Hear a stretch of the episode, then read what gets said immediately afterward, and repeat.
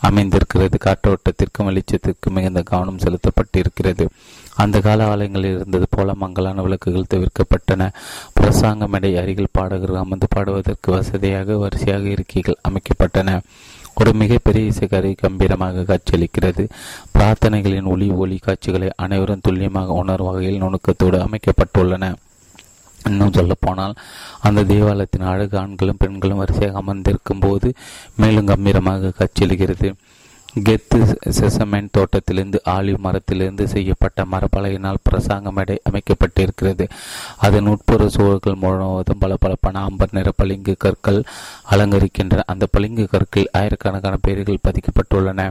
ஏழை பணக்கார இளைஞர் முதியவர் என்ற பாரபட்சமின்றி ஒரே ஒரு டாலரை ஒருவர் அன்பளிப்பாக கொடுத்திருந்தாலும் கூட அவர்களுடைய பெயர்களை விட்டு விடாமல் அனைவருடைய பெயர்களையும் அதில் பொறித்துள்ளனர். அவன் அது தேவன் வசிக்கும் இடமாக மட்டுமல்லாமல் அதன் கட்டுமானத்திற்கு உதவிகரம் நீட்டிய அனைவருடைய இல்லமாக விளங்க வேண்டும் என்னும் டாக்டர் கன்வெல்லின் உயர்ந்த எண்ணத்தை தான் இந்த பெயர்கள் சுட்டி காட்டுகின்றன இந்த தேவாலயத்தில் நானூற்றி இருபது நாலாயிரத்தி இரநூறு பேர்கள் அமரக்கூடிய இருக்கைக்கான போதி இட வசதி இருந்தாலும் மூவாயிரத்தி நூற்றி முப்பத்தஞ்சு நாட்களுக்கு மட்டுமே வகை வைக்கப்பட்டிருக்கின்றன. காரணம் இருக்கைகள் அதிக இடத்தை அடித்துக் கொள்ளக்கூடாது என்பதற்காக தான் மேலும் ஞாயிறு போதனைக்காக ஒரு மிகப்பெரிய அறை தனியாக கட் கட்டப்பட்டிருக்கிறது.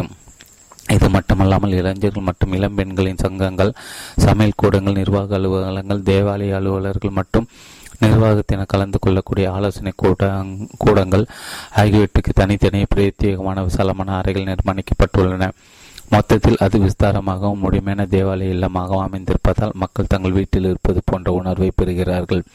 இப்போது அந்த தேவாலய கட்டிடங்கள் மதிப்பு நூற்றி ஒன்பதாயிரம் டாலர்கள் என்று கணக்கிடப்பட்டுள்ளது. இவ்வாறு பெரிய இலக்குகளால் பெறக்கூடிய நன்மைகளுக்கு டாக்டர் கான்வெலியின் வாழ்க்கை ஒரு எடுத்துக்காட்டாக விளங்குகிறது. நான்கு பேச்சாற்றலும் போதனை திறனும். கான்வெல் தன் இளமையை இளமை வயதிலே ஒரு ஆற்றல் மிக்க பேச்சாளராக உள்ளூரில் பிரபலமாக விளங்கினார். உள்நாட்டு போர் தொடங்கிய போது தேசப்பட்டினை தட்டி எடுக்கக்கூடிய வகையில் அவர் வீர முழக்கங்கள் செய்தார். இதனால் உத்வேகம் அடைந்த பல பேர் இராணுவத்தில் சேர்ந்தனர். கான்வெல் யுத்த காலத்திற்கு சென்ற பிறகு ஒரு குறிப்பிட்ட காலத்திற்கு அவருக்கு விடுமுறை அளிக்கப்பட்டு வீட்டிற்கு அனுப்பப்பட்டார். அவருடைய உணர்ச்சி மிகுந்த தேசப்பற்றினை தூண்டக்கூடிய பேச்சாற்றலின் மூலம் மேலும் பலரை தங்கள் படைப்பில் புதிதாக சேர்க்க வேண்டும் என்பதற்காக இராணுவ தலைமையகம்தான் இந்த ஏற்பாட்டினை செய்திருந்தது. அதன்படி அவர் பேச்சில் ஈர்க்கப்பட்ட மேலும் பலர் மிகுந்த ஆர்வத்துடன் அமெரிக்க படையில் சேரத் தொடங்கினர். இதுபோல ஒரு மத போதகராக அவர் பிரசங்கம் செய்யும் போது அதில் ஒரு அதீத சக்தியும் தூண்டுதலும் எளிமையும் இயல்பான சொல்வன்மை அமைந்திருந்ததால் கிறிஸ்துவ மதத்தில் பலரையும் அவரால் எளிதாக ஈர்க்க முடிந்தது. பிறவிலே சொல்வன்மை கொண்டவராக கான்வில் விளங்கினார்.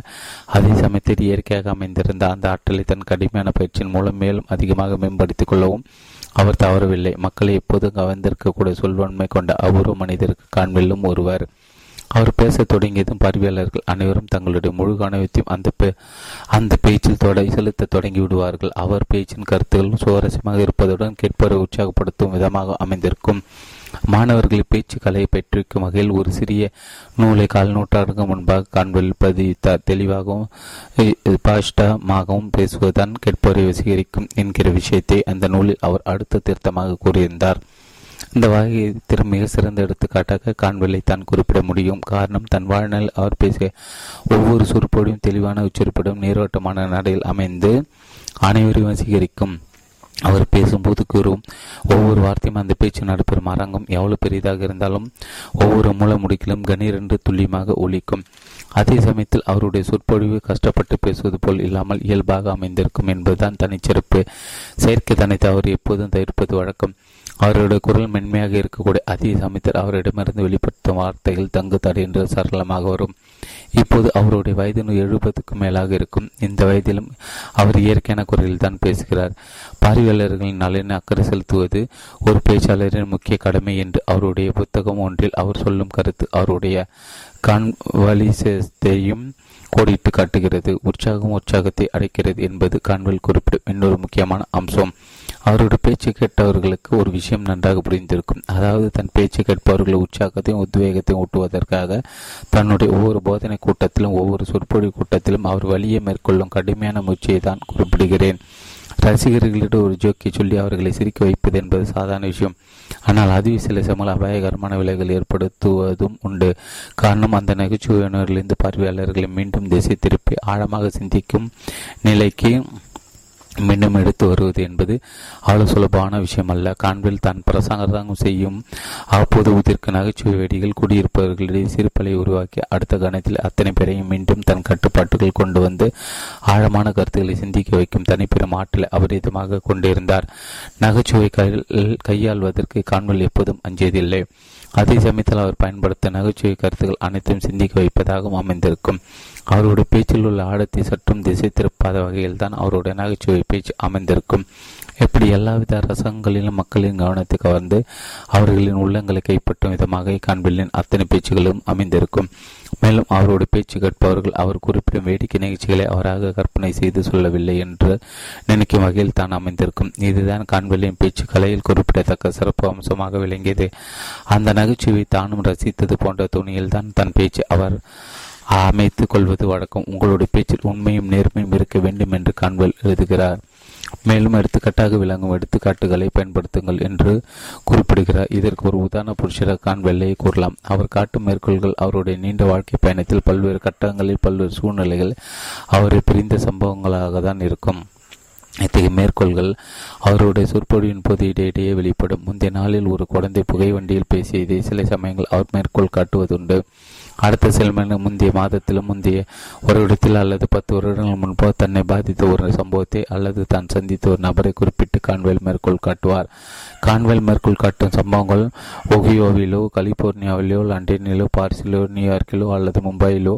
இப்படி இந்த உலகத்தின் ஏதோ ஒரு மூலையில் நிகழ்ந்திருக்கக்கூடும் அதே சமயத்தில் அவர் குறிப்பிடும் ஒவ்வொரு நினைவு குறிப்பும் ஒவ்வொரு வகையில் ஒரு உதாரணமாக அமைந்து உண்மையை மக்களுக்கு உணர்த்துவதாகவே அமைந்திருக்கும். பல்வேறு இடங்களுக்கு கான்வெல் சென்று வந்ததும் பல்வேறு தனிப்பட்ட மக்களை சந்தித்ததும் தன்னுடைய கூர்மையான கண்களின் மூலம் எண்ணற்ற விஷயங்களை பார்த்ததும் தான் தான் வலியுறுத்தும் கருத்துக்கு தக்க வகையில் பக்கபலமாக விளங்கி ஆங்காங்கே வெளிப்படும். அவருடைய அபாரமான நினைவற்றலும் தகுந்த இடங்களில் சில மேற்கொள் நிகழ்ச்சிகளை அந்தந்த சூழ்நிலைக்கு ஏற்ப குறிப்பிடும் பாங்குதான் கான்வெல்லின் சொல்வன்மைக்கு உறுதுணையாக விளங்கின. புத்தகங்களில் படித்த மேற்கொள் நிகழ்ச்சிகளை அவர் பேச்சின் இடையே பயன்படுத்துவது அரிதாக தான் இருக்கும். அவர் குறிப்பிடும் உதாரண நிகழ்ச்சியில் பெரும்பாலும் அவருடைய சொந்த அனுபவத்தில் அவரை நேரடியாக பாதித்த சம்பவங்களாக தான் இருக்கும். அவரை நன்கு அறிந்த ஹென்ரி எம். ஸ்டான்லின் கான்வெல்லின் குணச்சித்திரத்தை இரட்டை பார்வை மனிதர் என்று குறிப்பிடுகிறார். அதாவது அவர் ஒரு சந்தி ஒருவர் சந்தித்த மாத்திரத்தை அந்த நபர் தன் உள் மனதில் என்ன நினைக்கிறார் என்பதையும் அதற்கு முன்பு என்ன நினைத்து கொண்டிருந்தார் என்பதையும் துல்லியமாக இடைப்பட்டு கிரகிக்கூடிய ஆற்றல் கான்வெலுக்கு இருந்ததுதான் ஹென்றி இப்படி குறிப்பிட்டார் மேலும் கான்வெல் ஒரு படை சம்பவத்தை குறிப்பிடும் போது அது நடைபெற்ற இடம் சம்பந்தப்பட்ட நபர்களின் பெயர்கள் மற்றும் காலம் போன்ற புள்ளி விவரங்கள் அபாரமான தன் நினைவாற்றல் உதவியுடன் தெளிவாக குறிப்பிடுவது வழக்கம். சூட்டரின் கலிபோர்னியா தங்கச்சுரங்கம் கண்டுபிடிக்கப்பட்ட கதையை பற்றி அவர் சொல்லும்போது கான்வெல் இப்படி குறிப்பிடுகிறார். நான் இதே சொற்படி அந்த குறிப்பிட்ட இடத்தில் சில வருடங்கள் முன்பு ஆற்றினேன். அதாவது அந்த சுரங்கம் இயங்கிக் கொண்டிருக்கும் அதே குறிப்பிட்ட பகுதியில். தைல இயந்திரம் கண்டுபிடிக்கப்பட்ட கதையை கான்வெல் சொல்லும்போது இப்படி அழகாக குறிப்பிட்ட தைல இயந்திரத்தை கண்டுபிடித்தவர் யார் என்கிற கேள்வி உங்களில் யாரேனும் ஒருவரிடம் கேட்டால் உடனே நீங்கள் எலியஸ் ஹோ என்று கூறி கூறிவிடுவீர்கள். ஆனால் அது தவறான பதில். உள்நாட்டு போரின் போது நான் அதே எலியசுவுடன் ஒன்றாக தங்கியிருந்தேன். அப்போது அவர் தைல இயந்திரத்தை கண்டுபிடிப்பதற்காக தான் பதினான்கு வருடங்கள் கடுமையாக பாடுபட்டதாகவும் ஒரு சமயத்தில் ஏதாவது செய்தி ஆக வேண்டும் என்ற கட்டாய சூழ்நிலை ஏற்பட்ட போது தன்னுடைய மனைவி இரண்டே மணி நேரங்களில் அந்த தைல இயந்திரத்தை கண்டுபிடித்து இயக்கி காட்டினார் என்றும் தன்னிடம் எலிச கூறியதாக குறிப்பிடுகிறார். அதாவது வரலாற்றில் இடம்பெற்றிருக்கும் கண்டுபிடிப்பாளர் ஒருவராகவும் நிஜத்தில் அந்த கண்டுபிடிப்பாளர் வேறுவராக இருப்பதை நாசுக்காகவும் அதே சமயத்தில் ஆதாரபூர்வமாக கான்வெல் எவ்வளவு அழகாக குறிப்பிடார் குறிப்பிடுகிறார் பாருங்கள். இந்த சுவாரஸ்யமான உண்மைகளை கேட்கும் பார்வையாளர் மத்தியில் கான்வெல் மீது ஒருவித அந்யோன்யம் உண்டாவது இயற்கைதான். அது மட்டுமல்லாமல் அவர் கூறும் எல்லா விஷயங்களிலும் நான் நட்புறோடு கூடிய ஒரு நெருக்கம் கேட்பவர்களுக்கு உண்டாகிறது. கான்வெலை பொறுத்தவரை பிரசங்க மேடையாக இருந்தாலும் சரி சொற்பொழி மேடையாக இருந்தாலும் சரி அல்லது தனிப்பட்ட உரையாடலாக இருந்தாலும் சரி எப்போதும் தன் தோட்டத்திலும் தன் வார்த்தையிலும் மிகுந்த எளிமையை கடைபிடிப்பவர். எளிமை ஆர்வமும் நேர்மை ஆகியவற்றின் மறுகுருவும் என்று கான்வெலை குறிப்பிடலாம். பேச்சுக்களை பற்றி அவர் எதிர்க்கும் நூலில் அஜாக்கிரதையுடன் வார்த்தைகளை பயன்படுத்துவதற்கு எந்த மனிதனுக்கும் உரிமை இல்லை என்று குறிப்பிடுகிறார் அதன்படி அவரும் வாழ்ந்து காட்டினார். உற்சாகப்படுத்தி தீவிரம் காட்டுங்கள் என்பது காண்பல் குறிப்பிடும் மற்றொரு அம்சம். தன்னுடைய சொற்பொழிகள் மட்டுமின்றி தன் வாழ்க்கையின் நடைமுறைக்கு இதற்கு முன்னுத முன்னுதாரணமாக விளங்கினார் அவர். ஒரு இளம் போதகர் டாக்டர் கான்வெல் கூறி அறிவுரை பற்றி ஆழ்ந்த உணர்வோடு என்னிடம் கூறினார். நீங்கள் பிரசாங்கம் செய்யும் போது அந்த போதனை கூட்டத்தில் கலந்து கொள்ளக்கூடியவர்களில் குறைந்தபட்சம் ஒரு ஆன்மாவது காப்பாற்ற முயற்சிக்க வேண்டும் என்பதை நினைவில் கொள்ளுங்கள். தனிப்பட்ட முறையில் அவருடன் உரையாடி கொண்டிருந்த போது தன்னுடைய நெருங்கிய நண்பர் ஒருவிடம் டாக்டர் கான்வெல் பின் ஒரு விஷயத்தை கூறினாராம். நான் எப்போது பிரசங்கம் செய்தாலும் அந்த கூட்டத்தில் பங்கேற்க யாரேனும் ஒரு மனிதருக்காவது என்னுடைய பிரசாதத்தை கேட்கக்கூடிய அடுத்த வாய்ப்பு இருக்கிறது என்ற எண்ணத்தில் அதுதான் எனக்கு கிடைத்திருக்கும் கடைசி வாய்ப்பு என்று என் மனதளவில் நான் முடிவு எடுத்துக்கொண்டு என்னுடைய ஒட்டுமொத்த ஆற்றலும் பிரசாதத்தை எப்போது வெளிப்படுத்துவது என்னுடைய வழக்கம். இந்த மகத்தான மனநிலை காண்பில் கொண்டிருந்ததால் தான் அவருடைய ஒவ்வொரு போதனை கூட்டம் உயிர்ப்பானதாகவும் அதே சமயத்தில் சுவையானதாக அமைந்திருக்கிறது. அவருடைய ஆற்றல் எப்போதும் குறையாமல் இருந்ததுக்கான காரணம் இதுதான். இந்த உலகத்திற்கு தன்னால் என்ற அத்தனை நன்மைகளை செய்துவிட வேண்டும் என்கிற உணர்வு அவருடைய ஆழ்மனதில் ஊடுருவி இருந்தது. பிறருக்கு நல்லது செய்வதில் எந்த ஒரு கணத்தையும் எந்த ஒரு வாய்ப்பையும் தவறவிடக்கூடாது என்பதில் கவனமாக இருந்தவர் கான்வேல். பிரசாங்க மேடையில் வந்து அவர் நிற்கும் அடுத்த கணமே அங்கு குடும்பியிருக்கும் அனைவருடைய ஒட்டுமொத்த கவனத்தையும் தன் மீது திருப்பக்கூடிய ஒரு தனிப்பெரும் ஆற்றல் அவருக்கு இருந்தது. அந்த பிரசாங்கம் முடியும் கடைசி நொடி வரை அங்குள்ள மக்களின் கவனம் திசை திருப்பாத வகையில் அவருடைய முடிவு பிரசாங்கம் அமைந்திருப்பது அமைந்திருப்பது அந்த மகா தலைவரின் தனிச்சிறப்பாக அமைந்திருந்தது. அதே சமயத்தில் இந்த கவனத்தை பெறுவதற்காக அவர் பிரத்யேகமாக எந்த முயற்சியும் செய்வதில்லை. அந்த கவர்ச்சிக்கும் காரணம் அவர் கடைபிடிக்கும் எளிமைதான் எளிமையான முறையில் போதி போதிப்பதை தான் நான் விரும்புகிறேன். இன்னும் சொல்லப்போனால் நான் உங்களுக்கு போதனை செய்கிறேன் என்கிற எண்ணம் உங்களுக்கு ஏற்படக்கூடாது. உங்களுடைய நண்பர் ஒருவர் உங்களிடம் உரையாடுவதற்காக தான் நீங்கள் கருத வேண்டும். இந்த வாக்கியத்தோடு ஒரு நாள் ஞாயிறு காலை நடந்த போதனை கூட்டத்தை டாக்டர் கன்வெல்லு தன் பிரசாங்கத்தை தொடங்கியது. என் நினைவில் பசுமையாக இருக்கிறது. அதன் பிறகு அவர் தொடர்ந்து செய்த அந்த பிரசாங்கத்தில் எளிமையும் மனித நேயமும் நட்புறும் அழகாக வெளிப்பட்டு நம்ம வீட்டில் இருப்பது போன்ற ஒரு உணர்வு ஏற்பட்டது. அதே சமயத்தில் அந்த பிரசாங்கம் சக்தி மிகுந்ததாக விளங்கியது. சொல்லும் கருத்துக்கள் எளிமையாக இருந்தால்தான் அனைவரும் அது சென்றடையும் என்னும் உண்மையில் அழுகடந்த நம்பிக்கை கொண்டிருந்தவர் டாக்டர் கான்வெல் இந்த யுக்தியை போதனை செய்யும் போது மட்டுமல்ல மட்டுமல்லாமல் பைபிளை வாசித்து காட்டும்போது அவர் பயன்படுத்தியது குறிப்பிடத்தக்கது. பைபிளில் வரக்கூடிய சில நிகழ்ச்சிகளும் வர்ணனைகளையும் தன் மனதில் ஓடவிட்டு பார்த்து கொள்வதோடு அது கேட்பவர்களும் ஒரு கதையை சொல்வது போல் அவர்களுக்கு நன்கு புரிவார்கள் மிக தெளிவாக எடுத்துச் சொல்வார். இதனால்தான் அவருடைய பிரசங்கங்கள் ஒவ்வொன்றும் கேட்டுக்கொண்டிருக்கும் பார்வையாளர்கள் அனைவருக்கும் ஒருவித வசீகரத்தையும் சுவரசியத்தையும் கொடுத்தது. உதாரணத்துக்கு சாமில் ஒன்னின் பத்தாவது அத்தியாயத்தை அவர் வாசிக்கும் போது இப்படி ஆரம்பிக்கிறார் the Saul meet a company of the prophets ப்ராபர்ட்கள் குழுவினரை சால்ட் சந்திக்கிறார். உடனே அந்த வரிசையிலிருந்து தன் பார்வையை நீக்கி மக்களை பார்த்து கூறுகிறார். இந்த இடத்தில் ப்ராபர்ட்டுகள் என்கிற வார்த்தைக்கு நாம் நேரடியாக பொருள் கொள்ளாமல் பாடகர்கள் என்று முடிப்பெடுத்துக் கொள்ள வேண்டும். அதன் பிறகு அந்த வாக்கியத்தை அங்கிருந்த சூழலுக்கு தக்கவாறு சிறிய மாற்றங்களுடன் மீண்டும் வாசிக்கிறார். The salt meteor company singers coming down from the high place. உயரமான இடத்திலிருந்து கீழே இறங்கி வந்து கொண்டிருக்கும் பாடகர்கள் குழுவினர் சால்ட் சந்திக்கிறார். மீண்டும் அந்த காட்சி தன் மனதிரையில் ஓடவிட்டு பார்த்து கொள்ளும் காண்பேல் அந்த சூழ்நிலை அற்புதமாக கிரகித்து கொண்டு தன்னுடைய அபாரமான கற்பனை சக்தி பைபிள் குறிப்பிடும் அந்த அழகான காட்சி மக்களுக்கு அடுத்து இப்படி சொல்கிறது. That means from the little old church on the hill you know மலை உச்சியில் உள்ள அந்த சிறிய தேவாலயத்திலிருந்து அவர்கள் வருகிறார்கள்.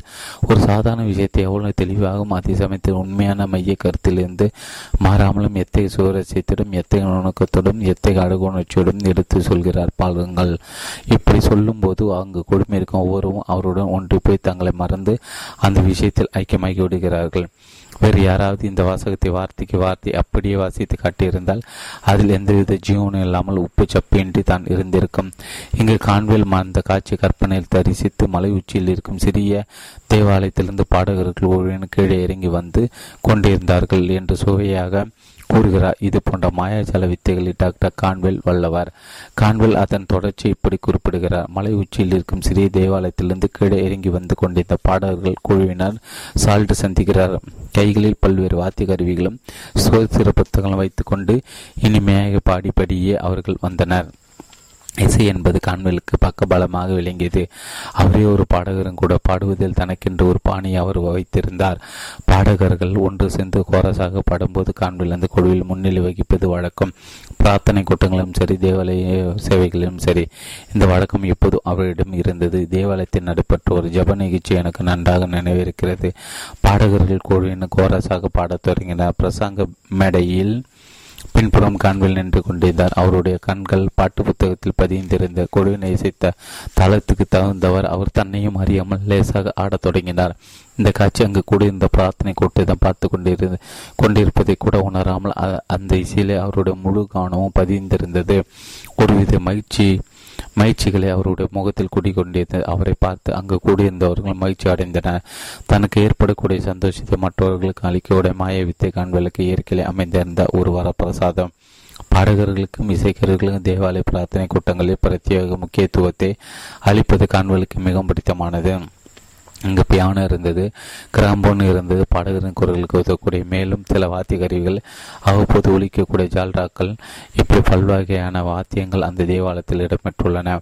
ஒரு அபரிதமான இசைப்பிரியராக காண்பல் விளங்கினார். இசைக்கு மக்களை ஈர்க்கக்கூடிய மகத்தான சக்தி இருப்பதை அவர் அப்போது உணர்ந்திருந்தார். அதனால் தான் அந்த பிரம்மாண்டமான வாத்திய கருவிகள் அந்த தேவாலயத்தில் இடம்பெற்றிருந்தன அதே சமயத்து அங்கிருந்த பாடகர் குழுவினர் முழு மனதோடும் ரசனையிடும் அந்த கலையில் பரிணமளி பரிமளித்த பரிணாமளித்தனர் பிரசாங்க மேடைக்கு பின்புறத்தில் அமைக்கப்பட்டிருந்த வலிவான வரிசையில் போடப்பட்டிருந்த இயற்கையில் அவர்கள் அமர்ந்து பிரார்த்தனை பாடல்களை மெய்மறந்து பாடுவது வழக்கம். கூட்டத்தின் பிரார்த்தனை முடிந்து கலைந்து செல்லும் போது கடைசி மனிதர் வாசலை விட்டு வெளியேறும் வரை தங்கள் ஒளியை கொஞ்சம் கொஞ்சமாக குறைத்து அவர்கள் தங்கள் பாடலை நிறைவு செய்வார்கள். அந்த பிரார்த்தனை கூட்டங்களின் போது பாடகர்கள் மகிழ்ச்சியாக இருந்தன கண்வெல்ல மகிழ்ச்சியாக இருந்தனர் பிரார்த்தனை கலந்து கொண்ட மக்களும் மகிழ்ச்சியாக இருந்தன. இப்படி எல்லா அம்சங்களும் கவனம் செலுத்தி தேவாலயத்திற்கு வருகை அனைவரும் சந்தோஷப்படுத்தும் வல்லமை கான்வெல்லுக்கு இருந்தது. மொத்தத்தில் தேவாலய வழிபாட்டை சுவாரஸ்யமாக மாற்றிய பெருமை கான்வெல்லியை சாரும். தேவாலய வழிபாட்டை பொறுத்தவரை மேலும் சில விஷயங்களையும் கான்வெல் கவனம் செலுத்தினார்.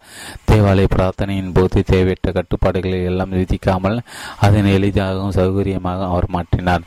ஆனால் இவை அனைத்துக்கும் மத்தியிலும் கூட மக்களிடம் ஒருவித பயபக்தியும் மரியாதையும் விளங்கியது. அந்த பிரம்மாண்டமான கட்டிடத்தின் ஒவ்வொரு இருக்கையும் காண்பில் பூர்த்தி செய்ததில் ஆச்சரியம் ஒன்றும் இல்லை பொதுவாக கான்வெல் பிரசாங்கம் செய்யும் போது அவருடைய அங்க அசைவுகள் யதார்த்தமாக தான் அமைந்திருக்கும். எப்போதேனும் ஒரு குறிப்பிட்ட விஷயத்துக்கு அவர் அதிக முக்கியத்துவம் கொடுக்கும் போது மட்டும் தன்னுடைய ஒரு கையின் முஷ்டியை இன்னொரு கையின் உள்ளங்கையில் குத்தியபடி பேசுவதுண்டு. கான்வெல் பிரசாகம் செய்யும் போது அவருடைய குரலின் ஒளியும் அந்த கண்களின் கூர்மையான பார்வையும் மக்களுடைய உள்ளங்களை ஊடுருவும்.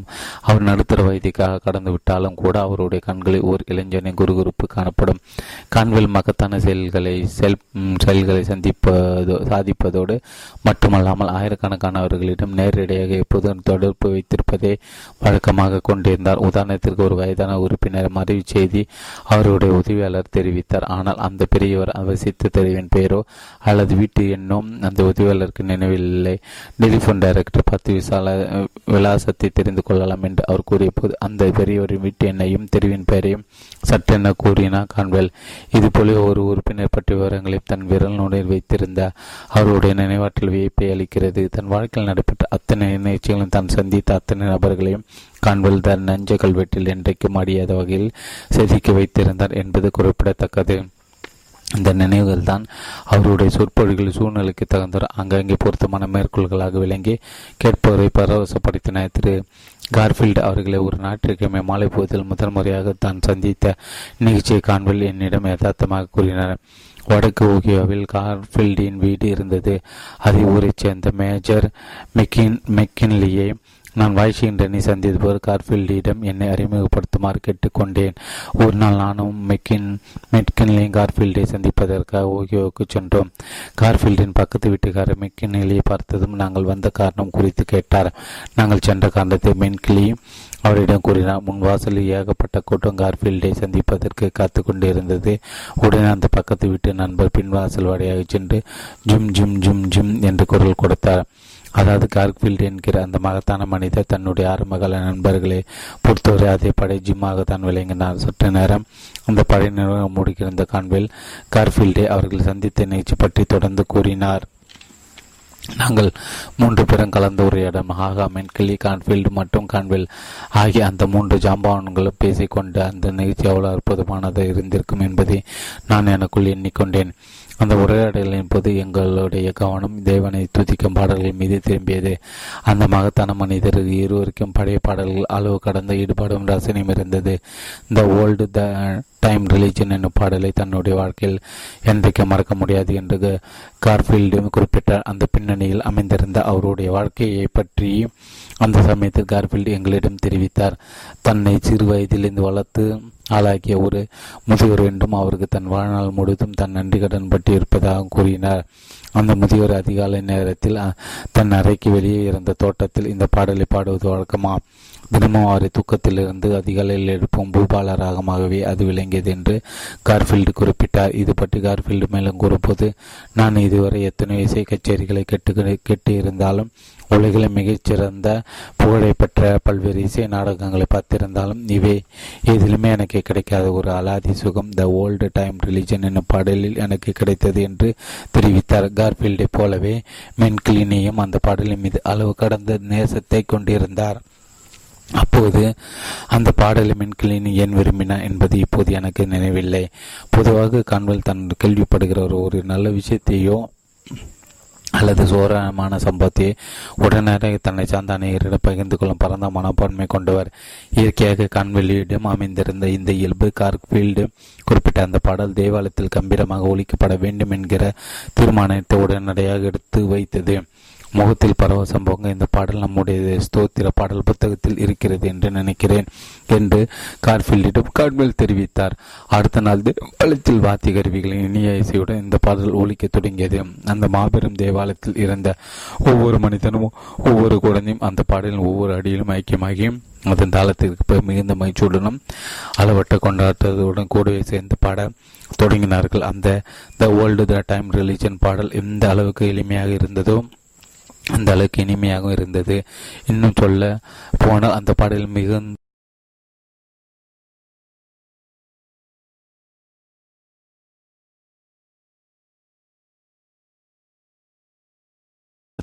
மிகுந்த மகிழ்ச்சியுடனும் அளவற்ற கொண்டாட்டத்துடன் கூடவே சேர்ந்து பாட தொடங்கினார்கள். அந்த the world the time religion பாடல் எந்த அளவுக்கு எளிமையாக இருந்ததோ அந்த அளவுக்கு இனிமையாகவும் இருந்தது. இன்னும் சொல்ல போனால் அந்த பாடலில் மிகுந்த மிக குறைந்த அடிகள் தான் இருந்தன. It was good enough for the mother and it's good enough for me it was good on the fiery furnace and it's good enough for me இப்படி தொடங்கும் அந்த பாடல் அடிகளை கேட்கும் ஒவ்வொருவருக்கும் உற்சாகம். கரை புரண்டு ஓடத் தொடங்கியது. அந்த பாடலின் பல்லவியை கேட்கும் போதெல்லாம் மக்கள் பரவசம் அடைந்த the old time religion the old time religion the old time religion it's good enough for me Hebrew குழந்தைக்கு அது நல்லது செய்கிறது. பவுலுக்கும் சிலாசுக்கும் அது நல்லது செய்கிறது. உங்களுக்கு மரணம் நேரும்போது அது நல்லது செய்கிறது. பரலோகத்துக்கு அது உங்களை வழிகாட்டுகிறது. இப்படி இப்படி அந்த பாடலின் அடிகள் மென்மையான துணியிலும் இனிமையான ராகத்திலும் ஆழமான உற்சாகத்துடன் ஒலிக்கிறது. தன்னுடைய கடந்த காலத்தின் மலர் நினைவுகள் ஆசை போட்டபடி அந்த மாபெரும் மனிதர்கள் இருவரின் நினைவாக அந்த அற்புதமான பாடலை மக்களோடு மக்களாக சேர்ந்து காண்வெல்லும் பாடினார் அப்போது அவருடைய கண்களின் ஞான ஒளி மின்னிக் கொண்டிருந்தது. இந்த பாடல் நிகழ்ச்சி போர்க்கால நினைவுகளை மக்கள் முன் கொண்டு வந்து நிறுத்தியது. அது மட்டுமல்லாமல் இந்த பாடல் மதத்தின் மகத்துவத்தை மக்களுக்கு உணர்த்தக்கூடிய மாயாஜாலத்தை செய்து காட்டியது. மதத்தின் மகிமை உணராதவர்கள் கூட அதன் மேலோட்டமாக உணர்ந்தவர்கள் கூட இந்த பாடலின் மூலம் அதன் மகத்துவத்தை உணரத் தொடங்கினார். இந்த பாடலை கேட்கும் ஒவ்வொருவரும் தங்கள் வாழ்நாள் முழுவதும் இதை ஒருபோதும் மறக்காமல் பாடிக்கொண்டே இருப்பார்கள் என்பது உறுதி. அஞ்சு எதிர்பாராமல் கிடைத்த வெகுமதியில் இப்போதும் நிலையாக அமைந்திருந்த ஊக்கமும் சக மனிதர்கள் இப்போது உதவிகரம் நீட்டும் பெருந்தன்மையும் கான்வெல்லின் போதனைகளிலும் வெளிப்படுவது உண்டு. அதே சமயத்தில் கான்வெல் கடவுளிடம் பிரார்த்தனை செய்யும் போது அவரை அறியாமல் ஒரு நுணுக்கமான மாறுதல் ஏற்படுவதை காணலாம். அவருடைய தோள்களிலிருந்து ஏதோ ஒரு வித பாரம் இறக்கி வைக்கப்படும் உணர்வோடு அவர் விளங்குவார். இனம் தெரியாத ஒரு தெய்வீக சக்தி அப்போது அவரை ஆட்கொண்டு விடுவதை பார்க்கலாம். அவரிடம் இயல்பாக குடியிருக்கும் பெருந்தன்மை அவரையும் அறியாமல் அதிகரித்துவிடும். ஏற்கனவே உறுதியாக இருக்கும் அவர் குரலில் மேலும் அதிக இறுக்கம் உண்டாவதை பார்க்கலாம். அது போன்ற சமையல் தன்னுடைய இரண்டு கரைகளும் அகலமாக நீட்டி வைத்து கொண்டு காண்புகள் பிரார்த்தனை செய்வது வழக்கம். மற்ற சமையல் இது போன்ற முறையை அவர் கையாள்வது இல்லை. மேலே நோக்கி பார்த்தபடி நட்போடு நம்பிக்கையுடன் அவர் பிரார்த்தனை செய்வது பார்ப்பதற்கு கம்பீரமாக இருக்கும் கான்வெளியின் பிரார்த்தனை அழகினையும் நுணுக்கத்தையும் பாராட்டுவதற்கு கிறிஸ்தவராக இருக்க வேண்டும் என்பது அவசியம் மற்ற மதங்களை சேர்ந்தவர்களோடு அவரோட பிரார்த்தனை அழகினை வெகுவாக ரசிப்பார்கள் என்பதில் சந்தேகமில்லை. கான்வெல்லி எதை செய்தாலும் பார்ப்பவர்களுக்கு யதார்த்தமாக தான் தென்படும். அவரிடம் அந்த அளவுக்கு பரிபூர்ண உண்மை இருந்தது. தேவாலயத்தில் நடைபெற்ற பிரார்த்தனையின் போது நிகழ்ந்த ஒரு சம்பவம் என் நினைவுக்கு வருகிறது. அப்போது பாடல் ஒழித்து கொண்டிருந்தது. சற்றென தன் இயற்கை விட்டு இருந்த கண்கள் அங்கிருந்த கூட்டத்தினருக்கு எதிர் திசையில் அதாவது அவருடைய முதுகுப்புறம் கூட்டத்தினருக்கு தெரியும் வகையில் மண்டிட்டு அமர்ந்தார். அந்த நிலையில் சில நிமிடங்கள் தொடர்ச்சியாக இருந்தார். அங்கிருந்து எவரும் இதை வினோதமாக பார்க்கல. அவருடைய மக்களுக்கு அவருடைய சுபாவங்கள் படகிவிட்டன நான் அந்த காட்சியை உற்று கவனித்துக் கொண்டிருந்தேன். அவர் ஏதோ தனிப்பட்ட முறையில் கடவுளிடம் உரையாடியது போல எனக்கு தோன்றியது. ஆண்டவரிடம் நேரடியாக பிரார்த்திக்கக்கூடிய ஒரு தெய்வீக ஆற்றல் அவரிடம் இயல்பாக அமைந்திருந்ததில் சந்தேகமில்லை. இந்த தெய்வீக ஆற்றல் ஒருவேளை அவருடைய தாயிடமிருந்து விற்க வந்திருக்கக்கூடும். கான்வெலுக்கு பிடித்தமான நீதிமொழிகளில் இது குறிப்பிடத்தக்கது. முதலில் கடவுள் மீது நம்பிக்கை வையுங்கள் அதற்கு பிறகு உங்கள் முயற்சியை செய்யுங்கள். பிளடெல்பியா தேவாலய பணிகளில் கான்வில் ஈடுபட்டிருந்த ஆரம்ப காலத்தில் அவருக்கு ஒரு சோதனை ஏற்பட்டது. அதாவது தேவாலயத்திற்காக வாங்கப்பட்ட வாத்திகரி வீரர்கள் அவர் ஆயிரம் டாலர்கள் பாக்கி வைத்திருந்தார். அந்த ஆயிரம் டாலர்கள் உடனே செலுத்த வேண்டும் என்று அவற்றை விற்பனை செய்த நிறுவனத்தினர் கண்டிப்பாக கூறிவிட்டன குறிப்பிட்ட காலத்திற்குள் அந்த தொகையை செலுத்தாவிட்டால் சட்ட ரீதியாக நடவடிக்கை எடுக்கப் போவதாகவும் அவர்கள் உறுதியுடன் கூறிவிட்டார்கள். இதனால் தன்னுடைய கௌரவத்திற்கும் தேவாலயத்தின் பெருமைக்கும் இழுக்கு ஏற்பட்டுவிடக்கூடாது என்பது கான்வில் கவனமாக இருந்தால் அந்த ஆயிரம் டாலர்களை பெறுவதாக அவர் பல இடங்களில் எவ்வளவு முயற்சித்தும் எந்த பலனும் ஏற்படவில்லை. இந்த விஷயத்தை பொறுத்தவரை தேவாலய உறுப்பினர்களும் வெளிப்படையாக சொல்ல முடியாத நிலையில் அவர் இருந்தார். ஏனென்றால் இந்த தேவாலயம் தொடங்கப்பட்ட ஆரம்ப காலத்தில் வாத்திகரிவில் வாங்க வேண்டும் என்ற விஷயத்தை கான்வெளியிடம் இருந்த ஆர்வம் உறுதி மற்ற உறுப்பினர்களிடம் இல்லை. இன்னும் சொல்ல போனால் தேவாலயத்துக்கு தேவைப்படும் இதர செலவுகள் எல்லாம் செய்து முடிக்கப்பட்ட பின்னர் கடைசியாக காண்வெளியின் ஆசைப்படை வாத்திய கருவிகள் வாங்கிக் கொள்ளலாம் என்று தான் கோயில் நிர்வாகத்தைச் சேர்ந்த அனைவரும் அபிப்பிராயம் தெரிவித்தார்கள்.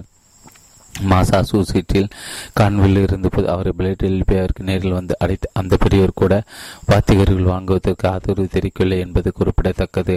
இதனால் ஒரு இக்கட்டான சூழ்நிலையில் கான்வில் தனிப்பட்ட முறையில் சிக்கிக் கொண்டிருந்தார் இன்றவரை தனக்கு தெரிந்த நண்பர் அனைவரிடம் கண்வெளி முயற்சித்து பார்த்தால் இந்த சிக்கலிருந்து மேல பிரார்த்தனைகள் செய்த ஆனால் இயற்கையாகவோ இயற்கையை மீறிய சக்தியாகவோ எந்த ரூபத்திலும் உதவக்கூடிய அறிகுறிகள் எதுவும் புலனாகவில்லை. அதன் பிறகு வாத்திகரிகள் வழங்கிய நிறுவனம் வழங்கியிருந்த காலக்கடியும் கடைசி நாள் வந்துவிட்டது அன்றைய தினம் ஆச்சரியத்தின் உச்ச கட்டமாக சரியாக ஆயிரம் டாலருக்கு பூர்த்தி செய்யப்பட்ட அந்த காசோலை அஞ்சல் வழியாக காண்பலுக்கு வந்தது. அவருக்கு சற்று அறிமுகம் இல்லாத ஒருவர் மேற்கு நாட்டிலிருந்து அந்த தொகையை அனுப்பி வைத்திருந்தார். அந்த மனிதரின் சகோதரி டெம்பிள் பல்கலைக்கழகத்திற்கு உறுப்பினராக இருப்பதாகவும் கான்வெல்லின் தன்னலமற்ற சேவைகளை அந்த சகோதரி தன் சகோதரிக்கு வழக்கமாக எழுதியிருந்ததாகவும் அஞ்சலில் வந்த அந்த கடிதத்தில் குறிப்பிடப்பட்டிருந்தது. அந்த பெண்ணுக்கு கான்வெல்லின் அப்போதைய நெருக்கடி பற்றி சற்றும் தெரியாது. ஆயிரம் டாலர்கள் கான்வெலுக்கு அவசரமாக தேவை என்பது பற்றிய எந்த விவரமும் அவள் அறிந்திருக்க வாய்ப்பே இல்லை. கான்வெல்லின் சாதனைகளை குறித்து அந்த பெண் தன் சகோதரிக்கு எதற்கும் தான் கடிதம் எழுதியிருக்கிறார் தன் சகோதரி எழுதிய கடிதத்தை பார்த்த மாத்திரம் மிகுந்த ஆர்வத்துடன் கான்வெலுக்கு அறிமுகமல்லாத அந்த புதிய மனிதர் அந்த தக்க தருணத்தை கான்வெலுக்கு அந்த வெகுமதி அளித்திருக்கிறார். இன்னொரு சமயம் கான்வெலுக்கு பத்தாயிரம் டாலர்கள் அவசரமாக தேவைப்பட்டது. டெம்பிள் பல்கலைக்கழகம் கட்டிட கட்டுமான பணிக்காக செலுத்தப்பட வேண்டிய பாக்கிய தொகை தான் அது அந்த தொகை செலுத்துவதற்கு இறுதி நாள் நெருங்கி கொண்டிருந்தது. இந்த நெருக்கடி நிலை எப்படி சமாளிப்பது என்று புரியாமல் கான்வெலும் இந்த ஒப்பந்தத்தை பற்றி நன்கு அறிந்த இன்னும் சிலரும் செய்வதறியாமல் ஆழ்ந்த வருத்தத்தில் தவித்துக் கொண்டிருந்தனர். இது பெரிய தொகை என்பதால் தேவாலய உறுப்பினர்களிடம் உதவி செய்யுமாறு கேட்க முடியாது. காரணம் அவர்கள் எல்லோருமே அந்த அளவு வசதி படைத்தவர்கள் அல்ல. அது மட்டுமல்லாமல் அந்த தேவாலயத்தின் மேம்பாட்டுக்காகவும் பல்கலைக்கழகத்தின் வளர்ச்சிக்காகவும் அவர்கள் இது போன்ற அளவு சிறு சிறு நன்கொடைகள் அவ்வப்போது பல தடவைகள் வழங்கிவிட்டார்கள். அதே சமயத்தில் வசதி படுத்தவர்களுக்கு உதவக்கூடிய மனப்பான்மை வழக்கமாக இருப்பதில்லை. மேலும் அவ்வாறு நன்கொடை அளிக்கும் வழக்கம் மேற்கொண்டவர்கள் கூட ரசல் கான்வெல் மேற்கொள்ளும் எவ்வித எந்தவித ஆக்கப்பூர்வமான விஷயங்களும் ஆர்வம் காட்டுவதே விரும்பியதில்லை. ஏனென்றால் அவ்வாறு பெரிய அளவில் நன்கொடை அளிப்பவர்களை தேவாலயத்தை சார்ந்தவர்கள் பிரத்யேகமாக கௌரவித்து பெருமைப்படுத்துவதில்லை. ஆனால் புலித்தனமான மரியாதைகளை விரும்பும் அவர்கள் இது போன்ற நன்கொடைகளை செய்ய எப்போது முன் வருவதில்லை ஒரே ஒரு சமயம் ஒரு மிகப்பெரிய செல்வந்தர் மிக மிகுந்த நிர்பந்தத்தின் காரணமாக தனிப்பட்ட வேண்டுதலுக்கும் செவிசாய்த்தும் வேறு வழியின்றி மூவாயிரத்தி ஐநூறு டாலர்களை தேவாலயத்திற்கு வழங்கியிருந்தார் அந்த தேவாலயத்தை பொறுத்தவரை அதுவரை அளிக்கப்பட்ட தனிநபர்கள் நன்கொடைகள். அதுதான் அதிகபட்ச நன்கொடையாக அதுவரை விளங்கியது. இந்த சூழ்நிலை உடனடி தேவைப்படும் பத்தாயிரம் டாலர்கள் பெறுவதற்கான வாய்ப்புகள் முற்றிலும் பூஜ்ஜியமாக விளங்கியது. மகதான ஆப்டிமிச சிந்தனை கொண்டவர் தான் ரசூல் கான்வெல். இருந்தாலும் சில விஷயங்கள் அவர் மனதை பெரிதாக பாதித்து விடுவது உண்டு. காரணம் நெருப்பு போன குணாதிசயம் கொண்ட மனிதர் அவர். தான் கெடு தான் கொடுக்கும் வாக்குறுதி எப்படியாவது காப்பாற்றிவிட வேண்டும் என்பது கருத்தாக இருப்பார். அவருடைய நேர்மைக்கு பங்கம் ஏற்படக்கூடிய இந்த சூழ்நிலை உருவாகும் போது எவ்வளவு பெரிய இரும்பு மனம் கொண்ட மனிதராக இருந்தாலும் கலக்கம் அடைவது இயற்கை தான் அதே சமயத்து காண்பில் பிரார்த்தனைகள் ஆழமான நம்பிக்கை கொண்டுவார் உண்மையான கடல் பக்திக்கு மலையையும் அசைக்கக்கூடிய வல்லமை உண்டு என்பதை பெரிதும் நம்புவர் அவர். அதே சமயத்தில் மலையை அசைக்க முடியும் என்று வெறும் நம்பிக்கை மட்டும் கொள்ளாமல் அதனை அசைக்க முயற்சியில் மாயராது உடைக்கும் அடக்கம் கொண்டவர். ஆனால் சில சமயங்களில் எவ்வளவுதான் தீவிரமாக முயற்சித்தாலும் கூட என்னதான் கடல் மீது ஆழமாக நம்பிக்கை கொண்டிருந்தார் கூட மலை அசைக்க முயற்சி வெற்றி பெறாமல் போய்விடுவதும் உண்டு. அப்படிப்பட்ட சூழ்நிலை தான் அப்போது கண்களுக்கு ஏற்பட்டிருந்தது. அந்த பத்தாயிரம் டாலர்களை திருப்பி செலுத்துவது என்பது அசைக்க முடியாத மலையை போன்றது. விளங்கியது அதை அசைத்து பார்ப்பதற்கு எவ்வளவு முயன்றும் கடைசி வரை அவருக்கு எந்த பலனும் ஏற்படவில்லை. மிகுந்த சிறுவுடனும் தன்னுடைய அலுவலத்தை விட்டு வெளியேறி இரண்டு பிளாக்குகள் தள்ளியிருக்கும் அவருடைய வீட்டிற்கு கண்வல் சென்று கொண்டிருந்தார். கிறிஸ்துமஸ் விழாவை கொண்டாடும் சமயம் அது. ஆனால் அந்த கிறிஸ்துமஸ் அவருக்கு மிகுந்த மனச்சோர்வை உண்டாக்கியது. மகிழ்ச்சியுடன் கொண்டாட வேண்டிய கிறிஸ்துமஸ் திருவிழா வேதனையோடு கிடைக்கப் போகிறோமே என்ற சிந்தனை அவர் தன் வீட்டை நோக்கி சென்று கொண்டிருந்தார். அப்போது அனைத்தும் அவருக்கு இருள்மயமாக தோன்றியது. வீட்டுக்கு சென்ற காண்பலுக்கு அங்கு ஒரு இன்ப அதிர்ச்சி காத்து கொண்டிருந்தது. தன் கையில் ஒரு கவருடன் மிகுந்த மகிழ்ச்சியுடன் உற்சாகத்தோடும் மீண்டும் தன் அலுவலகத்துக்கு விரைந்து வந்தார். கான்வெல் அந்த கவரில் சரியாக பத்தாயிரம் டாலர்களுக்கான காசோல் இருந்தது. கான்வெல் வீட்டுக்கு சென்றபோது அங்கிருந்தவர்கள் காசோலுடன் கூடிய அந்த கடிதம் அன்றைக்கு தான் வந்தது என்று தகவலை தெரிவித்து அந்த அவரை கான்வெல்லிடம் கொடுத்துள்ளனர். அந்த கடிதம் யதார்த்தமாக வந்து சேர்ந்திருக்கிறது. கண்வெளியின் ஜவிகளில் ஆழ்ந்த ஈடுபாடு மக்களையும் கொண்டிருந்த ஒரு பெண்மணி அந்த காசோலை அனுப்பியிருந்தார். ஆனால் பத்தாயிரம் டாலர் நெருக்கடி பற்றி எந்த விவரமும் அந்த பெண்ணுக்கு தெரியாது. என்பது குறிப்பிடத்தக்கது. கிறிஸ்துவ மதத்தின் வளர்ச்சிக்காக பாடுபட்டு வரும் கண்களுக்கு பொதுவாக பொதுவான ரீதி இந்த தொகையை அவர் நன்கொடையாக அனுப்பியிருந்தார். இந்த நிகழ்ச்சி எட்டு அல்லது ஒன்பது வருடங்கள் முன்பாக நடைபெற்றது. தக்க தருண வழங்கப்பட்ட இந்த வெகுமதி டாக்டர் கண்வெல்லை பல விதங்களை மாற்றியது. தக்க சமயத்தில் நல்லது நடக்கும் என்னும் நீதிமொழி கண்களுக்கு மிகவும் படித்தமானது. தன்னுடைய பிரசங்கத்தின் போது இதனை அடிக்கடி அவர் மேற்கொள்ள மேற்கொள் கூறுவதற்கு காரணம் ஒருவேளை இந்த நிகழ்ச்சியை கூட இருக்கலாம். அந்த தேவாலயத்தின் கட்டுமான பணிகள் நடந்து கொண்டிருந்த சமயம் அது அந்த கட்டிடத்தை அடுத்துள்ள பகுதியில் காலியான நிலம் இருந்தது. தேவாலயத்தின் இரண்டாவது மாடி கட்டப்பட்டு கொண்டிருந்த போது அந்த காலியிடத்தை நோக்கி அமைந்திருந்த கட்டிட சுவரின் இடையே அந்த வெற்றிடத்தை பார்க்கும் வகையில் நிறைய கதவுகள் அமைக்கப்படுவதை கமிட்டி உறுப்பினர் சற்றும் விரும்பவில்லை. இந்த கதவுகளை அமைப்பதற்கான காரணத்தை குறித்து அவர்கள் கான்வெளியிடம் கேட்டனர். தீ விபத்து ஏற்பட்டால் தப்பிப்பதற்கு அந்த கதவுகள் உதவியாக இருக்கும் என்று பெயரளவுக்கு ஏதோ ஒரு காரணத்தை அப்போது அவர்களிடம் கான்வெல் கூறினார். ஆனால் அப்போது அவர் மனதளவில் ஒரு மாபெரும் திட்டம் உருவாகி இருந்தது ஆனால் அந்த திட்டத்தை பற்றி அவர் யாரிடம் அப்போது வெளிக்காட்டிக் கொள்ளவில்லை. அதாவது அந்த காலை நிலத்தை பிற்காலத்து பல்கலைக்கழகத்தின் கட்டிடங்களை கட்டுவது அங்கான்வெளியின் அடிமானத்தில் அப்போது குடியிருந்த மகத்தான திட்டம். ஆனால் அதை பற்றிய எந்த ஒரு சிறிய குறிப்பையும் அப்போது கண்வெளியாரிடம் வெளிக்காட்டிக் கொள்ளவில்லை. டெம்பிள் பல்கலைக்கழகம் என்று இப்போது அழைக்கப்படும் மாபெரும் கல்வி நிறுவனம் அப்போது ஒரு கல்லூரியாக கூட திகழவில்லை. ஒரு கல்லூரிக்கு உரிய தகுதி கூட அந்த கல்வி நிறுவனத்துக்கு அப்போது இல்லை என்பதுதான் உண்மை. இரண்டு சிறிய வீடுகளில் மிகுந்த இட நெருக்கடியுடன் நிறைய வகுப்புகளுடன் ஆசிரியர்களுடன் அப்போது அந்த கல்லூரி இயங்கிக் கொண்டிருந்தது. அதே சமயத்தில் ஆயிரக்கணக்கான மாணவர்கள் கல்வி கற்கும் வசதியுடன் கூட பிரம்மாண்டமான கட்டிடங்களை காண்பில் தன்னுடைய மனதில் கற்பனை செய்து வைத்திருந்தார். ஒரு குறிப்பிட்ட காலத்தில் அந்த கனவு நிஜமானது. அவருடைய கற்பனை உண்மையாக மாறியது. இப்போது அந்த இரண்டாவது மாடி கதவுகள் டெம்பிள் சர்ச்சிலிருந்து டெம்பிள் பல்கலைக்கழகத்தை கம்பீரமாக பார்த்து கொண்டிருக்கின்றன. கான்வெல் தன்னுடைய லட்சியங்களை எப்போதும் பெரிய அளவிலே நிர்மாணித்துக் கொள்ளும் சுபாவம் கொண்டவர். அவர் பிரம்மாண்டமான கனவுகளை காணும் அதே சமயத்தில் அவற்றை பிரம்மாண்டமான வெற்றிகளாக மாற்றக்கூடிய வல்லமை அவருக்கு இருந்தது. வாழ்க்கை முழுவதும் தன்னுடைய பேச்சுக்களின் போதனைகளும் வெற்றியை மையப்படுத்தியவர் அவர். ஒரு சிறிய செயலை சாதிப்பது எந்த அளவுக்கு எளிதானதோ அதே அளவுக்கு பெரிய செயலை செய்வதும் எளிதானதுதான். இன்னும் சொல்லப்போனால் பெரிய செயல்களை சற்று எளிதாக செய்துவிட முடியும் என்னும் கொள்கையில் ஆழ்ந்த நம்பிக்கை கொண்டவராக கான்வெல் விளங்கினார். வாழ்க்கையில் சின்ன சின்ன சாதனையை திருப்திப்பட்டுக் கொள்வதை கான்வெல் ஒருபோதும் விரும்பியதில்லை. உங்களுடைய அறைகளை நீங்கள் பெரிதாக வைத்திருந்தால் மக்கள் வந்து அவற்றை நிரப்பி விடுவார்கள் என்னும் கருத்தை அவர் அடிக்கடி வலியுறுத்தி கூறுவதென்று ஒரு சிறிய வெற்றிக்கு தேவைப்படும். அதே முயற்சி தான் பெரிய வெற்றிக்கும் தேவைப்படுகிறது என்னும் உண்மையில் அவருக்கு ஆணைத்தரமான நம்பிக்கொண்டு குறிக்கோளை பெரிதாக தீர்மானித்து கொண்டு அதை அடை முயற்சியில் இறங்கி என்று அவர் அடிக்கடி குறிப்பிடுகிற குறிப்பிடுவது உண்டு. நீதிமொழிகளை அடிக்கடி மேற்கோள் காட்டும் வழக்கம் கண்வெளியின் தனித்தனம் என்று கூறலாம். பொறுமையை வெல்லும் என நீதிமொழி அவருக்கு மிகவும் பிடித்தமானது. இது அடிக்கடி அவர் சொல்வது கேட்டு அவருடைய நண்பர்கள் சிரிப்பது கூட உண்டு. அவர்கள் தன்னை பரிக பரிகசிப்பதை கண்வெல்லும் அறிவார். தான் நான் இதை அடிக்கடி சொல்வதால் அவர்கள் கலைப்படைந்து விடுகிறார்கள் என்று காண்வெல் சொல்லி அந்த பரிகாசத்தை அலட்சியம் செய்து விடுவார். இந்த நீதிமொழி காண்பல் நாள்தோறும் பயன்படுத்த காரணம் இருக்கிறது. அவர் கடைபிடித்த பொறுமை அவருடைய வாழ்க்கையில் எத்தனையோ நன்மைகளை செய்திருக்கிறது. இந்த சகிப்புத்தன்மை அவருடைய மனதில் நிலையாக குடிக்கொண்டு கோபம் உண்டாகக்கூடிய சூழ்நிலையில் எல்லாம் அதனை அடக்கிக் கொள்ளும் ஆற்றலை அவருக்கு தந்துவிடுகிறது அவர் கோபத்துடன் படபடப்புடனும் எரிச்சலுடன் இருப்பதை எப்போதும் எவரும் பார்த்ததில்லை. அந்த அளவு ஒரு சுய கட்டுப்பாடு அவரிடம் இயல்பாக அமைந்திருந்தது. கான்வெளியிடம் நீண்ட காலம் படிக்க நண்பர்கள் பலர் அவர் யாரையும் நிந்தித்து செய்ததில்லை என்று என்னிடம் தெரிவித்திருக்கிறார்கள் தன் வாழ்நாள் முழுவதும் சகிப்புத்தன்மை கருணை மனிதநேயம் போன்ற ஒப்பற்ற நல்ல குணங்களை காண்பில் கொண்டிருந்தார். அதே சமயத்தில் உங்கள் உள்ளுக்குள் ஒரு அவர் ஒரு உணர்ச்சி புலம்பாக விளங்கினார். நியாயமற்ற முறைகளில் அவர் தாக்கப்படும் போதெல்லாம் மனதளவில் அவர் மிகவும் வேதனை அடைந்து அடைவதுண்டு. அது போன்ற அது போன்ற காயங்கள் அவர் மனதில் அழியாமல் நீண்ட காலம் இருந்தன. நான் அனாவசியமாக நிந்திக்கப்படும் போதும் என்னை குறை கூறி வருத்தமடைய செய்யும் போதும் நான் கடைபிடிக்கும் ஒரே யுக்தி பொறுமைதான். நாம் எந்த அளவு சகிப்பு தன்மை கடைபிடிக்கிறோம் அந்த அளவுக்கு அது பிற்காலத்தில் நமக்கு கை கொடுத்து உதவும் என்று கான்வெல் குறிப்பிடுகிறார். பிளடெல்பெல் தன்னுடைய ஆரம்பகால வாழ்க்கை குறித்து கான்வெல் குறிப்பிடும்போது தனக்கு நிகரான பதிவகிக்கூடிய மத குருமார்களை கூட தன்னை கடுமையாக எதிர்த்ததாகவும் தன்னை தவறாக புரிந்து கொண்டு நிந்தித்ததாகவும் அவர் வருத்தத்துடன் சொல்கிறார். மேலும் தீவிரமான எதிரிகளை கூட பொறுமையால் வென்றுவிட முடியும் என்பதில் கண் காண்பலுக்கு எப்போதும் ஆணித்தரமான நம்பிக்கை உண்டு. வழக்கமாக நடைபெறும் மத குருக்கள் கூட்டத்தில் டாக்டர் கான்வெல் கலந்து கொள்ளும்போது மற்ற குருமார்கள் அனைவரும் அவரிடமிருந்து விலகி இருந்தார்கள் கான்வெலிடம் பேசுவதிலோ வணக்கம் தெரிவிப்பது அவர்கள் சற்றும் விருப்பம். காட்டியதில்லை. இது குறித்து பிளடெல்பியாவை சேர்ந்த ஒரு மதக்குரு ஒரு விதமான அவமான உணர்வோடும் என்னிடம் வெளிப்படையாக கூறியது இதுதான்.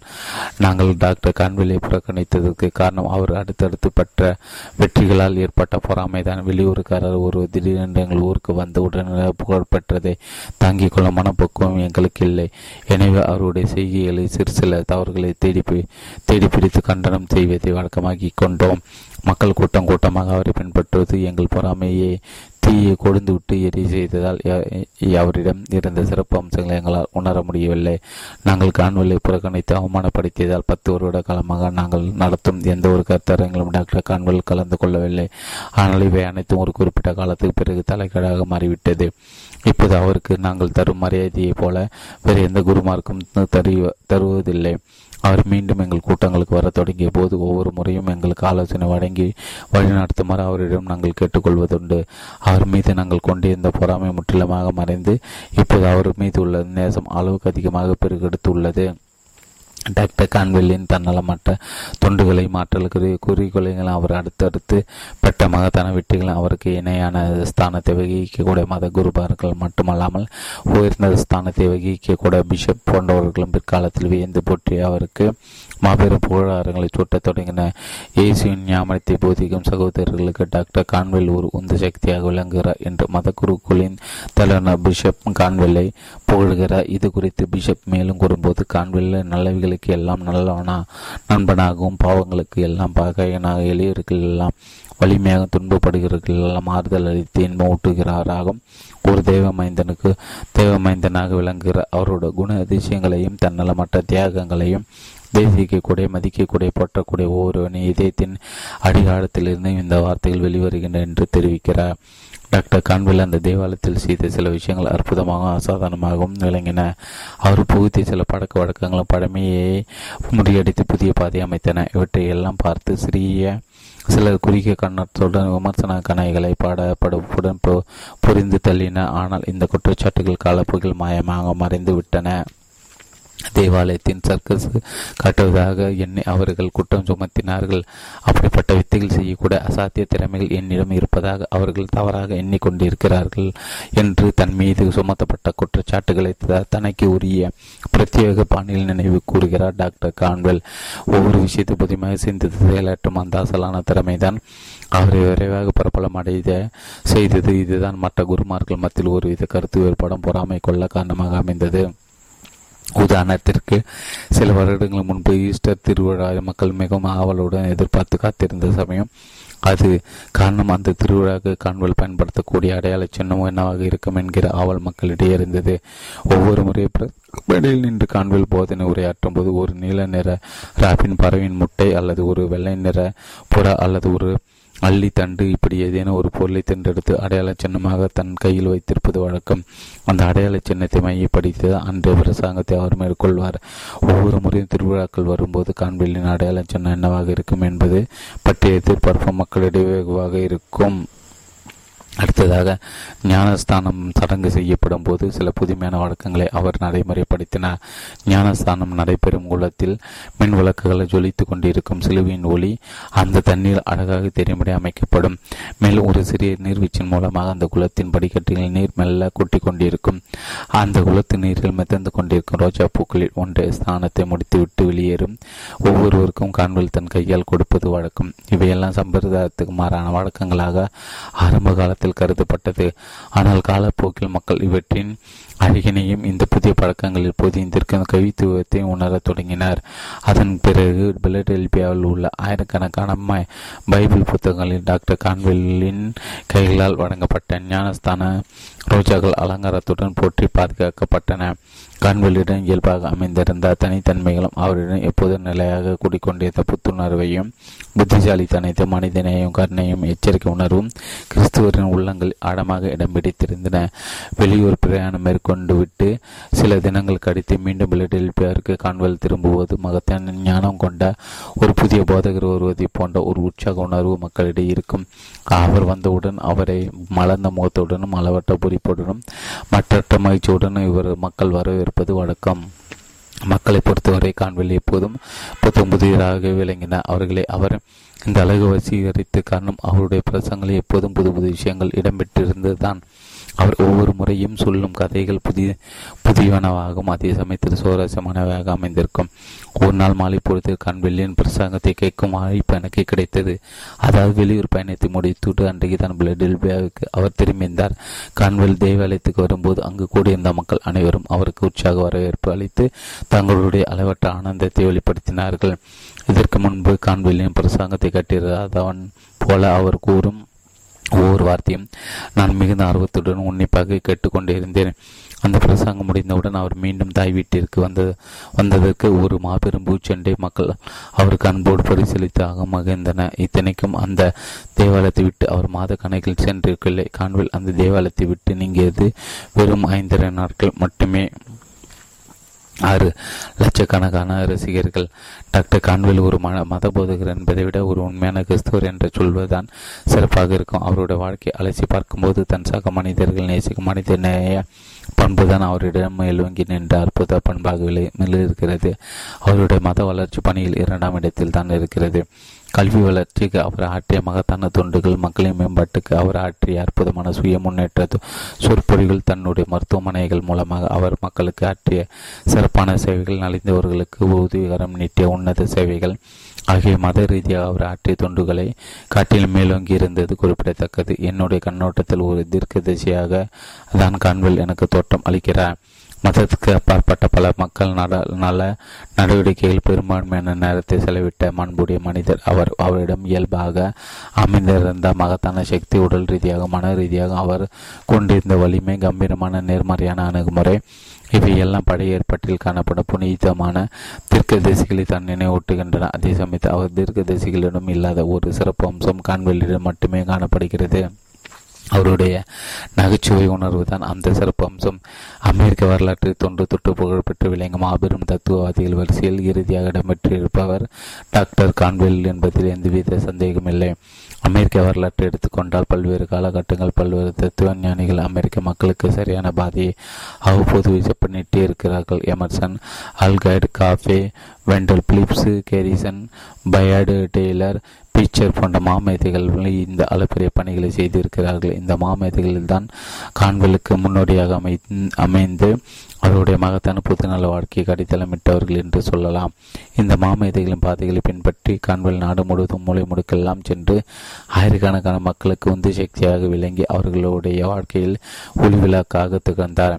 தன்னிடம் இயல்பாக அமைந்திருந்த ஞானத்தையும் அறிவாற்றலையும் கொண்டு தத்துவ கருத்துக்களை நகைச்சுவோடு கலந்து சொல்லி எண்ணற்ற மக்களுக்கு உற்சாகத்தையும் தைரியத்தையும் ஏற்படுத்திய பெருமை கண்களுக்கு உண்டு.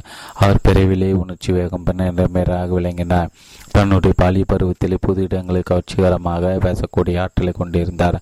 அவர் சிறுவனாக இருக்கும்போதே தன் பிறந்து வளர்ந்த நகரில் பள்ளிக்கூட ஆண்டு விழாக்களிலும் திருவிழாக்களும் சிறிதளவு மக்கள் கூடுகின்ற இடங்களிலும் தன்னுடைய பேச்சாற்றல் வளர்த்துக் கொள்வதற்காக அவர் பேசிய நிகழ்ச்சிகளை பிற்காலத்தில் சிரித்து கொண்டே நினைவு கூறுகிறார் கான்வெல்.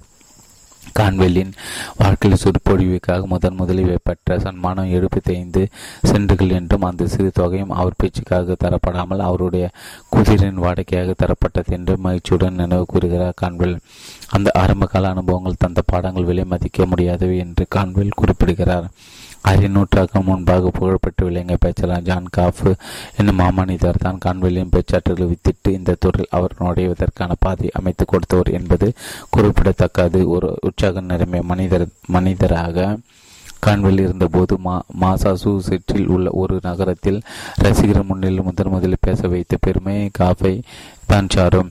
சொற்பொழிவு துறையில் ஆரம்ப கட்டத்தில் எந்த ஒரு இளைஞரும் மிகுந்த கருணையோடு ஒரு மாபெரும் சபையில் கௌரவமாக அறிமுகம் செய்து சொற்பொழிவா வாழ்க்கையை ஜான் காஃபு தான் தொடங்கி வைத்தார். அதன் பிறகு அடுத்தடுத்து பல்வேறு இடங்கள் பல தரப்பட்ட மேடைகள் அவருடைய சொற்பொழிகளை கம்பீரமாக ஒழிக்க தொடங்கின. லட்சக்கணக்கான மக்களிடையே அவர் உரையாற்றத் தொடங்கினார்.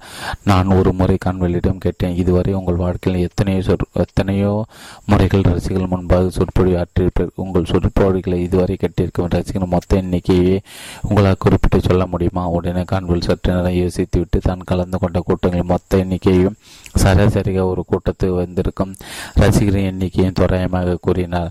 நான் சராசரியாக கணக்கிட்டு பார்க்கும்போது அந்த எண்ணிக்கை மில்லியன் கணக்கில் சென்றது.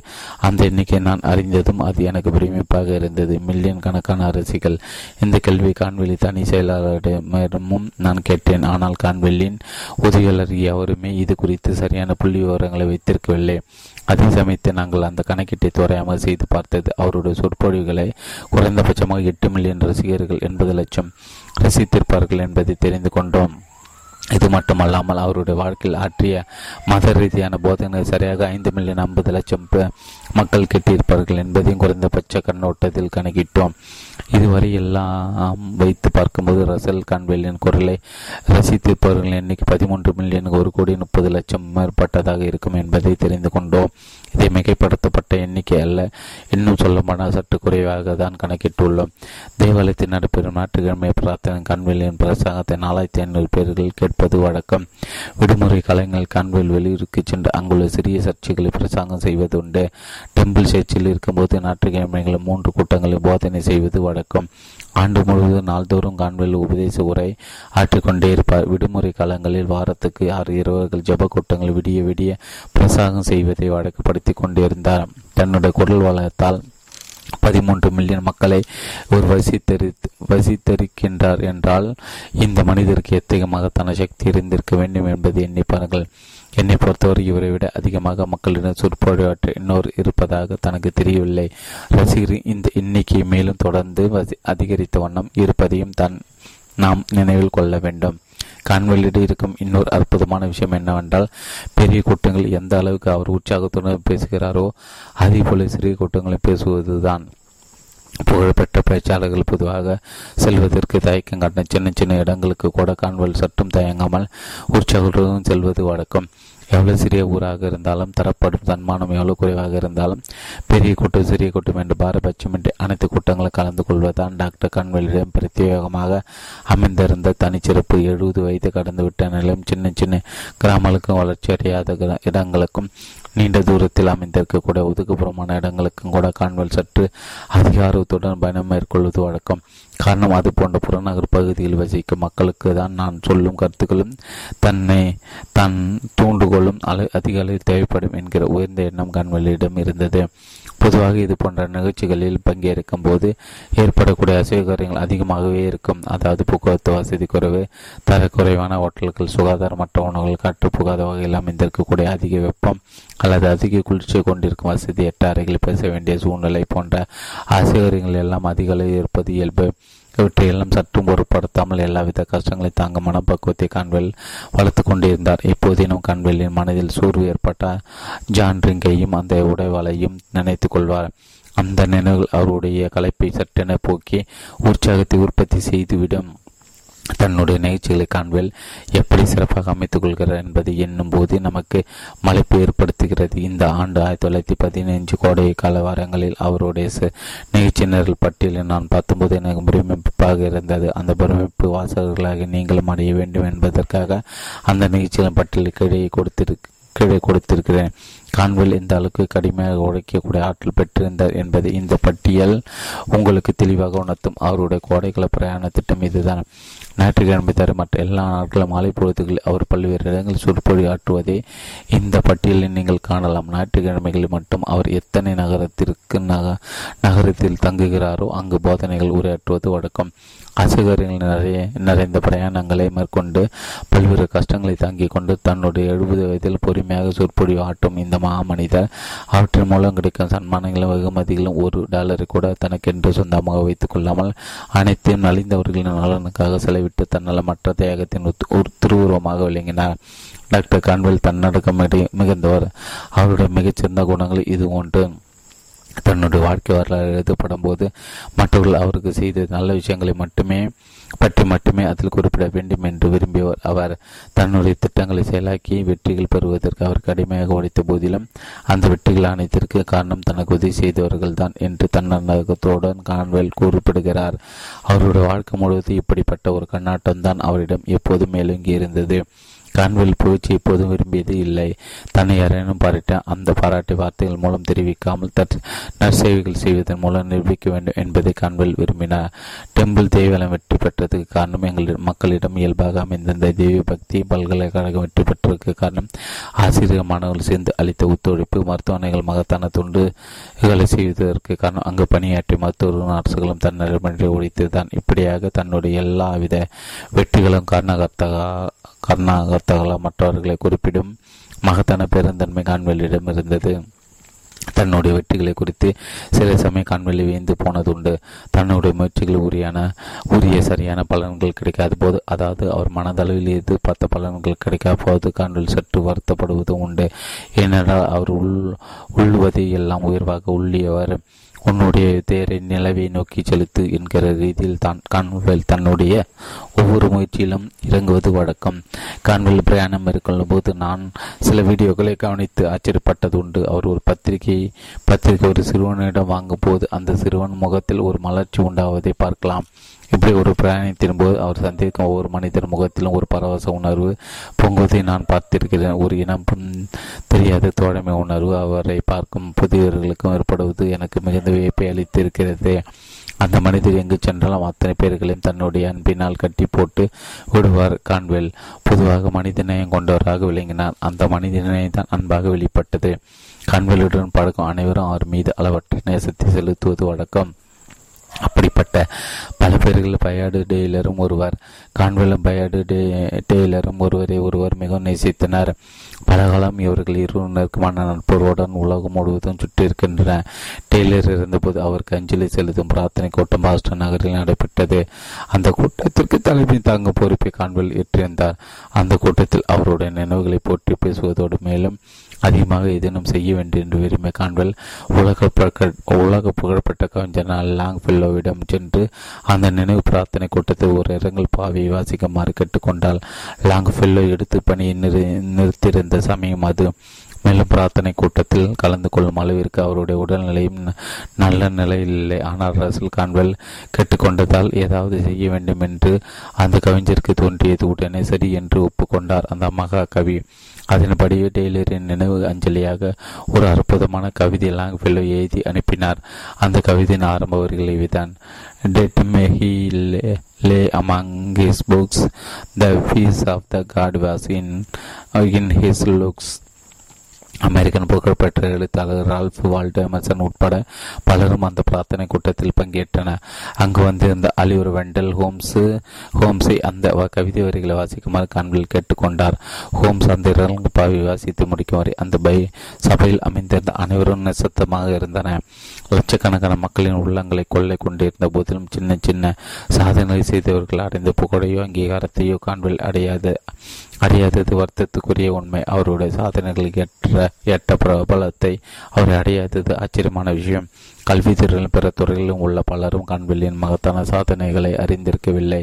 இதற்கு காண மற்றவர்களை போல் இவர் தனக்கு ஒரு சுய விளம்பரத்தை தேடிக்கொள்ளாததுதான் அரசுகள் கண்வெளியின் பேச்சு கேட்பவர்களும் அல்லது அவரிடம் தனிப்பட்ட முறையில் பழகியவர்களும் தான் அவருடைய மகத்தான ஆற்றலை வசீகர சக்தி உணர்ந்திருந்தனர். அதே சமயத்தில் சின்ன சின்ன சாதனைகளை செய்தவர்கள் பத்திரிகைகள் மூலமாக புத்தகங்கள் மூலமாக ஒரு பொலியான விளம்பரத்தை தங்களுக்கென உருவாக்கி கொண்டவர்கள். இது போன்ற போலித்தனங்கள் இல்லாமல் மக்களின் நலனுக்காக சுயநலமின்றி பாடுபட்ட காண்பிலின் எளிமைதான் அவரை மனிதர்கள் மாணிக்கமாக கம்பீரமாக தலை நிமிர்ந்து நிற்க வைக்கிறது எனலாம். நிஜமான ஆற்றல் கொண்டவர்கள் மத்தியிலும் லட்சக்கணக்கான சாதன மக்கள் மத்தியிலும் தான் ரசல் கான்வெல் உரிய அங்கீகாரத்தை பெற்றிருந்தார். இந்த இரு பிரிவினருக்கும் இடையில் இருக்கக்கூடிய போலித்தனமான வர்க்கத்தினர் தான் கான்வெல்லின் மகத்தான சக்தியை புரிந்து கொள் கொள்ளாதவர்களாக விளங்கினார்கள். ஆயிரக்கணக்கான பிளடெல்பியர்கள் காணொலி மீது அழிவு கடந்து நேசம் கொண்டிருந்த அங்குள்ள பெரிய மனிதர்கள் அனைவரும் அவரை மறைதியுடன் பூஜித்தனர். அதே சமயத்தில் போலி மாதாவிகள் அவரை பாராட்டுவதை தவித்தார்கள். மேலும் கண்வில் எப்போதும் வசதியானவர்கள் மட்டும் மேம்பட்ட வாழ்க்கை நடத்துபவர்கள் மத்தியில் உரையாற்றுவதை காட்டிலும் வசதி இல்லாத ஏழை எளியவர்கள் மத்தியில் உரையாற்றி அவர்களுடைய நம்பிக்கையும் உற்சாகத்தை அதிகரித்து கீழ்த்தர மக்கள் வளர்ச்சியில் கண்ணும் கருத்தமாக ஈடுபட்டு அவர்களை உத்வேகப்படுத்துவது தன் வாழ்க்கையின் பெரும்பகுதியை நேரத்தை செலவிட்டார் என்பது குறிப்பிடத்தக்கது. அவரிடம் நெருங்கி படிக்க ஒரு சிலர் கண்வெளுடன் பழகும் எவரும் பலனடையாமல் இருந்ததில்லை என்னும் கருத்தை அடுத்து திருத்தமாக என்னிடம் கூறியிருக்கிறார்கள். கான்வெல் எப்போதும் அரசியல் பங்கெடுத்து கொண்டதில்லை. ஒரு நல்ல அரசாங்கம் அமைப்பதற்கு ஒரு நல்ல குடிமகன் செய்ய வேண்டிய விஷயங்களை தான் அவர் செய்தார். அரசியல் ரீதியாக அவர் எந்த பதவியும் வகித்ததில்லை. கல்வி கழக கமிட்டியில் அவர் பதிவு வகித்ததோ சரி அவருடைய குறிக்கோள் மொத்தம் மனித உள்ள மேம்பாட்டில் மட்டுமே குவிந்திருந்தது. அவருடைய பெயர் பெரிய அளவில் சுடர் விட்டு பிரகாசிக்காமல் போனதற்கு ஒருவேளை இதுவும் கூட ஒரு காரணமாக அமைந்திருக்கக்கூடும். கான்வில் தன் வாழ்க்கை முழுவதும் இடைவிடாமல் தொடர்ந்து கடுமையாக உடைத்தவர் நான் தொடர்ந்து வேலை செய்து கொண்டே இருந்ததால் தான் அது என் மனதளவில் திட்டமிடும் எல்லா விஷயங்களையும் செயல்படுத்துவதற்கு என்னால் முடிந்தது என்று கான்வில் குறிப்பிடுகிறார் தன்னுடைய வாழ்க்கை தனிப்பட்ட முறையில் சுவாரஸ்யம் நிறைந்ததில்லை என்ற எண்ணம் அவருக்கு இருந்தது. ஒரு சராசரி மனிதன் வாழ்க்கையை தான் தன் வளர்ந்ததாகவும் அதில் குறிப்பிட்டு சொல்லக்கூடிய சுவையான சம்பவங்கள் எதுவும் பிரத்யேகம் இல்லை என்றும் தன்னடக்கத்துடன் சொல்கிறார். கான்வெல் தன்னை பற்றி வாழ்க்கை வரலாற்றை எழுதுவதற்கு அவர் எப்போதும் விரும்பியதில்லை. அவர் எத்தகைய பிரமையூட்டும் சாதனைகளை செய்திருக்கிறார் என்பது எல்லாம் நினைத்து பார்ப்பதற்கு அவர் எப்போதும் ஆர்வம் காட்டியதில்லை. கான்வெல்லை போன்ற ஒரு சிறப்பான அளமைப்பாளரை வேறு எங்கும் காண முடியாது. பார்க்க போனால் அமைப்பாளர் பணிகளும் நிர்வாக பணிகளும் தான் நிர்வாக பணிகள் தான் அவருடைய வாழ்க்கையில் பெரும் பங்கினை வகித்தது அவர் இளைஞராக இருந்தபோது பல்வேறு பட்டிமன்றங்களது அமைப்பாளராக விளங்கினார். போருக்கு முன்பு உள்ளூர் இராணுவ குழுவின் அமைப்பாளராக இருந்திருக்கிறார். உள்நாட்டு போரின் போது பாதுகாப்பு படையில் அவர் பணியாற்ற சமைத்து தெற்கு பகுதியில் உள்ள ஏழை குழந்தை குழந்தைகளுக்காக முதன் முதலில் தொடங்கப்பட்ட இலவச பள்ளியை காண்பில் தான் அமைத்தார். அவர் வழக்கறிஞராக பணியாற்ற அந்நகரத்தின் முதல் ஓ ஓஎம்சிஏ கிளையை நிறுவியர் காண்பில் தான் ஒரு சமயத்தில் இவர் ஒரு பெரிய செய்தி பத்திரிகையும் தொடங்கினார். ஆரம்பத்தில் இது போன்ற பல அமைப்புகளை உருவாக்கிய அந்த உணர்வு தான் காலம் செல்ல செல்ல மேலும் அதிகரித்தது. மாபெரும் அமைப்புகளை பிற்காலத்தில் இவர் உண்டாக்கியதற்கு அசிவரமாக அமைந்தது என்று சொல்லலாம். அதாவது பிரம்மாண்டமான தேவாலயம் அதனோடு தொடர்புடைய பல்வேறு அமைப்புகள் மற்றும் பல்கலைக்கழகம் ஒரு பல்கலைக்கழகத்தை நிர்மாணித்தாலேயோ அவருடைய அபரித்தமான நிர்வாகத்திற்கு தெளிவாக புலனாகின்றன. உங்களுடைய வாழ்க்கை சுவரசம் நிறைந்தவை அல்ல என்று நீங்கள் கூறியதற்கு காரணம் என்ன என்று ஒரு முறை நான் அவரிடம் கேட்டேன். நான் அபரகம் லிங்கனிலிருந்து தொடங்கி மேலும் சில உலக புகழ்பெற்ற மாம்பத்தின் வரலாறு அவர்களுடைய இல்லங்களை சென்று எழுதியிருக்கிறேன். அவர்களோடு ஒப்பிடும்போது என்னுடைய வாழ்க்கை அந்த அளவுக்கு சுவரசியங்கள் நிறைந்தது அல்ல என்று அவர் குறிப்பிட்டார். இதிலிருந்து அவருடைய தன்னடக்கம் இயல்பாக வெளிப்படுகிறது. புகழ்பெற்ற பலருடைய வரலாறுகளை தனியாகவும் பிரபல அமெரிக்க வரலாற்று ஆசிரியருடன அபேட்டுடன் இணைந்தும் கான்வெல் எழுதியிருப்பது இங்கு குறிப்பிடத்தக்கது. கான்வெல்லின் பன்முனை ஆற்றல்கள் அவரை பிறர் வசீகரித்துக்கு முக்கிய காரணம் என்று சொல்லலாம். அவரில் உள்ள சிறப்பு அம்சங்கள் குறிப்பிடத்தக்கது. அவர் இன்றைய மனிதர் என்பதுதான். அவருடைய சொற்பொருள் இன்றைய மனிதர்களுக்கு இன்றைய சூழ்நிலைகள் உள்ள இன்றைய வாய்ப்புகள் தான் எப்போதும் வெளிப்படும். இங்கிலாந்து கேம்பிரிட்ஜ் பல்கலைக்கழகத்தில் இத்தாலிய வரலாறு குறித்து காண்பில் ஆற்றிய அபாரமான சொற்பொழிவு லண்டன் டைம்ஸ் பத்திரிகையில் மிகவும் புகழ்ந்து வேதியது. அமெரிக்காவின் உச்ச நீதிமன்ற ஒரு நாள் மாலை ஒரு வழக்கில் அவர் வாதாடுவதற்காக அவருக்கு அனுமதி வழங்கப்பட்டிருந்தது. ஆனால் அவர் அங்கு செல்லாமல் அதே நேரத்தில் பழங்கால இஸ்ரேல் தீர்க்கதரிசிகளின் குருகுலம் என்ற தலைப்பில் கான்வெல் வாஷிங்டனில் சொற்பொழி ஆற்றிக் கொண்டிருந்தார் இதுபோன்று அவருடைய வாழ்க்கையில் நடைபெற்ற பல சம்பவங்கள் ஆச்சரியத்தையும் வியப்பையும் அளிப்பதாக உள்ளன. கான்வெல்லிடம் ஒரு புதுமையான விசேஷமான குணம் அமைந்திருந்தது. நெருப்பின் மீது அவர் வைத்திருந்த அளவு கடந்த பிரியம்தான். அந்த புதுமையான குணம் ஒரு வைதிகமான கிறிஸ்துவர் என்று அவரை சொல்வதை விட நெருப்பை வழிபடும் பக்தர் என்று சொல்வது சால பொருத்தமாக இருக்கும். தீஜோலை சிறு வயதிலிருந்து ரசிக்கும் குணம் கண்களிடம் இயல்பாக அமைந்திருந்தது. இன்னும் சொல்லப்போனால் அவர் குழந்தை பருவத்தில் நெருப்பு மூட்டி விளையாடுவதற்காக பல முறை தண்டிக்கப்பட்டிருக்கிறார். அவருக்கு நடுத்தர வயது தான் நடந்து கொண்டிருக்கும் போது அவர் வசித்த வீட்டின் சில பகுதியில் பழனைந்து இடிக்கப்பட வேண்டிய நிலையில் இருந்தன. அந்த கட்டிடங்களை உடைக்கும் போது கிடைக்கும் மரப்பொருள்களையும் வீட்டை சுற்றி இருந்த மரங்களின் கிளைகள் முறிந்து கீழே விழும்போது அதிலிருந்து கிடக்கும் மரத்துண்டுகளையும் ஒன்றாக குவித்து நெருப்பை முட்டி ரசிப்பது ஒரு அலாதி சுகத்தை அவர் அனுபவித்ததாக குறிப்பிடுகிறார். கான்வெல்லிடன் அமைந்த அசுர பலத்தின் இப்போது எப்போதும் அவர் தீவிரமான உற்சாகத்தை இழக்காமல் இருந்ததுதான். கான்வெல்லின் கடைசி கால கட்டங்களில் கூட அவருடைய ஆற்றலும் ஆர்வம் சட்டம் குறையாமல் கம்பீரமாக இருந்தது. கான்வெல்லின் கடைசி காலங்களில் கீழ்வாதம் மற்றும் நரம்பு பிரச்சனை அவருக்கு பாதிப்பு இருந்தது. ஆனால் அந்த பழியை அவர் சற்றும் பொருட்படுத்தாமல் தான் எல்லா செயல்களிலும் ஈடுபட்டார். அந்த பிரச்சனைகள் எவ்வளவுதான் அவரை துன்புறுத்தினாலும் அதனை கண்வெளி எப்போதும் வெளியே காட்டிக்கொள்வதில்லை. படிக்கட்டில் இறங்கும் போது நரம்பு பிரச்சனை அவர் சிரமப்பட்டாலும் கூட எவருடைய உதவியும் அவர் எதிர்பார்ப்பதில்லை. கடுமையான உடல் உபாதைகள் இருந்தாலும் கூட அவர் அமைதியாக பேசுவதும் கடிதங்களுக்கு பதில் எழுதுவதும் அந்தந்த நேரங்கள் செய்ய வேண்டிய எந்த கடமையும் பாக்கி வைக்காமல் செல் செயல்படுவதுமாக தான் இருப்பார் பிரசங்க மேடையிலோ அல்லது சுறுப்பொழி மேடையிலோ உரையாற்றும் போது கூட காண்பலுக்கு உடல் ரீதியாக எந்த பிரச்சனை ஏற்பட்டாலும் அவற்றை பொருட்படுத்தாமல் தான் பேசும் பேச்சில் மட்டுமே தன் முழு கவனத்தையும் செலுத்துவது வழக்கம்.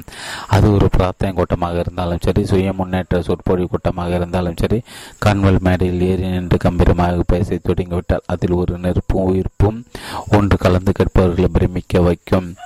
ஏழு பல்கலைக்கழக உருவானது எப்படி டெம்பிள் பல்கலைக்கழகது தோற்றமும் வளர்ந்த விதம் ஒரு மகத்தான கதை. மகத்தான ம மகத்தானது மட்டுமல்லாமல் உத்வேகம் ஊட்டக்கூடியது. உத்வேகம் ஊட்டக்கூடியது மட்டுமல்லாமல் முழுக்க முழுக்க சாகசம் நிறைந்தது. ஒன்றுமில்லாத ஒரு பூச்சிலிருந்து தோன்றி நான் அந்த பிரம்மாண்டமான பல்கலைக்கழகம் அதாவது ஒரு இளைஞனுக்கு கல்வியறி தேவைப்பட்டது. அவன் தன்னுடைய அந்த ஆசையை வெளிப்படுத்திய மனிதர் யார் என்றால் தன்னுடைய வாழ்க்கையை முழுவதும் நலிந்தவர்களுக்கு தொண்டு செய்வதிலேயே பெரும் பகுதி நேரத்தை கடித்த உன்னதமான தன்னலமற்ற அந்த மனிதர். அந்த இளைஞனை ஆசை பூர்த்தி செய்ததன் விளைவாக உருவானதான் டெம்பிள் பல்கலைக்கழகம். அந்த மகத்தான மனிதர் தான் டாக்டர் ரசல் கான்வெல் அவர்கள். பெர்கே பெர்கேஷேரில் உள்ள டாக்டர் கான்வெல்லின் இல்லத்திற்கு அவருடன் சேர்ந்து நானும் சென்று கொண்டிருந்தேன். அப்போது நான் அவரிடம் பல்கலைக்கழகம் எப்படி உருவாயிற்று என்று கேட்டேன். அதற்கு அவர் அதற்கான அவசியம் இருந்தால் உருவா அவசியம் இருந்ததால் உருவாயிட்டு அதில் பணியாற்ற ஆசிரியர்களின் விசுவாசம் அதன் வெற்றிக்கு வித்திட்டது என்றார். சற்று விரிவாக விளக்குமாறு நான் அவரிடம் வேண்டினேன். சிறிது நேரம் மௌனமாக இருந்த டாக்டர் கன்வெல் வானத்தில் இருந்த பிற நிலையும் அங்கிருந்த மரங்களையும் மலைகளையும் சற்று நேரம் அமைதியாக பார்த்துவிட்டு கூறினார். அனைத்துமே யதார்த்தமாக சாதாரணமாகவும் நடந்ததுதான். அதற்கென்று எவ்வித முயற்சிகளும் வாய்ப்புகளும் பிரத்யேகம் செயல்படவில்லை. ஒரு நாள் மாலை நேரம் பிரார்த்தனை நேரம் முடிந்த பின் நான் அமைதியாக அமைந்திருந்தேன். அப்போது ஒரு இளைஞன் என்னை பார்ப்பதற்காக வந்தான். அவனை ஏதோ ஒரு மன உளைச்சலில் இருப்பதை நான் புரிந்து கொண்டேன். நான் அவனை என் அருகில் அமர சொன்னேன். சற்று நேரத்தில் தன்னோட பிரச்சனை குறித்து அவன் கூறத் தொடங்கினான். டாக்டர் கன்வெல் அந்த இளைஞன் அப்படித்தான் தொடங்கினான். நான் சம்பாதிப்பது மிகவும் குறைவுதான். இதைவிட கூடுதலாக சம்பாதிக்கக்கூடிய வாய்ப்புகளும் தற்போதைக்கு எனக்கு இருப்பதாக தெரியவில்லை. இந்த குறை குறைந்த சம்பளத்தை கொண்டு என்னால் மட்டுமல்ல என் தாயையும் நான் பராமரிக்க வேண்டும். எனக்கு மிகவும் சிரமமாக இருக்கிறது. அதே சமயத்தில் ஒரு மத குருவாக வேண்டுகின்ற ஆசையும் என் மன நீண்ட காலமாக இருக்கிறது. என் வாழ்க்கையில் ஒரு லட்சியமும் அதுதான். இப்போது நான் என்ன செய்ய வேண்டும்? என்ன எந்த மனிதனாக இருந்தாலும் நான் அந்த இளைஞனிடம் கூறின மாறாத மன உறுதியும் தெளிவான லட்சியமும் கொண்டிருந்தால் அவன் ஆசைப்படுவது எதுவாக இருந்தாலும் அது நிச்சயமாக நிறைவேறும். உடனே அந்த இளைஞன் கூறினான் நான் எவ்வளவு முயற்சித்து பார்த்து விட்டேன் என்னால் எதையும் தெளிவாக சிந்திக்க முடியவில்லை. நான் கல்வி கற்க பெரிதும் விரும்புகிறேன். அதற்காக எனக்கு கிடைக்கக்கூடிய ஒவ்வொரு நிமிடத்தையும் பயன்படுத்த நான் தயாராக இருக்கிறேன். ஆனால் அந்த கல்வியை எப்படி பெறுவது என்பதுதான் எனக்கு புரியவில்லை. நான் அவனை நன்றாக பார்த்துவிட்டு சில நிமிடங்களை யோசித்தேன். அவன் தன்னுடைய லட்சியத்தில் உறுதியாகவும் ஆசைப்படுவது தெளிவாகவும் காணப்பட்டான். உடல் ரீதியாக மன ரீதியாக அவன் தெளிவாக இருந்ததால் அவன் அவன் கொண்டிருக்கும் குறிக்கோளில் அவன் மனமும் உடலும் சிறப்பாக ஒத்துழைக்கும் என்று எனக்கு புலப்பட்டது. அவன் மீது இறக்கம் கொள்வதற்கு மேலாக ஏதோ ஒன்று அவனுக்கு தேவைப்படுகிறது என்பதை நான் புரிந்து கொண்டேன். ஒரு வார காலம் தினமும் நீ என்னிடம் வா நானே உனக்கு கல்வியை போதிக்க தொடங்குகிறேன் என்று நான் கூறினேன். மேலும் அந்த பாடம் குறைந்தபட்சம் உனக்கு ஒரு நல்ல தொடக்கத்தையாவது ஏற்படுத்தும் என்று தெரிவித்தேன். அந்த இளைஞன் முகம் சற்றென மலர்ந்தது அப்படி செய்வதாக அவன் ஆர்வத்துடன் கூறிவிட்டு சென்றான். சற்றனை அவன் மீண்டும் பரபரப்புடன் ஓடி வந்து நான் வரும்போது என்னுடைய நண்பன் ஒருவன் அடைத்து வரலாம் என்று வரலாமா என்று கேட்டான். எத்தனை பேர்கள் வேண்டுமானாலும் அடைத்து வரலாம். ஒன்றுக்கு மேற்பட்ட எண்ணிக்கை என்பது மேலும் கூடுதலான பலனை அளிக்கும். அவன் முதல் நாள் வந்தபோது தன்னுடன் ஆறு நண்பர்கள் அடைத்து வந்தான். அந்த நாள் முதல் நாளை அந்த நாள் அந்த முதல் நாள் மாலை பொழுதில் லத்தின் மொழியின் அடிப்படைகளை நான் போதித்து போதிக்க தொடங்கினேன் கான்வெல் சட்டென கதையை நிறுத்தினார் வானத்தில் இருந்த பிறநிலை சற்றென ஆழ்ந்த சிந்தையுடன் பார்த்து கொண்டிருந்தார் அந்த ஆரம்ப கால நினைவுகள் அப்போது அவருடைய மனதை முழுமையாக ஆக்கிரமிக்கக்கூடும் பல்கலைக்கழகத்தின் தொடக்க கால நினைவுகள் இப்போது நேசிப்பவர் அவர். தன்னுடைய மலர் நினைவுகள் மூழ்கியிருந்த அவர் சிறிது நேரத்தில் பல்கலைக்கழகம் உருவான அந்த கதையை மீண்டும் சொல்லத் தொடங்கினார். அதுதான் ஆரம்ப கட்டம். இப்போது அதன் தொடர்ச்சியை கூறுகிறேன். மூன்றாவது நாள் மாலை பொழுதில் மாணவர் எண்ணிக்கை நாற்பதாக உயர்ந்தது. அந்த சமயத்தில் மேலும் சிலர் எனக்கு உதவ முன் வந்தனர். ஒரு அறை வடக்கு எடுக்கப்பட்டது. அதன் பிறகு ஒரு சிறிய வீடு. அதன் அடுத்து இரண்டாவது வீடு. மிக குறைந்த எண்ணிக்கையில் மாணவர்களையும் ஆசிரியர்களையும் கொண்டிருந்த அந்த சிறிய கல்வி கழகம் அதன் பிறகு கல்லூரியாக மாறியது. சிறிது காலத்தில் பிராடு சாலையில் டெம்பிள் சர்ச்சுக்கு பக்கத்தில் கட்டிடங்கள் கட்டப்பட்டு அதற்கு டெம்பிள் பல்கலைக்கழகம் என்ற பெயரும் சூட்டப்பட்டது. எங்களுடைய முதல் குறிக்கல் நான் என்று சொல்லி கொண்டு வந்த திடீரென நாங்கள் என்று மாற்றிக்கொண்டதை நான் கவனித்தேன். எங்களுடைய முதல் குறிக்கோள் வழக்கமான மற்ற கல்வி நிறுவனங்களில் பயில்வதற்கு வசதி இல்லாத மாணவர்களுக்கு கல்வி போதிப்பதுதான். இங்கேதான் ரசல் கான்வெல்லின் தனித்தன்மை வெளிப்படுகிறது. ஒரு பல்கலைக்கழகம் உருவான வரலாற்று ரத்தின சுருக்கமாகவும் அதே சமயத்தில் மிகுந்த தெளிவோடும் எவ்வளவு அழகாக கூறிவிட்டார் பாருங்கள். கான்வல் எப்போதும் இதை தான் அழுத்த திருத்தமாக வலியுறுத்தி கூறுவது வழக்கம். அதாவது ஒரு செயலின் தொடக்கம் தான் முக்கியத்துவம் வாய்ந்தது. அந்த தொடக்கத்தை ஒருவன் உற்சாகத்துடன் செய்ய ஆரம்பித்து சரியான பாதையில் செய்வானான பிரம்மாண்டமான விளைவுகள் தாமாக எளிதில் உண்டாகிவிடும்.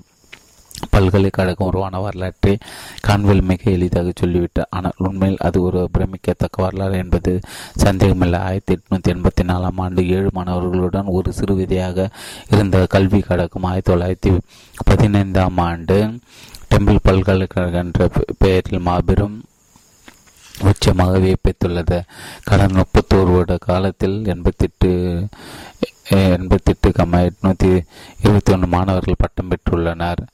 என்கின்ற உண்மை காண்பில் குறிப்பிட்டிருப்பது எனக்கு பெருமைப்பாக இருந்தது. இந்த மாபெரும் மாணவர்களின் எண்ணிக்கை அதன் நிறுவன வாழ்நாளை சாதிக்கப்பட்டிருப்பது ஒரு மாயஜால மகத்துவம் என்று தான் சொல்ல வேண்டும். டம்பிள் பல்கலைக்கழகம் இந்த அமைப்பு தொற்றுவிக்கப்படாமல் இருந்திருக்கும் என்னால் இந்த எண்பத்தெட்டாயிரத்தி எட்நூத்தி இருபத்தி ஒரு மாணவர்கள் பெரும்பான்மையாளர்களுக்கு உயர்வு பெற்றிடும் வாய்ப்பு நேர்ந்திருக்காது போதிய வருமானம் இல்லாமல் சிரமப்பட்ட ஒரு இளைஞனுக்கு கல்வி கற்பித்து தொடங்கிய காண்பிலி இந்த பணி. அவருடைய கடுமையான உழைப்பினால் விஸ்வரூபம் எடுத்து எண்ணற்ற இளைஞர்கள் வாழ்க்கையில் கல்வி என்னும் ஒளியை ஏற்றி வைத்திருக்கிறது. நான் குறிப்பிட வேண்டிய முக்கியமான சில விஷயங்கள் இருக்கின்றன என்று டாக்டர் கான்வில் கூறிய போது எனக்கு எதிர்பாராது என்பது ஏற்பட்டது. இந்த பல்கலைக்கழகத்தின் வளர்ச்சி தாமாக முன்வந்து தன்னலமில்லாமல் சீரிய முறையில் தொண்டாற்றிய பெருமக்களை நான் குறிப்பிட்டு சொல்லியாக வேண்டும். பென்சில்வேனியா பல்கலைக்கழகத்தை சேர்ந்த பேராசிரியர்கள் பப்ளிக் பள்ளிகளை சேர்ந்த பல்வேறு ஆசிரியர் பெருமக்கள் உள்ளூர் கல்வி கழகங்களில் பாடம் போதித்தவர்கள் இப்படி பலரும் இந்த நிறுவனம் நிலை பெற வேண்டும் என்கிற உயர்ந்த எண்ணத்தோடு நேரம் பார்க்காமல் கடினமாக உடைத்தார்கள் இந்த தியாக உள்ளங்களுக்கு மரியாதை செலுத்தப்படுவதை நான் என்னுடைய முதல் கடமையாக நான் கருதுகிறேன். இன்னொரு மிக முக்கிய விஷயம் என்னவென்றால் மே கல்வி நிறுவனத்தின் தேவை என்பது இப்போதைய சூழலை விட அந்த கால சூழலை மேலும் அதிகமாக இருந்தது. காரணம் அந்த காலத்தில் இரவு பள்ளிகளோ அல்லது கைத்தொழில் பள்ளிகளோ கிடையாது. இதனால் டெம்பிள் பல்கலைக்கழகத்தின் பாடப்பிரிவுகள் மிக வேகமாக அதிகரிக்க தொடங்கின. இந்த நிலை பல்கலைக்கழகத்தில் இல்லாத பாடத்திட்டங்களும் பயிற்சி வகுப்புகளும் எதுவும் இல்லை என்று சொல்லக்கூடிய அளவுக்கு அபரிதமான வகையில் பல்கலைக்கழகம் விஸ்தரித்தது. அதே சமயத்தில் பல்கலைக்கழகம் எவ்வளவுதான் பெரிய அளவில் வளர்ச்சி அடைந்தாலும் அதன் அடிநாத கொள்கையாக விளங்க நலிந்தோருக்கு கல்வியுதவி என்பதில் எந்த மாற்றமின்றி அந்த கொள்கையை காரணம் கொண்டும் விடாமல் கடைசி வரை கடைபிடித்து வருகிறது. ஆயிரத்தி எட்நூத்தி எண்பத்தி எட்டாம் ஆண்டு இந்நிறுவனத்தின் மொத்த மாணவர்கள் எண்ணிக்கை அறுநூறாக இருந்தது. இவ் எப்போதும் புதிய விண்ணப்பங்கள் வந்த வண்ணமே இருந்தன என்பது குறிப்பிடத்தக்கது. குறிப்பிட குடும்பத்திற்கு உதவியாக பல்வேறு நிறுவனங்கள் வேலை பார்க்க பணியாளர்களுக்கும் கல்வி கற்கக்கூடிய வசதி வாய்ப்புகள் அளித்து டெம்பிள் பல்கலைக்கழகம் கூடுதல் தனிச்சிறப்பாக விளங்கியது. மாணவர்களின் வசதிக்கேற்ப அவர்களுக்கு பொருந்தக்கூடிய நேரங்களை வகுப்பில் நடத்தியது இந்நிறுவனத்தின் மற்றொரு சிறப்பு அம்சம் காலை ஒன்பது மணி முதல் இரவு பத்து மணிக்குள் பத்து மாணவர்கள் ஒன்றாக சேர்ந்து ஒரு குறிப்பிட்ட நேரத்தை வகுப்பை நடத்துமாறு கேட்டுக்கொண்டால் அதன்படி அவர்கள் விருப்பத்திற்கு வகுப்புகள் நடத்தப்பட்டன. இந்த முறையை அமல்படுத்தும் போது பேராசிரியர்கள் மற்றும் ஆசிரியர்கள் எண்ணிக்கை அதிக அளவில் தேவைப்படுகின்ற சிக்கல் இருந்தாலும் கூட மாணவர்களின் நலனை கருத்தில் கொண்டு அந்த சிரமங்களை பொருட்படுத்தாமல் இந்த திட்டம் அங்கு வெற்றிகரமாக நடைபெற நடத்தப்பட்டது. பிரசிடென்ட் கால்மெல் ஆமாம் பல்கலைக்கழகத்தை பொறுத்தவரை அவரை அனைவரும் பிரசிடென்ட் என்று அழைப்பதுதான் வழக்கம். ஒரு விஷயத்தில் என்று அழைப்பதுதான் வழக்கம். ஒரு விஷயத்தில் அவர் கருவப்படுவதுண்டு அதை டெம்பிள் அடைத்து பொறுவர் முழுக்க முழுக்க மாணவர்கள் கல்வி அறிவு தகுதி மட்டுமே அடிப்படையை கொண்டு அவர்களுக்கு பட்டமளிக்கப்பட்டு வருகிறது. மாணவர்கள் அதிக அளவில் வகுப்பு பிரசங்களை கேட்பதோ அதிக வருடங்கள் கல்லூரிக்கு வருவதோ பட்டம் பெறுவதற்கு தகுதிகளாக அங்கீகரிக்கப்படுவதில்லை. நான்கு வருட பயிற்சி காலத்தில் பெற வேண்டிய கல்வியறை இரண்டு அல்லது மூன்று வருடங்களை பெற்றாலும் கூட அந்த மாணவர்கள் உரிய அங்கீகாரம் அளிக்கப்பட்டது. நான்கு வருடங்கள் பெற்று பாடங்கள் தேர்ச்சி பெறாதவர்கள் பட்டம் அளிக்கப்படுவதில்லை. டெம்பிள் பல்கலைக்கழகத்தை பொறுத்தவரை பொழுதுபோக்கியிருக்க கல்வி பயில வரும் மாணவர்களுக்கு அங்கு இடமில்லை. அந்த இடம் கல்வியின் மீது உண்மையான ஆர்வம் கொண்டவர்களுக்கு மட்டுமே சொந்தமானதே தவிர போலியான கௌரவத்திற்காக அங்கு செல்ல விரும்புபவர்கள் அனுமதிக்கப்படுவதில்லை. அந்த கல்வி கழகத்தில் பெரும் பங்கு வகித்த மாணவர்கள் பல்வேறு துறைகளில் பணியாற்றிய பணியாற்றுபவர்கள் என்பது குறிப்பிடத்தக்கது. அதாவது ரயில்வே குமஸ்தாக்கள் வங்கி குமஸ்தாக்கள் ஆசிரியர்கள் போதகர்கள் மெக்கானிக்கல் விற்பனையாளர்கள் மருத்துவ பிரதிநிதிகள் அரசாங்க ஊழியர்கள் விதவைகள் நர்சுகள் குடும்ப தலைவிகள் பொறியாளர்கள் தீயணைப்பு வீரர்கள் வாகன ஓட்டுநர்கள் நடத்துனர்கள் மற்றும் வியாபாரிகள் போன்றோர் தான் அந்த பல்கலைக்கழகத்தை பெருமளவு கல்வி பயின்றார்கள். கல்லூரி கல்வியின் தருணம் ஸ்காலர்ஷிப் வசதிகளும் பறந்து விரிந்த பல்வேறு பாடத்திட்டங்கள் பல்கலைக்கழகத்தை பெயரையும் புகழையும் அங்கீகரி அதிகரித்தது. இதனால் பென்சில்வேனியா மாநில அரசு அதிகாரப்பூர்வமான மானியத்தை ஆயிரத்தி தொள்ளாயிரத்தி ஏழாம் ஆண்டு இப்பல்கலைக்கழகத்திற்கு வழங்கி கௌரவித்தது.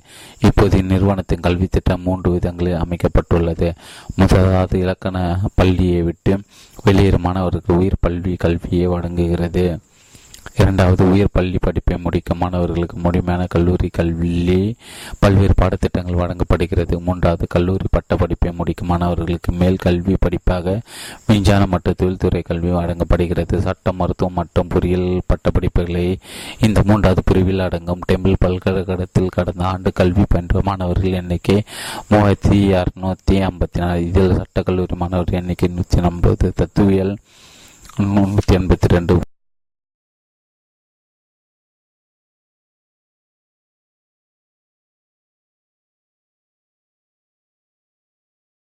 மருத்துவம் மற்றும் பொறியியல் பட்டப்படிப்புகளை இந்த மூன்றாவது பிரிவில் அடங்கும் டெம்பிள் பல்கலைக்கழகத்தில் கடந்த ஆண்டு கல்வி பயின்ற மாணவர்கள் எண்ணிக்கை மூவாயிரத்தி அறுநூத்தி ஐம்பத்தி நாலு இதில் சட்டக்கல்லூரி மாணவர்கள் எண்ணிக்கை நூற்றி ஐம்பது தத்துவியல் முன்னூற்றி எண்பத்தி ரெண்டு பொது மருத்துவம் பார்மசி மற்றும் பல் மருத்துவம் மூன்று இணைந்த எண்ணிக்கை முன்னூற்றி ஐம்பத்தி பொருள் முன் முப்பத்தி ஏழு இவை தவிர கலை மற்றும் விஞ்ஞானம் கிண்டர் கார்டன் மற்றும் உடற்பயிற்சி கல்வி மேலும் மாணவர்கள் எண்ணிக்கை ஆயிரத்தி நூற்றி எழுபத்தி நாலு மேலும் இரநூத்தி அறுபத்தி ஒன்பது மாணவர்கள் சமையல் மற்றும் உடை அலங்காரம் அழகு சாதனம் மற்றும் கைவினை பொருட்கள் தோட்டக்கலை மற்றும் கற்பனை திறன் ஆகிய துறைகளில் பயின்றனர் இவர்கள் தவிர ஐநூற்றி பதினோரு மாணவர்கள் உயிர் பள்ளி கல்வியையும் இருநூத்தி நாற்பத்தி மூணு மாணவர்கள் தொடக்க கல்வியையும் பயின்றனர் மேலும் இசைத்துறையில் அறுபத்தி ஒன்பது மாணவர்களும் அரசு பயிற்சி அறுபத்தி எட்டு மாணவர்களும் கலை மற்றும் அறிவியல் துறையில் அறுநூத்தி ஆறு மாணவர்களும் வணிக கல்வித்துறையில் தொள்ளாயிரத்தி எண்பத்தி ஏழு மாணவர்களும் பயின்றனர் டெம்பிள் பல்கலைக்கழகத்தை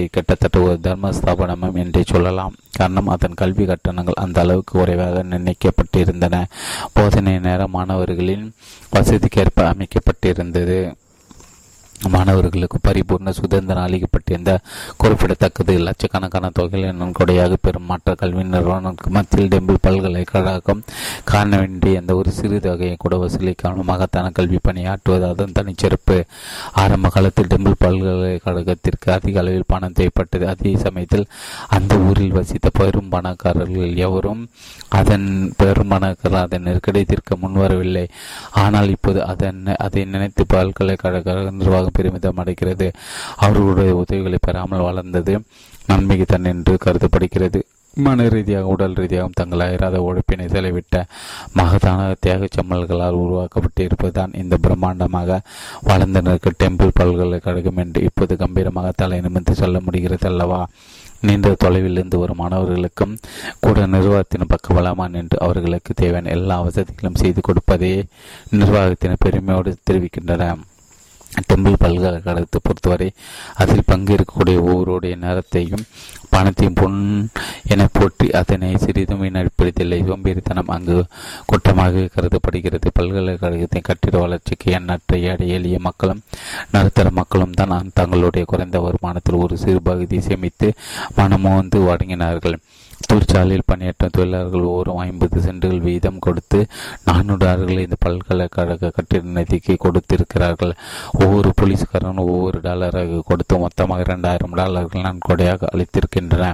இரண்டு அல்லது மூன்று வருடங்கள் கடந்த பின் பென்சில்வேனியா மாநில அரசு ஆண்டுதோறும் ஒரு மிகப்பெரிய தொகை மானியமாக வழங்கியது. இதன் மூலம் டெம்பிள் பல்கலைக்கழகத்திற்கு பொதுமக்கள் மத்தியில் ஒரு அங்கீகாரமும் மேம்பட்ட மதிப்பும் உருவானது. இந்த மாநில அரசின் மானியம் லட்சியம் உணர்வுக்கு கிடைத்த மிகப்பெரிய வெகுமதி என்று சொல்லலாம். ஏழை எளியவர்கள் வசதி படைத்தவர் என்கிற பாரபட்சம் என்று கல்வி கற்க வரும் அனைவரையும் சமமாக பாவித்து அவர்களுக்கு கல்லூரி அனு அனுமதி கொடுப்பது காண்பில் மிகவும் கவனம் செலுத்தினார். தங்களுடைய வேலைக்காரர்கள் கூட கல்வி பயில வேண்டும் என்பதில் அவர் மிகுந்த அக்கறை காட்டினார் நீண்ட தொலைவில் தள்ளியிருப்பவர்களின் பிரச்சனைகளை தீர்ப்பதோடு மட்டுமல்லாமல் தன் வீட்டில் நடக்கக்கூடிய பிரச்சனைகளை தீர்ப்பதிலும் காண்பேல் எப்போதும் கவனம் செலுத்தினார். பெரும் எட்டு கல்வியை புதிப்பதில் மட்டும் ஈடுபாடு காட்டாமல் ஒரு மனிதனின் சம்பாத்தியத்தை அதிகரிப்பதற்கு பயன் தரக்கூடிய வாழ்க்கை கல்விக்கு அதிக முக்கியத்துவம் கொடுப்பதை தான் காண்பில் பெரிதும் விரும்பினார். இதனால் கல்வி கற்கும் பணியாளரின் சுயமதிப்பு உயர்ந்ததோடு சமுதாய மேம்பாடு அடைந்தது. பல சகோதரரும் சகோதரரும் எங்கேனும் ஒரு நிறுவனத்தை தொடர்ந்து வேலை செய்து கொண்டே டெம்பிள் தொழில் நுட்ப கல்வி பயில்வதன் மூலம் தங்களின் தரத்தை மேலும் அதிகரித்து கொண்டு அவர்கள் பணியாற்ற நிறுவனத்தை உயர் பதவிக்கு முன்னேறும் வாய்ப்பினை பெற்றனர் இது போன்ற சாதாரண நிலையிலிருந்து உயர் பதவிக்கு முன்னேறிய பலரும் டெம்பிள் வழங்கிய தொழில் கல்வியின் மூலம் அதிக பலன்களை அடைந்திருக்கிறார்கள். எத்தனை பேர்கள் ஆசிரியர் பணியில் இருந்தபடியே டெம்பிள் படிப்பினை கற்று பேராசிரியர்களாக ஓய்ந்திருக்கிறார்கள் கதைகளில் வரக்கூடிய சாகசங்கள் பலவற்றை டெம்பிள் மாணவர்கள் பலர்கள் சாதித்திருக்கிறார்கள்.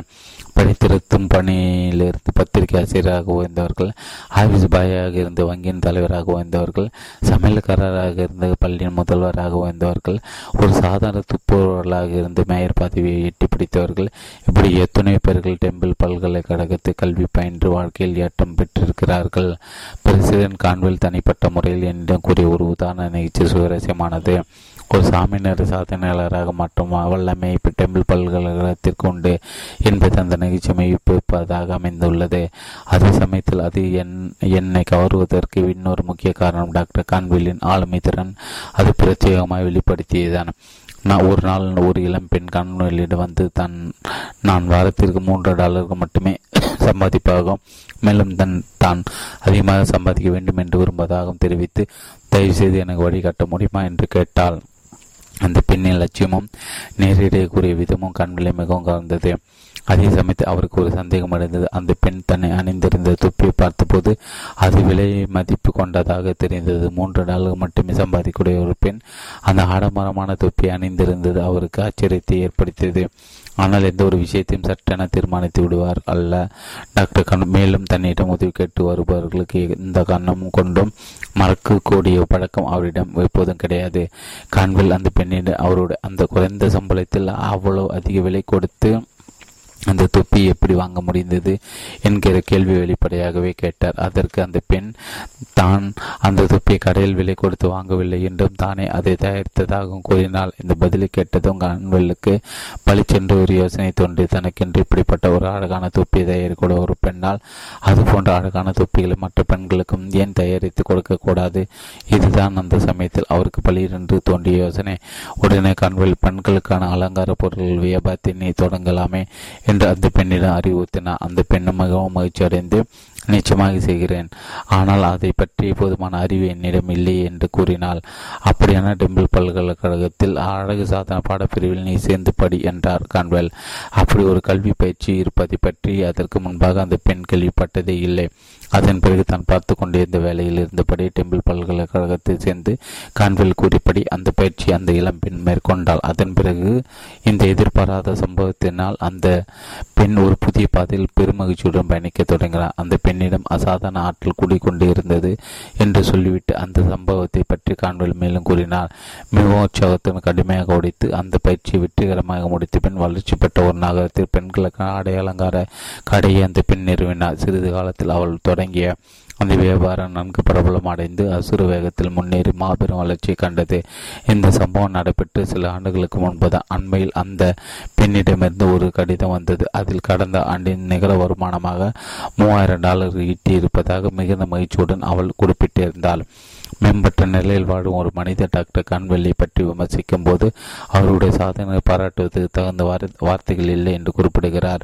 ஒரு மலைப்பகுதி கிராமத்தில் பிறந்து வளர்ந்த ஒரு சாதாரண மனிதரான கான்வெல் அடுக்கடுக்கான அசாதாரண வெற்றிகளை ஈட்டியது பிரமிக்க வைக்கிறது. அதே சமயத்தில் அவர் பிறரையும் வெற்றியாளராக உத்வேகப்படுத்தியது. அதைவிட ஆச்சரியமானது கான்வெல்லை பொறுத்தவரை மாபெரும் அளவில் கனவுகளை காண்பதோடு மட்டுமல்லாமல் தன்னுடைய தீர்க்க தரிசனத்தால் அவற்றை நனவாக்குவதிலும்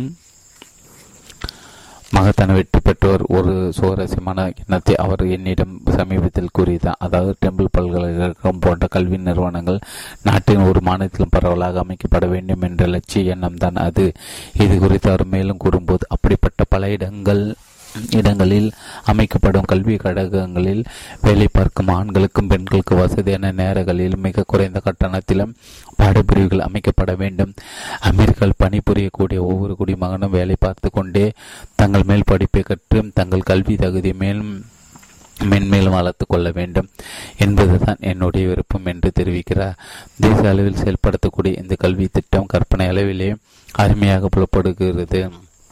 ஆனால் இது குறித்து அவர் ஏதேனும் திட்டங்கள் வைத்திருந்தாரா என்பது பற்றி நான் அவரிடம் எதுவும் கேட்டுக்கொள்ளவில்லை. ஆனால் அவருடைய இந்த கனவு விரைவில் நனவாகும் என்கிற நம்பிக்கை எனக்கு வெகுவாக இருக்கிறது. கண்வெல்லின் தொலைநோக்கு பார்வை என்னை மெய்சிருக்க வைக்கிறது. எழுபது வயதினை கடந்து விட்ட பிறகும் மேலும் பல உல உலகங்களை கைப்பற்றும் கனவுகளை அவர் காண்பது எனக்கு ஆச்சரியத்தையும் பிரமிப்பையும் அளிக்கிறது. ஒருவேளை மெது மெது செயலா கண்வெல்லாக இருந்திருந்தால் இந்த உலகத்தில் எத்தனை எத்தகைய சாதனைகளை படுத்திருக்க கூடும் என்பதை நான் எண்ணி பார்த்தேன். அல்லது இன்னும் சரியாக சொல்வதென்றால் கான்வெல் ஒரு மெது செலவாக இருந்திருந்தால் எத்தகைய அற்புதங்களை சாதித்திருப்பார். வாழ்க்கை முழுவதும் ஒரு மிகப்பெரிய பிராணியாகவே கான்வில் விளங்கினார். அவருடைய பார்வை எப்போது பிரகாசமாகவே இருக்கும். அதை அவர் விளக்குகின்ற பாணியிலும் ஒரு ஜீவன் இருக்கும். அவர் நீண்ட தூரம் கடந்து வரலாற்று புகழ்பெற்ற ஏதேனும் ஒரு ஊரில் இருக்கும்போது கூட அவர் போன்ற எழுதும் கடிதங்களில் எல்லாம் தன் தாய் தாய் நாட்டை பற்றிய சிந்தனைகளை மேலோங்கியிருக்கும். அதே சமயத்தில் தான் செல்லும் இடங்களில் உள்ள போது புதிய விஷயங்களில் அவருக்கு ஆர்வம் இல்லை என்று கருதக்கூடாது. ஆனால் தன்னுடைய தாய்நாட்டை தன்னுடைய பணிகளை பற்றிய நினைவுகள் அவருடைய நெஞ்சத்தில் எப்போதும் நீங்காமல் நிலைத்திருப்பதை இது காட்டுகிறது எனலாம். இதற்கு ஒரு உதாரணமாக ஒன்றை கூறலாம். கண்ணுள்ள ஒரு முறை ஜெருசலம் சென்றிருந்தபோது அங்கிருந்து தன் தாய் வீட்டிற்கு ஒரு கடிதம் எழுதியிருந்தார். நான் ஜெருசலம் இருக்கிறேன். கெத்த சமையனில் இயேசுவின் கல்லறையிலிருந்து இந்த கடிதத்தை எழுதுகிறேன். இந்த வாக்கியத்தை படித்தவுடன் அதை படிப்பவர்கள் என்ன எதிர்பார்ப்பார்கள்? அந்த இடத்தின் சூழலை பற்றியும் அதன் சிறப்புகளை பற்றியும் கண்வழியில் சொல்லப் போகிறார் என்று தானே எதிர்பார்ப்பார்கள்? அதுவும் குறிப்பாக ஒரு மத குருவிடமிருந்து அந்த இடத்தை பற்றிய மத ரீதியான தகவல்களை தானே ஒருவர் எதிர்பார்க்கக்கூடும். ஆனால் இங்குதான் கான்வில் முற்றிலுமாக வித்தியாசப்படுகிறார். நான் கெத்திலேசியமில் இயேசுவின் கல்லறில் இருக்கும் இந்த விஷய இந்த நேரத்தில் டெம்பிள் பல்கலைக்கழகத்தில் விசேஷ பிரார்த்தனை செய்து கொள்கிறேன் என்று எழுதுகிறார். இதுதான் கான்வெல் கான்பிலிசம் கான்வெல்லின் மகத்தான சாதனைகளை குறிப்பிடத்தக்கது. அவர் நிறுவிய மருத்துவமனைகள் மருத்துவமனை உருவான கதை யதார்த்தமானதான். அந்த மாபெரும் நகரத்தில் இயங்கிக் கொண்டிருந்த மருத்துவமனைகள் அங்குள்ள மக்களுக்கு ஏற்படும் நோய்களை குணப்படுத்தக்கூடிய எந்தவித வசதிகளும் கொண்டிராமல் இருந்ததன திறந்தன என்பதை காண்பில் அறிந்ததும் அவருடைய மனம் மிகவும் வேதனை அடைந்தது. அங்கிருந்த அப்பாவி மக்களின் பலவித நோய்களை குணப்படுத்தவும் துயரங்களை களையவும் நோயினால் உண்டாகக்கூடிய மரணங்களை தடுக்கவும் மருத்துவமனை தொடங்க வேண்டும் என்ற முடிவினை காண்பில் மேற்கொண்டார். வழக்கம் போலவே அந்த மருத்துவமனையை அவர் எளிய முறையில் தான் தொடங்கினார். பொதுவாக பெரும்பாலான மனிதர்கள் பெரிய தொடக்கத்திற்காக காத்திருப்பதும் கடைசியில் தங்கள் திட்டங்களை தொடங்காமல் விட்டு விடுவதும் தான் வாடிக்கை. ஆனால் கான்வெல்லை பொறுத்தவரை தன்னுடைய திட்டத்தை பிரம்மாண்டமாக கற்பனை செய்யும் அதே சமயத்தில் அதனை சிறிய அளவில் உடனடியாக தொடங்கிவிடக்கூடிய ஒரு மகத்தான உறுதியை மென்மையான வழக்கத்தையும் கொண்டவர். இரண்டு வாடிக்கையாளர்கள் ஒரு நர்ஸ் ஒரு நோயாளி. இப்படி மிகவும் எளிமையான முறையில் ஆயிரத்தி எட்நூத்தி தொண்ணூத்தோராம் ஆண்டு தொடங்கப்பட்ட அந்த சிறிய மருத்துவமனை தான் பின்னாளில் ச சமதிதான் ஹாஸ்பிட்டல் ஆக பிரம்மாண்ட வளர்ச்சி பெற்றது. இந்த மருத்துவமனை தொடங்கப்பட்ட ஓராண்டு காலத்தில் ஒரு முழுமையான தனி வீட்டில் பல வார்டுகளுடன் வளர்ச்சி அடைந்தது. இப்போது இந்த மருத்துவமனைக்கென்று பல அடுக்குமாடி கட்டிடங்கள் கம்பீரமாக காட்சி தளிக்கின்றன தற்போது நூற்றி எழுபது படுக்கைகளுடன் பல நவீன கருவிகளுடன் அமைந்திருக்கும் இந்த மருத்துவமனை பல்வேறு மருத்துவத்துறையில் நிபுணத்துவம் பெற்ற பல மருத்துவர்கள் பணிபுரிகின்றன. இங்கு இதுவரை ஏராளமான அறுவை சிகிச்சைகள் வெற்றிகரமாக மேற்கொள்ளப்பட்டுள்ளன. சமரிதான் சமதிதான் மருத்துவமனையை பொறுத்தவரை ஏழை பணக்காரன் என்ற பாகுபாடோ உயர்ந்தவன் தாழ்ந்தவன் என்ற பாரபட்சமோ சட்டம் கிடையாது. மேலும் வசதியற்ற ஏழை மக்களுக்கு எந்தவித கட்டணமின்றி இலவசமாக சிகிச்சை அளிப்பது இந்த மருத்துவமனை சிறப்பு அம்சம். அவரவர் வசதிக்கேற்ப அவர்களால் இயன்ற அளவு செலுத்தும் தொகையை பெற்றுக்கொள்ளும் சலுகைகளும் இந்த நிர்வாகம் அளித்துள்ளது. குறிப்பிடத்தக்கது. இந்த மருத்துவமனை சிகிச்சை பெற்று வரும் நோயாளிகள் மேலும் பல சலுகைகளும் உள்ளன. குறிப்பாக குறிப்பாக டாக்டர் கான்விலின் தனிப்பட்ட உத்தரவு இணங்க வழக்கமான பார்வையாளர் நேரங்களோடு கூடுதலாக வாரத்திற்கு ஒரு மாலை பொழுதும் ஒவ்வொரு ஞாயிற்றுக்கிழமை பகல் பொழுதும் பார்வையாளர்கள் தங்கள் உறவினர்களை பார்ப்பதற்கு வசதியாக நேரம் ஒதுக்கீடு செய்யப்பட்டுள்ளது. பணியில் இருப்பவர்களின் வசதிக்காக இந்த கூடுதல் நேர ஒதுக்கீட்டிற்கு முக்கியத்துவம் தரப்பட்டுள்ளதாக கான்வெல் குறிப்பிடுகிறார். எட்டு ஆண்டுகளுக்கு பிறகு கேரக்டர் கேரட்சன் என்னும் பெயரில் இன்னொரு மருத்துவமனை இது கான்வெல் நிறுவியது அல்ல. ஆனால் சரியான முறையில் பராமரிக்கப்படாத வேறு ஒரு மருத்துவமனை கான்வெல் பொறுப்பேற்று அதனை பல விதங்களில் தொடங்கப்பட்டது. சபைதான் மற்றும் கேரட்சன் ஆகிய இரண்டு மருத்துவமனைகளும் டெம்பிள் பல்கலைக்கழகத்தில் அங்கமாக விளங்குகின்றன. சபரி மருத்துவமனை தொடங்கப்பட்டதிலிருந்து ஆயிரத்தி தொள்ளாயிரத்தி பதினைஞ்சாம் ஆண்டு மத்திய பகுதி வரை இருபத்தி இருபத்தி ஒன்பதாயிரத்தி முன்னூற்றி ஒரு நோயாளிக்கு சிகிச்சை அளித்துள்ளது. கேரட்சனில் குறுகிய காலத்தில் இந்த எண்ணிக்கை ஐயாயிரத்தி தொள்ளாயிரத்தி இருபத்தி மூணு என்ற அளவில் அமைந்துள்ளது. மொத்தத்தில் பிரசிடென்ட் கான்வெல்லின் தலைமையின் கீழடங்க இந்த மருத்துவமனைகள் புற நோயாளிகளாகும் அகன் நோயாளிகளாகும் பலன் அடைந்தவர்களின் எண்ணிக்கை நாற்பது லட்ச நானூறு நானூறு ஆயிரமுக்கும் மேலாக இருக்கும் என்று மதிப்பிடப்பட்டுள்ளது. இத்தகைய பன்முக பரிணாமங்களை தனி மனித காணொலி எப்படி சமன் செய்கிறார் என்பதும் அனைத்து நிர்வாகங்களை எப்படி சிறப்பாக கையாளுகிறார் என்பதும் புரியாத புதிராக தான் விளங்குகிறது. காமன்வெல்த் ஒரு மாபெரும் தேவாலயங்களின் தலைவர். கான்வெல் ஒரு மாபெரும் தேவாலயத்தின் தலைவர் ஒரு பிரம்மாண்டமான பல்கலைக்கழகத்து பிரசிடென்ட் மகத்தான மருத்துவமனை நிர்வாக இயக்குனர். இவை தவிர மேலும் பல நிறுவனங்கள் செயல் தலைவராக விளங்குவார். இத்தனை பொறுப்புகளும் கான்வெல் ஏற்றிருக்கும். அதே சமயத்தில் எதையும் பெயரளவுக்கு அவர் செயலாற்றுவதில்லை என்பது குறிப்பிடத்தக்கது. தான் பங் பங்கேற்று அனைத்து துறை நிர்வாகங்களும் முழு ஈடுபாட்டுடன் சுறுசுறுப்பாகவும் அதே சமயத்தில் நேரடியாக செயலாற்றுவதுதான் அவருடைய அசாத்தியான தனித்தன்மை. எட்டு அற்புதமான ஆற்றல். டாக்டர் கண்வெலுக்கு பக்கபாரமாக ஆற்றல் மிக்க நிர்வாகிகள் சிலர் உறுதுணையாக விளங்கினர். இவர்கள் கண்வெளியின் திட்டங்களையும் சிறிய குறிக்கோள்களையும் செயல்படுத்துவது மிகுந்த ஒத்துழைப்பு அளித்து அவருடைய சுமைகளை சற்று குறைக்கும் பணியை மேற்கொண்டார்கள். அதே சமயத்தில் அந்த உதவியாளர் அனைவரும் ஒவ்வொரு விஷயத்தில் அவருடைய அறிவுரை கேட்டு அதன்படி நடந்து கொள்வதுதான் வழக்கம். பேராசிரியர்கள் மற்றும் மாணவர்கள் டாக்டர்கள் மற்றும் நர்சுகள் தேவாலய அலுவலர்கள் ஞாயிறு பள்ளி ஆசிரியர்கள் சமாஜத்தின் உறுப்பினர்கள் போன்ற அனைவரும் வழிகாட்டுதலாக காண்பொலி எப்போது சந்திக்க சென்றாலும் அந்த நேரத்தில் அவர் எவ்வளவு பரபரப்பாக இருந்தாலும் இன்முகத்துடன் அவர்களுக்கு தேவையான அறிவுரைகளை சொல்லி வழிகாட்டுவது காண்வெளியின் தனிப்பெரும் ஆற்றல். காண்வெளியின் தலைமையின் கீழ் அமைந்திருக்கும் நிறுவனங்கள் அப்போது ஏற்படும் சிக்கல்களை உடனடியாக தீர்த்து வைப்பதும் எண்ணற்றவர்களின் தனிப்பட்ட கேள்விக்கு பதில் அளித்து அவர்களுடைய சந்தைகளை தீர்த்து வைப்பதும் நிறுவன செயல்பாடு தங்கு தடையின்றி சுமூகமாக நடத்தி செல்ல பெரிதும் உதவின ஒவ்வொரு நிமிடத்தையும் வீணாக்காமல் கான்வில் கையாண்ட நேர நிர்வாக கலை பெருமையூட்டுகிறது. சில பிரத்யேக செயல்பாடுகளுக்காக தனி செயலர் உட்பட்ட பல்வேறு செயலர் கான்வெலுக்கு உறுதுணையாக இருந்தன. தகவல் தொடர்பிற்கு அவர் அதிக முக்கியத்துவம் கொடுத்திருந்தார். அவர் ரயில்களில் பயணிக்கும் போது தன்னுடைய செயலாளர்களிடம் அன்றாட நடவடிக்கைகள் குறித்து எடுத்து சொல்வதை வழக்கமாக கொண்டிருந்தார். அதே சமயத்தில் பரபரப்பான இத்தனை வேலைகளுக்கு இடையிலும் நாடு முழுவதும் பல்வேறு இடங்களுக்கு சென்று சொற்பொழிவாற்றுவதற்காக நேரத்தை ஒதுக்குவதற்கு தவறுவதில்லை இவ்வளவு விஷயங்களும் ஒரு தனி மனிதை இடைவிடாமல் செய்வதென்றால் அதற்கு அபாரமான வலிமையும் சோர்வடையாத சக்தியும் இருந்தால்தான் சாத்தியமாகும்.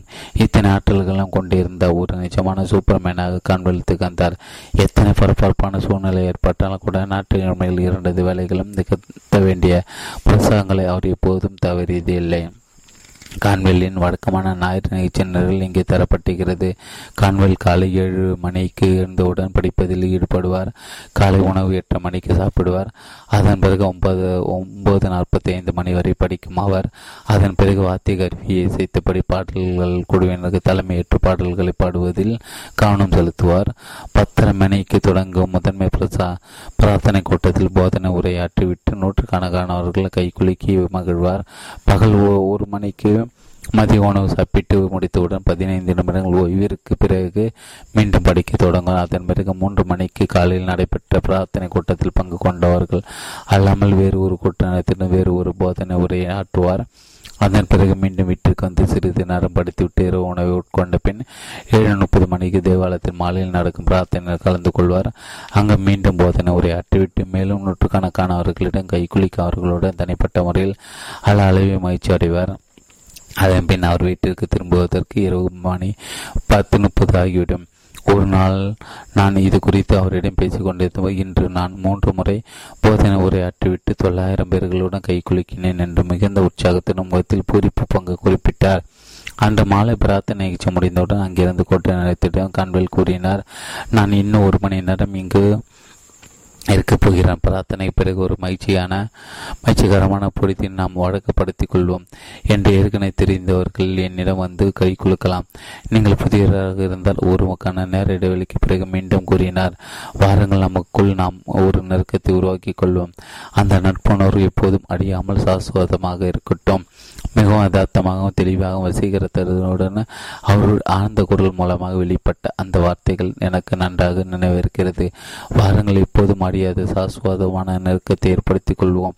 அந்த அவர் சாந்தமாக கூறிய இந்த வார்த்தைகள் அங்கு வந்திருந்த புதியவர்களை எந்த அளவுக்கு இருத்திருக்கும் என்பதை எண்ணி பாருங்கள். அவ்வளவு பரபரப்பான வேலைகள் மத்தியிலும் தன்னுடைய மதிப்பு வாய்ந்த நேரத்தை பொதுமக்களுடன் பகிர்ந்து கொள்வதில் அவர் காட்டிய ஈடுபாடுதான் அவருடைய அற்புதமான ஆற்றலாக சொல்லுகிறது நான் கேள்விப்பட்ட ஒரு சம்பவத்தை உங்களிடம் குறிப்பிட வருகிறேன் கடந்த ஜூன் மாதம் ஒரு நாள் மாலை பொழுதில் இருநூறு மைல்கள் பிரயாணம் செய்துவிட்டு ஆறு மணிக்கு வீட்டுக்கு திரும்பினார் கான்வெல். தன்னுடைய உணவை முடித்த பின் சிறிது நேரம் ஓய்வெடுத்துவிட்டு வழக்கம் போல தேவாலயத்தில் நடந்த பிரார்த்தனை கூட்டத்தில் கலந்து கொண்டார். அங்கு வழக்கம் போல் வாத்தியத்தை இசைத்து படி பாடிக்கொண்டிருந்த பிரார்த்தனையை செய்துவிட்டு ஒரு நீண்ட போதனை உரை ஆற்றினார். அந்த அந்த பிரார்த்தனை கூட்டத்திற்கு பிறகு அடுத்தடுத்து தொடர்ச்சியாக நடந்த இரண்டு விருந்துகளிலும் கலந்து கொண்டார். அந்த இரண்டு விருந்துகளும் முக்கியத்துவம் நிகழ்ந்தது என்பதை இரண்டிலும் தனித்தனியாக உரையாற்றின இரண்டாவது விருந்து முடியும் சமயத்தில் சமாஜத்தின் உறுப்பினர் ஒருவர் உடல்நலக்குறைவினால் பாதிக்கப்பட்ட செய்தி அவருக்கு தெரிவிக்கப்பட்டது. உடனடியாக காண்பில் அந்த மனிதன் வீட்டுக்கு விரைந்தார். அதன் பிறகு அவர் மருத்துவமனைக்கு அழைத்து செல்லப்பட்ட தகவல் கிடைத்த உடனடியாக மருத்துவமனைக்கு சென்றார். அங்கு நோயுற்றன் படுக்கை பத்தில் கூடவே இருந்து மருத்துவர்களின் தேவையான அறிவுரைகளை சொல்லிவிட்டு அங்கு விடியற் காலை ஒரு மணி வரை இருந்தார். மறுநாள் காலை ஏழு மணிக்கு எழுந்து தன்னுடைய வேலைகளை தொடங்கினார். நான் ஒரு செயலில் தான் ஈடுபடும் என்பது கண்பிலின் தனிப்பட்ட கொள்கை. ஆனால் சிலர் அவர் சொல்லும் அர்த்தத்தை தவறாக புரிந்து கொண்டிருக்கின்றனர் அவர் ஆயிரக்கணக்கான செயல்களை செய்யக்கூடியவர் என்று கூறுகின்றனர். அதாவது காண்புல் ஒரு செயலில் ஈடுபடும் போது அது நிறைவேறும் வரை வேறு எந்த விஷயத்திலும் கவனம் செலுத்த மாட்டார் என்பதை தான் நான் ஒரு செயலில் தான் ஈடுபடுவேன் என்று குறிப்பிடுகிறார். தன் பிறந்த தன் தாய் நாட்டின் மீது அளவு கடந்த ஈடுபாடு கொண்டவர் டாக்டர் கான்வில் குறிப்பாக தான் பிறந்து வளர்ந்த மண்ணை அளவுக்கு அதிகமாக அவர் நேசித்தார். மலைகளின் மீது மோதி செல்லும் அந்த காற்றை அவர் நேசித்தார். மலைகளின் உச்சியிலிருந்து பார்க்கும்போது தெரியும் அந்த அழகான இயற்கை வளத்தை நேசித்தார். அங்கு ஓடும் நதியில் உண்டாகும் சிற்றலைகளை நேசித்தார். அழகான பூக்கள் மலர்ந்திருப்பதையும் அங்கிருந்த புல்வெளியின் பசுமையும் நேசித்தார். கான்வெல் சில நேரம் கவிதை எழுதுவதுண்டு. பழைய மெட்டுக்கு ஏற்ப அவ்வப்போது சில கவிதை வரிகளை அவர் எழுதியிருந்தார். எழுதியிருக்கிறார் தன் பிறந்து வளர்ந்த ஊரான பெர்கேஷியரில் அமைந்த இயற்கை காட்சிகளை வர்ணித்து அவர் எழுதிய ஒரு கவிதை என்னை பிரமிக்க வைத்தது. The wide sweating values in colors so fabulous where dresses are all the deathless and flowers ever bloom. கான்வெல்லை கவர்ந்த சில பொழுதுபோக்குகளும் உண்டு. உதாரணத்துக்கு நாவல் படங்களை பறிப்பது அவருக்கு மிகவும் பிடித்தமானது. தன்னுடைய முகத்திலோ அல்லது விரல்களில் சிராய்ப்புகளை ஏற்படுத்தி கொள்ளாமல் தந்திரமாக அவற்றை பறிப்பதில் அவர் வல்லவர். அவர் தனியாகவோ அல்லது நண்பர்களுடன் சேர்ந்து இதனை செய்யும் சமயங்களில் கூட போதனை உரை பற்றிய சிந்தனைகளையும் எதிர்கால திட்டங்களை பற்றிய சிந்தனைகளையும் எவ்வித இடையிலுமின்றி அவர் மேற்கொள்வது உண்டு. மீன் பிடிப்பது என்பது மற்ற எல்லாவற்றையும் காட்டிலும் காண்பலுக்கு மிகவும் பிடித்தமான பொழுதுபோக்காக விளங்கியது. காரணம் மீன் பிடிப்பது அவற்றுக்கு அளவற்ற மகிழ்ச்சியான நிம்மதியும் தந்ததோடு எதிர்கால திட்டங்கள் குறித்து சிந்திப்பதற்கு அது ஒரு மிகச்சிறந்த வாய்ப்பாக அமைந்திருந்தது. இப்போது கான்வெலின் வீடு வீட்டு முன்பு ஒரு அழகிய குளம் ஒன்று உள்ளது. முக்கால் மைல் நிலமும் அரை மைல் அரை மைல் அகலமும் கொண்டு பறந்து விரிந்திருக்கும் அந்த குளத்தில் அபரிதமான மீன்கள் துள்ளி விளையாடும். அந்த குளத்தில் அவர் அவர் நீந்தும் போது அவருடைய மனம் அலாதீன மகிழ்ச்சியும் நிம்மதியும் கொண்டிருக்கும். அந்த குளத்தில் சுட்டெரிக்கும் வெயில் நேரத்திலும் கூட மீன் பிடிக்கும் கலையை தன எனக்கு செய்து காட்டினா கான்வெல் இந்த குளத்திற்கு நீரை பாய்ச்சும் நதியில் ஏகப்பட்ட மீன்கள் இருந்தன. அந்த மீன்கள் தான் இவை இப்போது அவருடைய குளத்திலும் துள்ளி குதித்து விளையாடி கொண்டிருக்கின்றன. அந்த ஊரில் சில பணக்காரர்கள் மீன் பிடிப்பதை தொழிலாக கொண்டிருந்தன. அந்த நதியில் இருக்கும் மீன்களை பிடிக்கும் உரிமையும் அவர்கள் பெற்றிருந்தன. ஒரு முறை கான்வெளியின் குளத்தில் உள்ள மீன்களை பிடிக்கும் உரிமையை பெற ஒரு பெருந்தொகை கான்வெலுக்கு தர அவர்கள் முன் வந்தனர் ஆனால் கான்வெல் இதை மறுத்துவிட்டார். என்னுடைய பால்ய பருவத்தில் மீன் பிடிக்கும் விளையாட்டு நான் அடைந்த மகிழ்ச்சி எனக்கு இப்போதும் நினைவிருக்கிறது. நான் அடைந்த மகிழ்ச்சி இப்போது இங்கு வரும் சிறுவர் பட்டாளமும் அடைய வேண்டும் என்பதுதான் இப்போதைய என்னுடைய விருப்பம். அதனால் தான் இந்த குளத்தில் மீன் பிடிக்கும் உரிமையை பிறருக்கு விட்டு தரும் உரிமையை நான் ஒப்புக்கொள்ளவில்லை. நாங்கள் ஒரு முறை அந்த நீரோடைகளை நீரோடையின் ஓரமாக நடந்து வந்து கொண்டிருந்தபோது அவர் திடீரென கூறினார் ஒவ்வொரு நதிக்கும் அதற்கென்று சொந்தமாக ஒரு பாடல் இருக்கிறது என்பதை எப்போதாவது நீங்கள் கவனித்திருக்கிறீர்களா? இந்த நதிக்கென்று உள்ள பாடலை எப்போதும் நான் அறிவேன். அந்த இடத்தில் கரடுமுரடான இயற்கை காட்சிகளை அவர் பெரிதும் காரணம் அவர் பிறந்து வளர்ந்த ஊர் என்பதாக தான் இருக்க வேண்டும். அங்கிருந்த மலைகளின் வலிமை அவர் உள்ளத்திலும் விளங்கியது. அவருடைய பிறந்த ஊரைப் போலவே அவரும் முரட்டுத்தனம் கொண்டவராக தான் விளங்கினார். கான்வெளியின் தோட்டத்தில் எப்போதுமே ஒரு கடினத்தன்மையும் ஒரு உண்மையும் ஒரு வெளிப்படையும் காணப்படும். அவருடைய குரலிலும் எப்போது ஒரு தெளிவு இருக்கும். மேலும் அவர் சொற்பொழிவு மேடையிலோ அல்லது பிரசங்க மேடையிலோ உரையாடும்போது அவருடைய பேச்சில் தீப்பொறி பறப்பதை பார்வையாளர்களால் உணர முடியும். கான்வெல்லின் கம்பீரமான தோட்டம் அனைவரையும் ஈர்த்தது. நல்ல உயரமும் அகலமான தோள்களும் வலிமான கைகளும் அவர் கொண்டிருந்தார். அவருடைய அவருடைய கேசம் கருஜிவுப்பு நிறத்தில் கண்ணை பறிக்கும் விதமாக அமைந்திருந்தது. இளமை பருவத்தில் அவருடைய தோற்றம் மேலும் வசீகரமாக இருந்தது. அவருடைய படங்களில் பார்க்க முடிந்தது. ஆனால் நீண்ட காலமாக கடுமையாக உடைத்தாலும் நீண்ட தூரம் பிரயாணம் மேற்கொண்டாலும் கடைசி காலங்களில் அவருடைய தொட்டு சற்று தொய்வு ஏற்பட்டது. உண்மைதான். அதே சமயத்தில் அவர் பேசத் தொடங்கிவிட்டால் அவருடைய இளமை ஊஞ்சலாடத் தொடங்கிவிடும். அவருடைய கண்களை ஒரு பிரகாசம் உண்டாக்கி அவருடைய முகம் ஒரு புத்தமுது மலராக பொலிவோடு திகழும். காண்புல ஒரு தனி மனிதர். அவருடைய ஆரம்ப காலத்தில் அவர் வெற்றிகளை பெறுவதற்கு முன்பாக அவரிடம் விசுவாசமாக இருந்த அவருடைய முதல் மனைவி இறந்து விட்டார். காண்பல் மிகவும் கஷ்டப்பட்டு கொண்டிருந்த காலத்தில் அவருடைய அத்தனை பிரச்சனைகளிலும் பங்கு கொண்டு அவருக்கு பக்க பலமாக வெளியேறு அந்த அம்மையார் அதன் பிறகு இரண்டாவது திருமணம் செய்து கொண்டார் கான்வெல். அவருடைய இரண்டாவது மனைவர் பல வருட காலம் தன் கணவராக தன் வாழ்வை அர்ப்பணித்தவர். டெம்பிள் கல்லூரியிலும் தேவாலயம் வளர்ச்சி பெற தொடங்கிய ஆரம்ப கட்டத்தில் ஒரு அவசரமான நிதி நெருக்கடி ஏற்பட்ட போது அறுபத்தஞ்சு டாலர்களை உடனடியாக செலுத்த வேண்டி கட்டாய சூழ்நிலை அந்த பிரச்சனையிலிருந்து விடுபடு விடுபடுவதற்காக பல்வேறு வழிகளில் தொகை சேகரிக்க தொடங்கினார் கான்வெல். அவருடைய தனிப்பட்ட சொத்துக்களை எல்லாம் விற்பனை செய்வதற்கும் அடமான வைப்பதற்கும் கூட அவர் தயங்கியதில்லை. இந்த விஷயத்தில் கான்வெளியின் இரண்டாவது மனித நேயத்துடன் அவருக்கு பக்கபலமாகி விளங்கி அவருடைய பிரச்சனையை தீர்த்து வைத்து பெரும் பங்கு வகித்தார். இதனை குறித்து பெருமிதத்துடன் நினைவு கூறுகிறார் டாக்டர் கான்வெல் அவருடைய இரண்டாவது மனைவியும் சில காலங்களில் இறந்துவிட்டார் கான்வெல்லின் பிள்ளைகள் திருமணம் செய்த பின் தனி தனியாக பிரிந்து சென்று விட்டன. அதன் பிறகு கான்வெல் தனி மனிதராகிவிட்டார் இந்த தனிமை அவரை எப்போதும் பாதித்ததில்லை. இன்னும் சொல்லப்போனால் தொடர்ச்சியான வேலைகளுக்கு இடையில் அந்த தனிமையை பற்றி சிந்திப்பதற்கு அவர் நேரம் இருந்ததில்லை. அதே சமயத்தில் தன்னுடைய நண்பர்களும் தோழர்களும் மரணம் அடைந்த செய்திகள் ஒவ்வொன்றாக கேள்விப்படும் போது தனக்கு வயதாகிவிட்டது என்ற உணர்வு காண்பலுக்கு ஏற்படுவதுண்டு. ஆனால் அப்படிப்பட்ட உணர்வு ஏற்படும் போதெல்லாம் தன்னுடைய இறுதி நாள் நெருங்குவதற்கு முன்பாக பல நல்ல விஷயங்களை சாதிக்க வேண்டும் என்கிற உத்வேகம் ஏற்பட்டு தன்னுடைய கடமைகளில் மேலும் உற்சாகத்துடன் ஈடுபட தொடங்கி விடுவார் கான்வெல் மதத்தின் மீது ஆழ்ந்த பற்றுதலை காண்பில் கொண்டிருந்த போதிலும் பொதுவாக பிற மதங்களை சார்ந்தவர்களிடம் உரையாடும் போது மத ரீதியான உணர்வுகளை வலியுறுத்தும் வழக்கம் அவரிடம் எப்போதும் இருந்ததில்லை. மதத்தின் மீது ஆர்வம் காட்டாதவர்களும் மத கொள்கையில் அவர் நிர்பந்தித்து புகுத்துவதில்லை. ஓரிடமும் அமைந்திருந்த தனிப்பட்ட உணர்வுகளை மதிக்கும் பெருந்தன்மை அவரிடம் எப்போதும் இருந்தது. அதே சமயத்தில் ஒரு தனி மனிதரிடம் பேசுவதாக இருந்தாலும் சரி ஆயிரக்கணக்கான மக்கள் கூட்டத்தில் பேசும் போதும் சரி அவருடைய பேச்சு கற்பவர்கள் மத்தியில் ஒரு மகத்தான விளைவினை ஏற்படுத்தக்கூடிய வகையில் தான் அமைந்திருக்கும். பொதுவாக அவருடைய உபதேச உரைகளில் பல நீதி கதைகளை அவர் அடிக்கடி சொல்வதுண்டு. அந்த கதைகளை அவர் சொல்லும்போது அவருக்கென்று அமைந்திருந்த ஒரு பிரத்யேக பாணியில் மிகவும் சுவாரஸ்யமாக கூறுவது காண்பில் தனிச்சிறப்புடன் திகழ்ந்தார் மக்களை எளிதாக கவருவதற்கு கதைகள் தான் சரியான யுக்தி என்பதில் அசைக்க முடியாத நம்பிக்கை அவருக்கு இருந்தது. கான்வெல் பிரசங்க மேடையில் பேசும்போதும் சரி அல்லது தனிப்பட்ட முறையில் பேசும்போதும் சரி அந்த பேச்சில் இப்போது மனிதநேயம் ஆழ்ந்த நட்புறவும் ஒரு அந்யோன்யமும் கலந்திருக்கும். பிரார்த்தனை கூட்டத்தில் அமைந்திருக்கும் யாரேனும் ஒருவரிடம் அவர் தனிப்பட்ட முறையில் பேச விரும்பினால் அந்த அவர் பிரசாங்க மேடையை விட்டு இறங்கி சென்று அந்த குறிப்பிட்ட நபர் இருக்கும் இடத்திற்கு சென்று சில வார்த்தைகள் பேசிவிட்டு மீண்டும் மேடைக்கு வருவது வழக்கம்.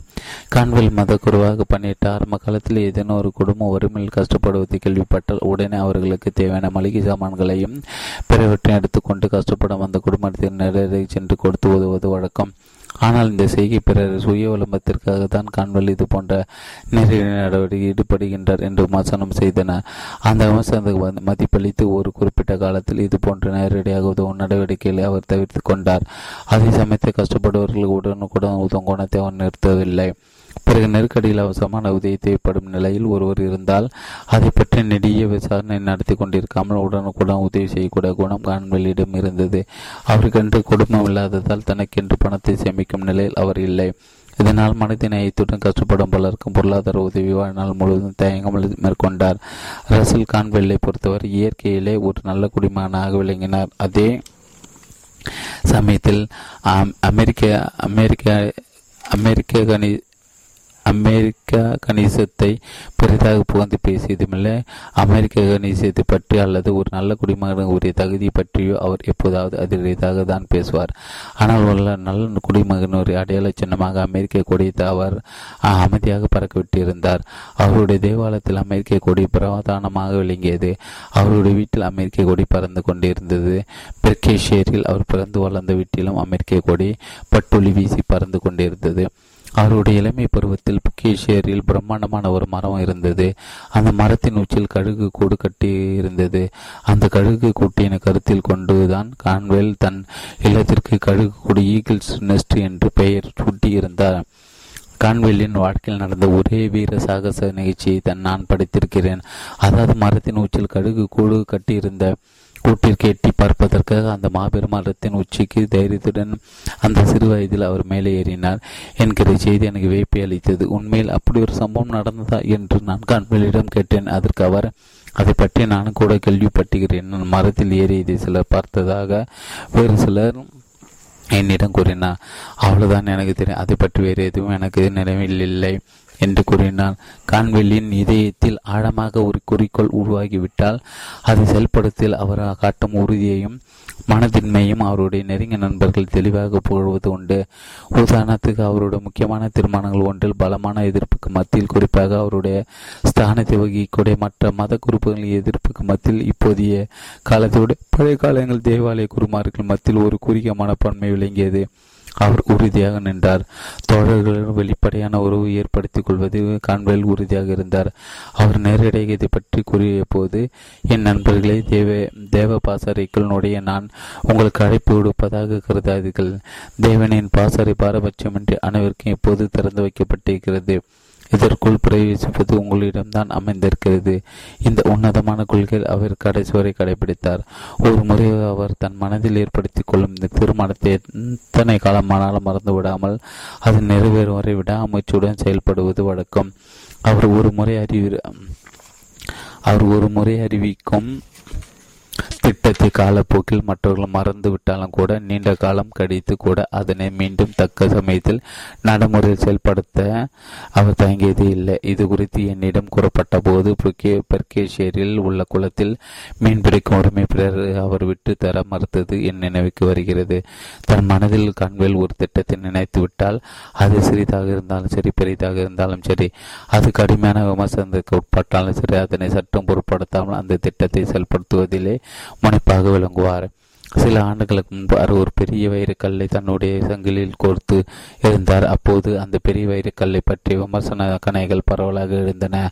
ஆனால் அந்த விமர்சன கண்கள் சட்டும் பொருட்படுத்தாமல் அந்த வைரக்கல்லை தொடர்ந்து அணிந்தபடி இருந்தார். சில வருடங்களுக்கு பிறகு திடீரென்று ஒரு நாள் அவர் வைரக்கல்லை கழற்றி விட்டார் உடனே தங்களுடைய கன்றலுக்கு அஞ்சிதான். காண்புள்ள தன்னுடைய வயிறுக்களை கட்டியதாக அதனை விமர்சித்தவர்கள் பெருமிதத்துடன் கூறிக்கொண்டார்கள். ஆனால் அந்த அதன் பின்னணியில் நடந்த உண்மையை பற்றி அவர் ஒரு புன்முருளிடம் என்னிடம் நினைவு கூறினார். சமாஜத்தை சேர்ந்த ஒரு பெரியவர் அந்த வைரக்கல்லை அன்பு பரிசாக எனக்கு அளித்தார். அவருடைய உண உணர்வுகளை மதிக்க வேண்டும் என்பதற்கு நான் அதனை மறுக்காமல் ஏற்றுக்கொண்டேன். அந்த பிரகாசமான பெரிய வைரக்கல்லை அணிவது எனக்கு கஷ்டமாக தான் இருந்தது. ஆனால் அந்த பெரியவரின் மனம் புண்படக்கூடாது என்கிற ஒரே கன்னத்திற்காக தான் அந்த வைரக்கல்லை தொடர்ந்து நான் அணிந்து கொண்டேன். அந்த பெரியவர் இறந்தவுடன் அவர் கொடுத்த வைரக்கல்லை நான் கயற்றிவிட்டேன். வாழ்க்கையின் இறுதி மூச்சு வரை தொடர்ந்து உடைத்துக் கொண்டே இருக்க வேண்டும் என்பதுதான் ரசல் கான்வெல்லின் உன்னதமான குறிக்கோளாக விளங்கியது. அவர் இடைவிடாது செயலாற்றியதால் தான் தன்னுடைய தனிப்பட்ட சோகத்தையும் வயதையும் தனிமையையும் அவரால் மறுக்க மறக்க முடிந்தது. வேலை செய்து கொண்டிருக்கும் நிலையில்தான் என்னுடைய உயிர் பிரியும் என்று கான்வெல் என்னிடம் கூறியது எனக்கு நன்றாக நினைவிருக்கிறது. ஒன்பது வைரங்களை வசப்படுத்தும் உருவான கதை ரசல் கான்வெல்லின் வாழ்க்கையை பொறுத்தவரை அவருடைய மற்ற எல்லா சாதனைகளை விட மிகச்சிறந்ததாக குறிப்பிடத்தக்கது வைரங்களை வசப்படுத்துவோம். ஏக்கர்ஸ் ஆஃப் டைமண்ட்ஸ் என்னும் அவருடைய மகத்தான சொற்பொழிவு தான் கான்வெல் இந்த சொற்பொழிவு ஆயிரக்கணக்கான தடைகள் பேசியது பல்லாயிரக்கணக்கானவர்கள் அது உந்து சக்தியாக விளங்கிய அவர் மத அவர்கள் மத்தியில் ஒரு எழுச்சியை தோற்றுவித்ததும் இந்த சொற்பொழிவுகள் மூலமாக அவர் அதிக அளவில் சம்பாதித்த பணமும் அந்த பணத்தை அவர் பலர் என்ன அவர் எண்ணற்ற பல நல்ல காரியங்களுக்கு செலவழித்த விதமும் அவருடைய இந்த சொற்பொழிவுகளின் பெருமைகளுக்கு சான்றுகளாக விளங்குகின்றன. வைரங்களை வசப்படுத்தும் என்னும் தலைப்பில் இவர் ஆற்றிய சொற்பொழிவுகள் சூழ்நிலையை பார்க்கும்போது அது பெற்ற மகத்தான வெற்றியை மதிப்பிடும் போது அது டாக்டர் கன்வெல்லின் ஒளி பொறிந்த குணாதிசயத்தையும் அவருடைய குறிக்கோள்களையும் அவருடைய ஆற்றல்களையும் தெளிவாக வெளிப்படுத்துகிறது. அந்த சொற்பொழிவுக்கென்று ஒரு மகத்தான சக்தி விளங்குவது கண்கூடு அது கான்வெல்லின் அபார நம்பிக்கை பளிச்சென்று காட்டுகிறது. பொங்கி வடியும் அவருடைய ஆர்வத்தை படம் பிடித்து காட்டுகிறது. அதில் அளவற்ற வழிகாட்டுதல்கள் புதிந்து கிடைக்கின்றன. ஒவ்வொரு தனி மனிதன வெற்றிக்கும் உரிய வாய்ப்புகளை அது கோடிட்டு காட்டுகிறது. கான்வில் இந்த சொற்பை ஐயாயிரம் முறைகளுக்கு மேல் பேசியிருக்கிறார். அதற்கு பிறகு கூட அந்த சொற்பொழிகளை வரவேற்பு சற்றும் குறையாமல் அதிகரித்து கொண்டேதான் இருந்தது. அதனுடைய வெற்றிகள் மென்மேலும் பெருகிய வண்ணம் தான் இருந்தது. ரசல் கன்வெல்லின் இளமை பருவத்தில் அவர் சந்தித்த துன்பகரமான கட்டங்கள் அவருடைய நினைவுகள் கடைசி வரை ஆறாவது வடுக்களாக மாறாமல் விளங்கின. இதை பற்றி ஒரு நாள் மாலை அவர் என்னிடம் கூறிய போது அவருடைய குரலில் பழைய நினைவுகளின் வழி அதிகரிப்பதாக இருந்தது. துன்பகரமான கட்டங்கள் என்று அவர் குறிப்பிட்டது. இயல் பல்கலைக்கழகத்தில் அவர் படித்த நாட்களை தான் கல்வி கட்டணம் செலுத்துவதற்கு போதிய பணம் இல்லாத காரணத்தால் அவர் கல் அவர் பகுதி நேரமாக வெளியில் வேலை செய்ய வேண்டிய நிலை ஏற்பட்டது. ஆனால் ரசல் கான்வெல்லை பொறுத்தவரை கடுமையாக வேலை செய்வதற்கு எப்போதுமே அஞ்சு பேர் அல்ல. அது போலவே வறுமைக்கும் துன்பங்களுக்கு துவண்டு போய் விடுபெறும் அல்ல. அவற்றை எல்லாம் பண வலிமையுடன் எதிர்கொண்டு சமாளிக்க ஒரு ஆற்றல் கொண்டவர் தான் கான்வெல். அதே சமயத்தில் அவர் அந்த காலகட்டத்தில் அடைந்த அவமானங்களை பொறுத்து கொள்ளும் மனநிலை அவரிடம் இல்லை. இந்த அவமானங்களின் நினைவுகள் கடந்த ஐம்பது வருட காலமாக அவருடைய நினைவு விட்டு அகலாமல் ஆறாத வடுக்களாக தங்கிவிட்டன. அதே சமயத்தில் அந்த அவமானங்களால் பெற்ற வேதனைகள் தான் அவருடைய வாழ்க்கை பாதையை முற்றிலும் மாற்றி பல்வேறு வெற்றிகளை அடுக்கடுக்காக குவிக்க உதவியது என்று சொல்லலாம். அப்போது தான் அப்போது தான் நான் சங்கல்பம் செய்து கொண்டேன் என்று கூறும் காண்பில் நான் பட்ட கஷ்டங்களையும் அவமானங்களை பிற்கால இளைஞர்கள் பெறக்கூடாது என்ற உறுதியான தீர்மானத்தை என் மனதில் ஆழமாக எடுத்துக்கொண்டேன் என்று மேலும் தெரிவித்தார். அந்த தீர்மானத்தின்படியே வைரங்களை வசப்படுத்தும் என்ற சொற்பனையின் மூலமாக அவர் ஈட்டும் ஒவ்வொரு டாலர் இளைஞர்களின் கல்வி மேம்பாட்டுக்கு நன்கொடையாக வழங்கும் பழக்கத்தை காண்பில் ஏற்படுத்தி கொண்டார். பல கல்லூரி தலைவர்கள் தங்களுடைய கல்லூரியில் படிக்கும் பொருளாதார வசதி குறைந்த மாணவர்கள் பட்டியலை காண்பிலுக்கு சிபாரிசு செய்து அனுப்பி வைப்பது வழக்கம். இது தவிர நலிவுற்ற நிலையிலே இருக்கும் சில மாணவர்கள் கண்வெளி நேரடியாக தேர்ந்தெடுக்கும் வாடகமும் உண்டு. இந்த நலிவுற்றோர் பட்டியலில் இருக்கும் மாணவர்களுக்கு கண்வில் நம்ம தம்மால் என்ற அத்தனை உதவிகளும் செய்வது நீண்ட காலமாக நடைபெற்று வருகிறது. கான்வெல் இது குறித்து மேலும் கூறும்போது ஒவ்வொரு ஊரிலும் என்னுடைய சொற்பொழிவு முடிந்து என் ஓட்டலருக்கே அறிக்கை திரும்பிவிடும். அந்த சொற்பொழிவுக்காக எனக்கு கொடுக்கப்பட்ட சன்மான தொகைக்கான காசோலை கையில் எடுத்துக் கொள்வேன். அதற்கு பிறகு என்னுடைய செலவுகளை எல்லாம் கணக்கிட்டு அந்த தொகையை சன்மான தொகையிலிருந்து கடித்து மீதி உள்ள தொகையை என்னுடைய பட்டியலில் இடம்பெற்றிருக்கும் இளைஞர்களை வரிசைகரமாக அனுப்பிவிடுவேன். மேலும் அப்படி நான் என்னுடைய காசோலை அனுப்பும் போது அதனோடு கூட ஒரு கடிதத்தை எழுதுவது வழக்கம் அந்த கடிதத்தில் அவருக்கு தேவையான அறிவுரைகளை சொல்லி குறிப்பாக அந்த தொகையை நான் செய்யும் உதவியாக கருதி தனக்கு நன்றி செலுத்தாமல் அதற்கு காரணமாக இருந்த கடவுளுக்கு நன்றி செலுத்துமாறு கேட்டுக்கொள்வேன். அதாவது இந்த உதவியை ஒரு நண்பர் இன்னொரு நம்புக்கு செய்வதாக தான் அந்த இளைஞன் நினைக்க வேண்டும் என்பதை தான் நான் விரும்பினேன். இது பற்றி சொல்லும்போது கான்வெளியின் முகம் சற்று மலர்ந்தது. இது போன்ற விஷயங்கள் எனக்கு விவரிக்க முடியாத ஒரு மன திருப்தி அளித்தது என்று என்று தான் சொல்ல வேண்டும் என்று மகிழ்ச்சி பொங்க கூறினார் கான்வெல் இது போன்ற ஒரு இளைஞருக்கு நான் காசோலி அனுப்பியவுடன் அந்த இளைஞரின் பெயரை பட்டியலில் கொடியிட்டு அடித்து விடுவேன்.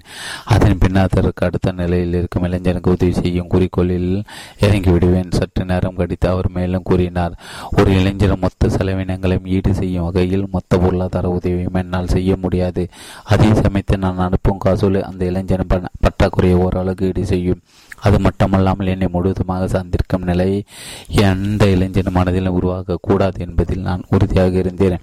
பொருளாதார ரீதியாக நலிவுற்ற இளைஞர்களிடமிருந்து எந்தவித நன்றி கடனையோ அல்லது நன்றி தெரிவிக்கும் கடிதங்களையோ கான்வெல் சட்டம் விரும்பியதில்லை. அவருக்கு இருந்த பரபரப்பான வேலைகளுக்கு மத்தியில் இப்படிப்பட்ட நன்றி அறிவிப்பு கடிதங்களை வாசிப்பது கூட தன் நேரத்தை வீணாக்கும் என்று அவர் கருதினார். இது குறித்து கான்வெல் மேலும் கூறும்போது இளைஞர்களின் சிந்தனை படிப்பில் மட்டுமே இருக்க வேண்டுமே தவிர தனக்கு நிதியுதவி செய்தவர்கள் பற்றிய எண்ணங்கள் எல்லாம் அவர்கள் மனதில் இருக்கக்கூடாது என்று பெருந்தன்மையுடன் தெரிவிக்கின்றார். இப்படி எவ்வித கைமாறும் கருத்தாமல் எவ்வித உள்நோக்கமும் இல்லாமல் நீங்கள் கஷ்டப்பட்டு உடைக்கும் சம்பாத்தியவர்கள் வழலுக்கு இறைத்த நீர் போலவினாவது குறித்து நீங்கள் எண்ணி பார்ப்பது இல்லையா என்று நான் அவரிடம் கேட்டேன். சிறிது நேரமான யோசித்து ஒரு காண்பையில் கொண்ட நிச்சயமாக இது வீணான விஷயம் அல்ல. ஒரு நல்ல விஷயத்திற்கு உதவி செய்த திருப்தி எனக்கு வாழ்நாள் முழுவதும் இருக்கும். அதுதான் இந்த உதவியின் பிரதிபலன் என்று உறுதியாக கூறினார். டாக்டர் கான்வெல் அண்மையில் மின்னசோட்டா நகரத்தின் வழியாக ஒரு புகைவண்டியில் பயணித்துக் கொண்டிருந்தார். அப்போது அவருடைய வைரங்களை வசப்படுத்தும் சொற்பொழிவின் மூலம் கிடைத்த தொகையிலிருந்து பெரிய நிதி உதவி கொண்டு பட்டமிட்ட ஒரு இளைஞன் தன் மனைவியுடன் அதே போல் புகைவண்டியில் பயணித்துக் கொண்டிருந்தான். தனக்கு உதவி செய்த டாக்டர் கான்வில் அதே பெட்டில் பயணிப்பதை அறிந்ததும் அந்த இளைஞன் அடைந்த என்ப அதிர்ச்சிக்கு அளவே இல்லை. உடனே அவன் தன் மனைவியை அடித்து கொண்டு கண்வெளியிடம் தன்னையும் தன் மனைவி அறிமுகம் செய்து கொண்டு தன்னுடைய இதயபூர்வமான நன்றியும் தெரிவித்துக் கொண்டான். இந்த இதே இந்த அபூர்வ சந்திப்பினால் அந்த இளம் தம்பதியின கண்வெளியில் உணர்ச்சி பெருக்கால் நிகழ்ந்து போயினர். வைரங்களை வசப்படுத்தும் சொற்பொழிவை பற்றி குறிப்பிடுவது என்றால் அதன் அடிப்படை அமைப்பினை டாக்டர் கான்வெல்லின் வார்த்தைகளிலே சொல்ல வேண்டுமான கௌரவமான முறையிலும் பிறருக்கு பயன்படக்கூடிய வகையிலும் வாழ்க்கை அமைத்துக் கொள்ள விரும்பும் ஒவ்வொருவருக்கும் அது ஆணாக இருந்தாலும் சரி பெண்ணாக இருந்தாலும் சரி அவரவர்களுக்கு தோல் கொடுத்து தூக்கி விடுவதுதான் இந்த சொற்பொழிவின் பிரதான நோக்கம். இந்த சொற்பொழிவு மனித நேயத்தை வளர்க்கக்கூடிய இது கான்வெல் குரலிலும் முகப்பாவங்களின் சொல்லும் விதத்திலும் பார்வையாளர்களை விசீகரிக்கக்கூடிய மாயஜால சக்தி கொண்டது. அதே சமயத்தில் இது எளிமையானதாக கூட உத்வேகம் வழிகாட்டுதல் உதவிகள் போன்ற பல அம்சங்களை உள்ளடக்கிய ஒரு பொக்கிஷமான சொற்பொழி இது நிறுத்து கிடக்கிறது இந்த சொற்பொழிவினை பொறுத்தவரை அவர் பேசும் இடங்களுக்கு தகுந்த வகையில் கருத்துக்களை மாற்றங்களை செய்வது கண்வெளியின் வழக்கம். அதே சமயத்தில் அதன் மைய கருத்தில் மாற்றம் இருக்காது. அவர் மேற்கொள் காட்டக்கூடிய நிகழ்ச்சிகளும் கதைகளும் பார்வையாளர்களுக்கு ஏற்கனவே தெரிந்திருந்தாலும் கூட அவற்றை அவர் சொல்லும் விதத்தில் அது புதிதான விஷயம் என்ற பிரமையை ரசிகர் மத்தியில் ஏற்படுத்தக்கூடிய ஒரு அற்புதமான ஆற்றலை காண்பில் பெற்றிருந்தார். அவருடைய சொற்பொழி பல முறை கட்டவர்களின் எண்ணிக்கையும் ஏராளமாக உண்டு என்பதும் குறிப்பிடத்தக்கது. கான்வெல் தன் சொற்பொழி வழக்கமாக இந்த கதையை சொல்லி ஆரம்பிப்பது உண்டு. அதாவது ஒரு வயதான அரேபியருடன் நினோவாயையும் நோக்கி ஆட்டுப்படுக்கையில் பாலைவன பணலில் பயணம் செய்தபோது அந்த அருப வழிகாட்டு கான்வெலிடம் கூறியதாக அந்த கதை அமைந்திருக்கும். கான்வெளி இதை பற்றி சொல்லும்போது அந்த பாலைவன பிரதேசமான பங்கான அந்த இடமும் ஓட்டங்களின் அனைவரிசையும் பார்வையாளர்களின் மனதில் தத்துரமாக காட்சியளிக்க எந்தவித பிரத்யேக முயற்சியும் இல்லாமல் யதார்த்தமாக கான்வெல் அதை வர்ணிக்கும் போது அதில் ஒரு அற்புத ஜீவன் அமைந்திருக்கும். தன்னுடைய பேச்சு திறமையால் ரசிகர்கள் வசீகரிக்கூட ஒரு மாய ஜலசக்தி அவரிடம் இயல்பாக அமைந்திருந்தது. அதே சமயத்தில் ஒரு ஆற்றல் மிக பேச்சாளருக்குரிய உணர்ச்சி கட்டுப்பாடுகளும் அவரிடம் அமைந்திருந்தது. கான்வெல்லின் இந்த சொற்பொழிவை எண்ணற்றவர்கள் திரும்ப திரும்ப கற்பதின் சூட்சம் இதுதான். கான்வெல்லின் ஆற்றலில் செயல்படுத்தப்படும் எண்ணெய் காணிக்கையாகவும் இதனை கருதலாம்.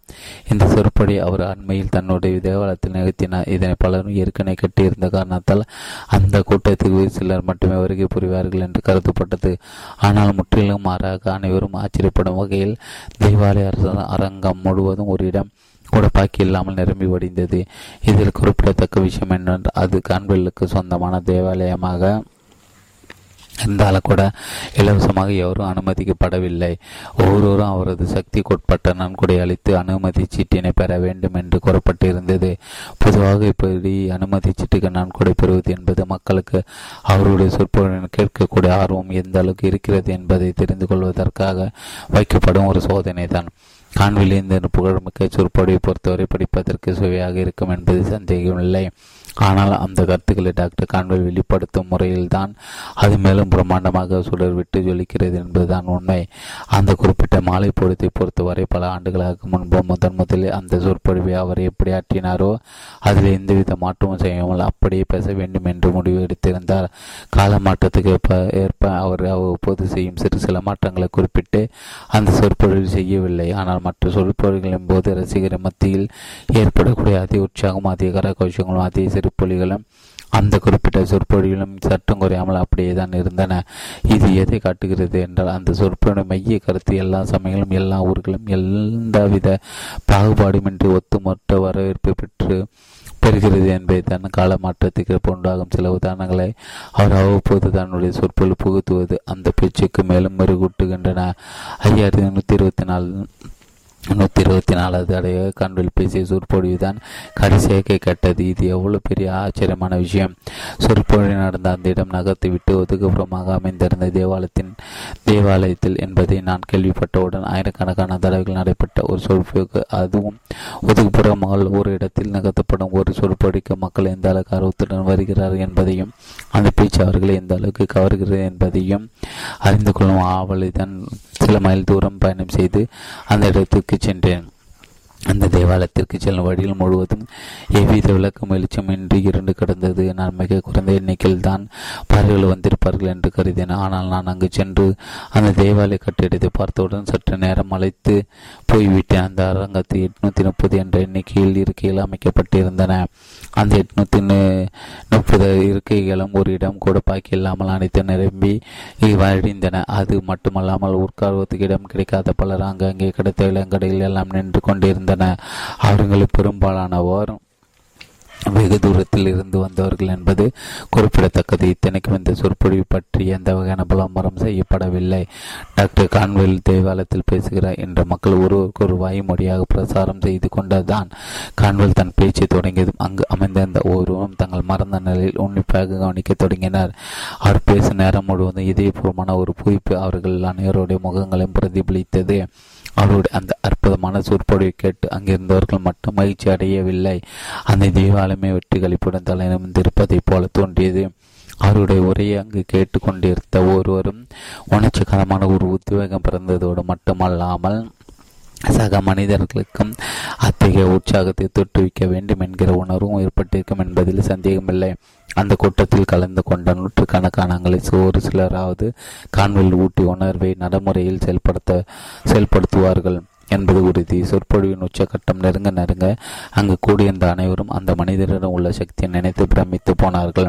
மொத்தத்தில் டாக்டர் கன்வெலின் சொற்பொழிவு பார்வையாளருக்கு புத்துணர்ச்சி ஊட்டியதை நேரடியாக நான் பார்த்தது எனக்கு ஒரு வித்தியாசமான அனுபவமாக இருந்தது. சுயநலம் இல்லாத மனிதர் ஒருவரை சுட்டி காட்டுமாறு கூறினார் நான் சற்றென்று சொல்வது டாக்டர் கான்வெல்லை தான். அதற்கு பல காரணங்களே இருக்கின்றன. எழுபதை தாண்டிய அந்த மனிதர் மூத்த வயதிலும் கூட உடல் உபாதைகளுக்கு மத்தியிலும் கூட தன் வழக்கமாக சொற்பொழி ஆட்டும் குறிப்பிட்ட கால அளவை எந்த காரணம் கொண்டும் எந்த சூழ்நிலையிலும் அவர் குறைத்துக் கொள்வதில்லை. ஒரு மணி நேரம் பேசி விட்டு செல்வதோ அல்லது அவசர அவசரமாக அரை மணி நேரம் சுரபங்கமாக பேசிட்டு நடி விடுவதோ அவருடைய வரலாற்றில் எப்போதும் நிகழ்ந்ததில்லை. மக்களின் எழுச்சியும் உணர்ச்சி வேகத்தையும் தான் அவர் பிரதானமாக நிற்பாரே தவிர மற்ற எதுவும் அவருக்கு எப்போதும் புலப்படுவதில்லை. மக்கள் அடையும் பலன்களை பார்க்கும்போது அவருடைய வேதனைகள் அனைத்தும் பஞ்சாய் பறக்கும். ஊர் திரும்புவதற்கு நேரமாகிவிட்டது என்று எப்போதும் அவர் கலைப்படுவதே இல்லை. இரவே எத்தனை மணி நேரமானால் தன்னுடைய பேச்சு இரண்டு மணி நேரங்களுக்கும் குறைவில்லாமல் அமைத்துக் கொள்வது கான்வெளியின் உட்பட்ட தனித்தன்மை. அதே சமயத்தில் அவருடைய பேச்சு கேட்க அனைவரும் நான்கு மணி நேரங்கள் பேசக்கூடாது என்று இயங்குவதும் வழக்கம். கான்வில் பேசும் ஒவ்வொரு கணம் உற்சாகம் வெள்ளம் கரை புரண்டு ஓடிக்கொண்டிருக்கும். அதே சமயத்தில் யதார்த்தமாக பேசுவதுதான் அவர் வழக்கம். அவர் பேசும் கருத்துக்களின் நுண்ணறிவு நகைச்சுவை எளிமை ஆகியவை இயல்பாக வெளிப்படும். அவர் ஒரு நகைச்சுவை வெடியை வெடிக்கும் போது அரங்கம் முழுவதும் அதிர்வலைகள் உண்டாகும். அதே சமயத்தில் ஆழமான கருத்துக்களை சொல்லும்போது அந்த அசபையில் மௌனம் நிலவும். பறவைகள் மத்தியில் அவருடைய பேச்சு ஒருவித கிளர்ச்சி உண்டு பண்ணும். கண்வில் கடுமையாக பேசும்போது கேட்பவன் கடுமையாகி விடுவார்கள். அவர் சாந்தமாக பேசும்போது கேட்பவன் சாந்தமாக விளங்குவார்கள். அவர் நகைச்சுவை விஷயங்களை சொல்லும்போது கேட்பவர்கள் அதனை ரசித்து வாய்விட்டு சிரிப்பதைப் போல கான்வெல்லும் அவர்களோடு சேர்ந்து வாய்விட்டு சிரிப்பது வழக்கம்.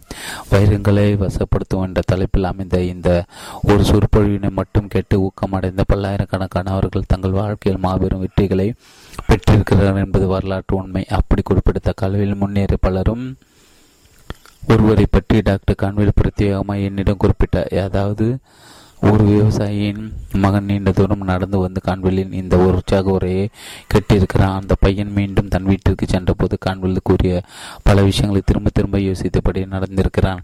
தன் வாழ்க்கையில் எப்படி முன்னேறுவது என்பது குறித்து தீவிரமாக சிந்திக்கிறான். ஒரு சில தினங்களில் அவன் வசித்த வீட்டிற்கு அருகில் இருந்த ஒரு பள்ளிக்கூடத்தில் ஆசிரியராக பணியாற்றும் வேலைக்கு ஒருவரை தேடிக்கொண்டிருக்கிறார்கள் என்பது தெரிந்து கொண்டான் அவன். ஆனால் மாணவர்களுக்கு போதிக்கக்கூடிய அளவுக்கு அவனுக்கு கல்வி ஞானம் கிடையாது. அதே சமயத்தில் அந்த ஞானத்தை தன்னால் வளர்த்து கொள்ள முடியும் என்கிற திடமான நம்பிக்கை அவனிடம் இருந்தது.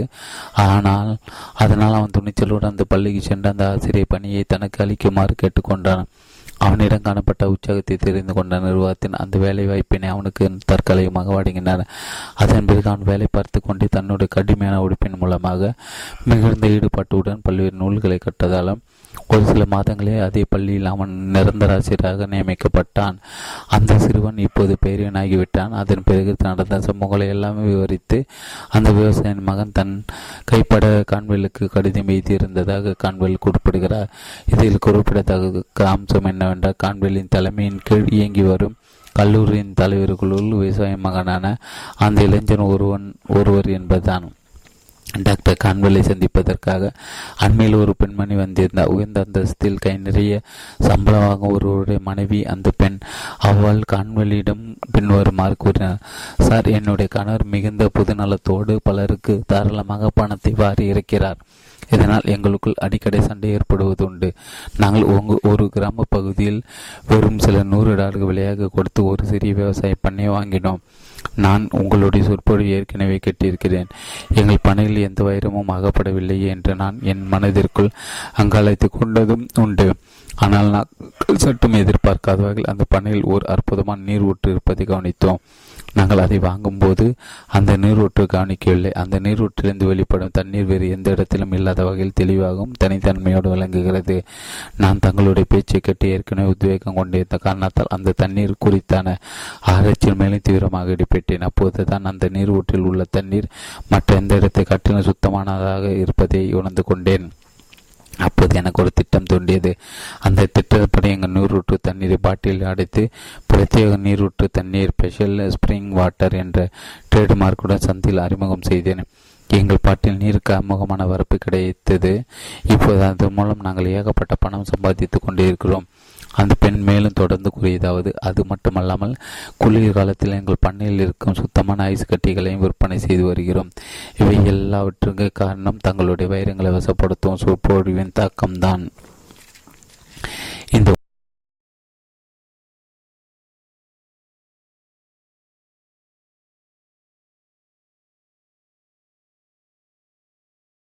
அந்த பெண் மேலும் தொடர்ந்து கூறியதாவது அது மட்டுமல்லாமல் குளிர் காலத்தில் எங்கள் பண்ணையில் இருக்கும் சுத்தமான ஐஸ் கட்டிகளையும் விற்பனை செய்து வருகிறோம்.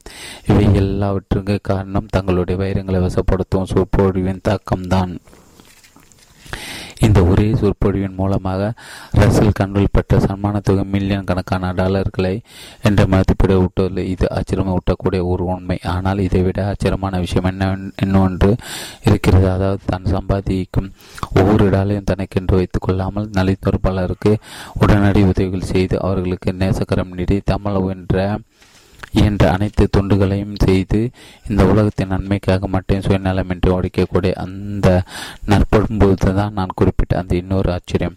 அது மட்டுமல்லாமல் பணத்தால் சாதிக்க முடியாத விஷயங்களை தன்னுடைய நாவன்மையால் சாதித்து காட்டிய மாமனிதர காண்பில் திகழ்ந்தார் அவர் எப்போதும் துன்பத்தை துவண்டு கிடப்பவர்களுக்கு இன்பத்தை காட்டக்கூடிய ஏணிப்படியாக தான் விளங்கினார்.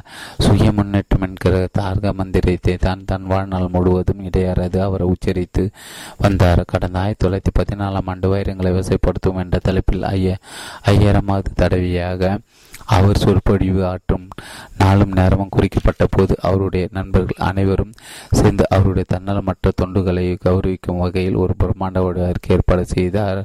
செய்தனர். உலகவற்றாலே மிகவும் பிரபலமான சொற்பொழிவினை சிருஷ்டிகர்த்தாவை பாராட்டும் அந்த விடை அனைவரையும் பிரமிக்க வைத்தது. டாக்டர் கான்வெல்லின் சொற்பொழிவுடன் கூடிய இந்த பிரம்மாண்ட விழா பிளேட்டில் பேவில் உள்ள மியூசிக் அகாடமியில் நடைபெற்றது. அரங்கம் முழுவதும் நிரம்பி ஒடிந்ததோடு மட்டுமல்லாமல் அரங்கத்திற்கு வெளியே இருந்தார் சாலைகளிலும் மக்கள் வெள்ளமென திரண்டிருந்தார்கள். இந்த ஐயாயிரமாவது சொற்பொழிவுக்கு பல்வேறு வடிகள் வசூலான மொத்த நன்கொடை ஒன்பதாயிரம் டாலர்களும் மிஞ்சியது. தன் தாய் நகரத்து மக்களின் மீது த ரசல் கான்வெல் காட்டி அளவு கடந்த அன்பும் மிகுந்த விசுவாசம் அந்த அரங்கத்தை சுற்றிலும் கூடியிருந்த ஆயிரக்கணக்கான மக்களிடம் எதிரொலிப்பதாக அமைந்திருந்தது. அது மட்டுமல்லாமல் அந்த விழா குழுவின் உள்ளூர் கமிட்டியில் செயலாற்றிய முக்கிய மனிதர்கள் சிலரின் பங்களிப்பும் அந்த மாபெரும் கூட்டத்தில் பிரதிபலித்தது. உள்ளூர் கமிட்டி மட்டுமல்லாமல் அந்த விழாக்கென தேசிய கமிட்டியும் நிறுவப்பட்டிருந்தது. அந்த தேசிய கமிட்டியில் ஒன்பது மாநில கவர்னர்கள் இடம்பெற்றிருந்தது குறிப்பிடத்தக்கது. பென்சில்வேனியா மாநிலத்தின் கவர்னர் அந்த விழாவுக்கு நேரில் வந்து கான்வெலுக்கு மாநில உரிமை என்னும் அமெரிக்க நாட்டின் மதிப்புமிக்க விருந்தினை அளித்து கௌரவித்தார். மனித உரிமை ஃப்ரீடம் ஆஃப் த ஸ்டேட் ஆமாம்.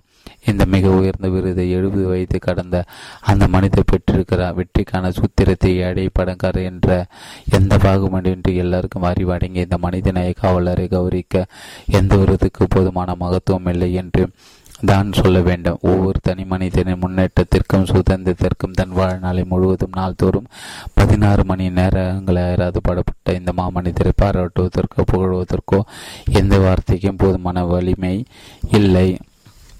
சொற்பொழிமடியில் ஐம்பது ஆண்டுகள் டாக்டர் ரசல் கான்வெல் அவர்களின் சுய வரலாற்று கட்டுரை. நான் சுயசரிதம் எழுத வேண்டும் என்று பலரும் விரும்புகிறார்கள். ஆனால் என்னை பொறுத்தவரை என்னுடைய சுயசரித்தை எழுதுவதே ஒரு அபத்தமான விஷயமாக நான் கருதுகிறேன். ஒருவேளை எல்லாவித சூழ்நிலைகளும் எனக்கு சாதகமாக அமைக்கூடிய பட்சத்தில் என்னுடைய பொது வாழ்க்கையை கதையினை நான் எழுதினால் கூட அதில் எந்த விதமான சுவரசியம் இருப்பதாக எனக்கு தோன்றவில்லை. சுவையான சம்பவங்கள் எதுவும் இல்லாத என்னுடைய சாதாரண வாழ்க்கை வரலாற்று எவரும் விரும்பி படிப்பார்கள் என்று நான் நினைக்கவில்லை. என்னுடைய வாழ்க்கையை பொறுத்தவரை அதில் நான் பெருமைப்படு பெருமைப்படுவதற்கோ அல்லது அது மற்றவர்களுக்கு பயன்படும் வகையில் இருப்பதற்கோ ஒன்றுமில்லை. அது மட்டுமல்லாமல் என்னை பற்றி எந்த ஒரு குறிப்பையும் நான் இதுவரை சேகரித்து வைத்ததில்லை. புத்தகம் சொற்பொழிவு கேசட்டி செய்தித்தாள் வந்த குறிப்புகள் பத்திரிகைகள் வந்த கட்டுரைகளை. இப்படி எதையும் நான் பாதுகாத்து வைத்ததில்லை. என்னுடைய மதிப்பு உரிய நண்பர் சிலர் பல்வேறு சமயங்களில் என்னை பற்றி வரலாற்று குறிப்புகளை எழுதியிருக்கின்றன அவையெல்லாம் பலவித ஆண்டு விழாக்களையும் மலர்களையும் பிரசுரமாகியுள்ளன அவற்றில் ஒரு சில வேண்டுமானால் என் நூலகத்தில் இருக்கக்கூடும். ஆகவே என்னுடைய சுயசரித்தை எழுதுவதற்கு தேவையான எந்தவித ஆதாரங்களும் என்னிடம் இல்லை. என்னுடைய மனதில் அழியாமல் பதிந்திருக்கூட சில விஷயங்களை மட்டும்தான் என் வாழ்க்கை திருப்பி பார்ப்பதில் எனக்கு உதவக்கூடும். கடந்த அரை நூற்றாண்டு காலமாக நான் பல்வேறு சொற்பொழிவு மடைகள் வளம் வந்ததை பொதுவான கண்ணோட்டத்தில் பார்க்கும்போது அவை எல்லாம் பொன்மயமான அற்புதமான நினைவுகளாக என் மனதில் கல்வெட்டில் ஆழமாக செதுக்கப்பட்டுள்ளது. என் பகுதிக்கு மேலாக என்னை பாராட்டி என் மீது மிகுந்த கண்ணியோடன் ஆசீர்வதித்து என்னை இந்த துறைக்கு வழிகாட்டிய மாமனிதரின் இதம்பூரமான நன்றி முதலில் காணிக்கையாக விரும்புகிறேன். என் வாழ்க்கையை பொறுத்தவரை நான் சற்றும் எதிர்பார்க்காதவர்கள் எனக்கு கிடைத்த மாபெரும் வெற்றிகளை எண்ணி நானே ஆச்சரியப்பட்டிருக்கிறேன். நான் என்னுடைய எளிமை பருத்த முரட்டுத்தனமாக கண்ட கனவுகள் அனைத்தும் நனவாகியதை நான் எதிர்பார்க்கவில்லை. என்னுடைய சாதாரண முயற்சிகளுக்கு நான் திட்டமிட்ட திட்டமிட்டதற்கு மேலாக எனக்கு பலன்கள் கிடைத்தன. பல சகோதர சகோதரிகள் தன்னலமின்றி எனக்காக செய்த தியாகங்கள் என்னுடைய வரலாற்று பெருமளவு இடம்பெற்றதால் தான் அந்த வாழ்க்கை வரலாறு உண்மையாக எழுதப்பட்டிருப்பதாக அர்த்தம்.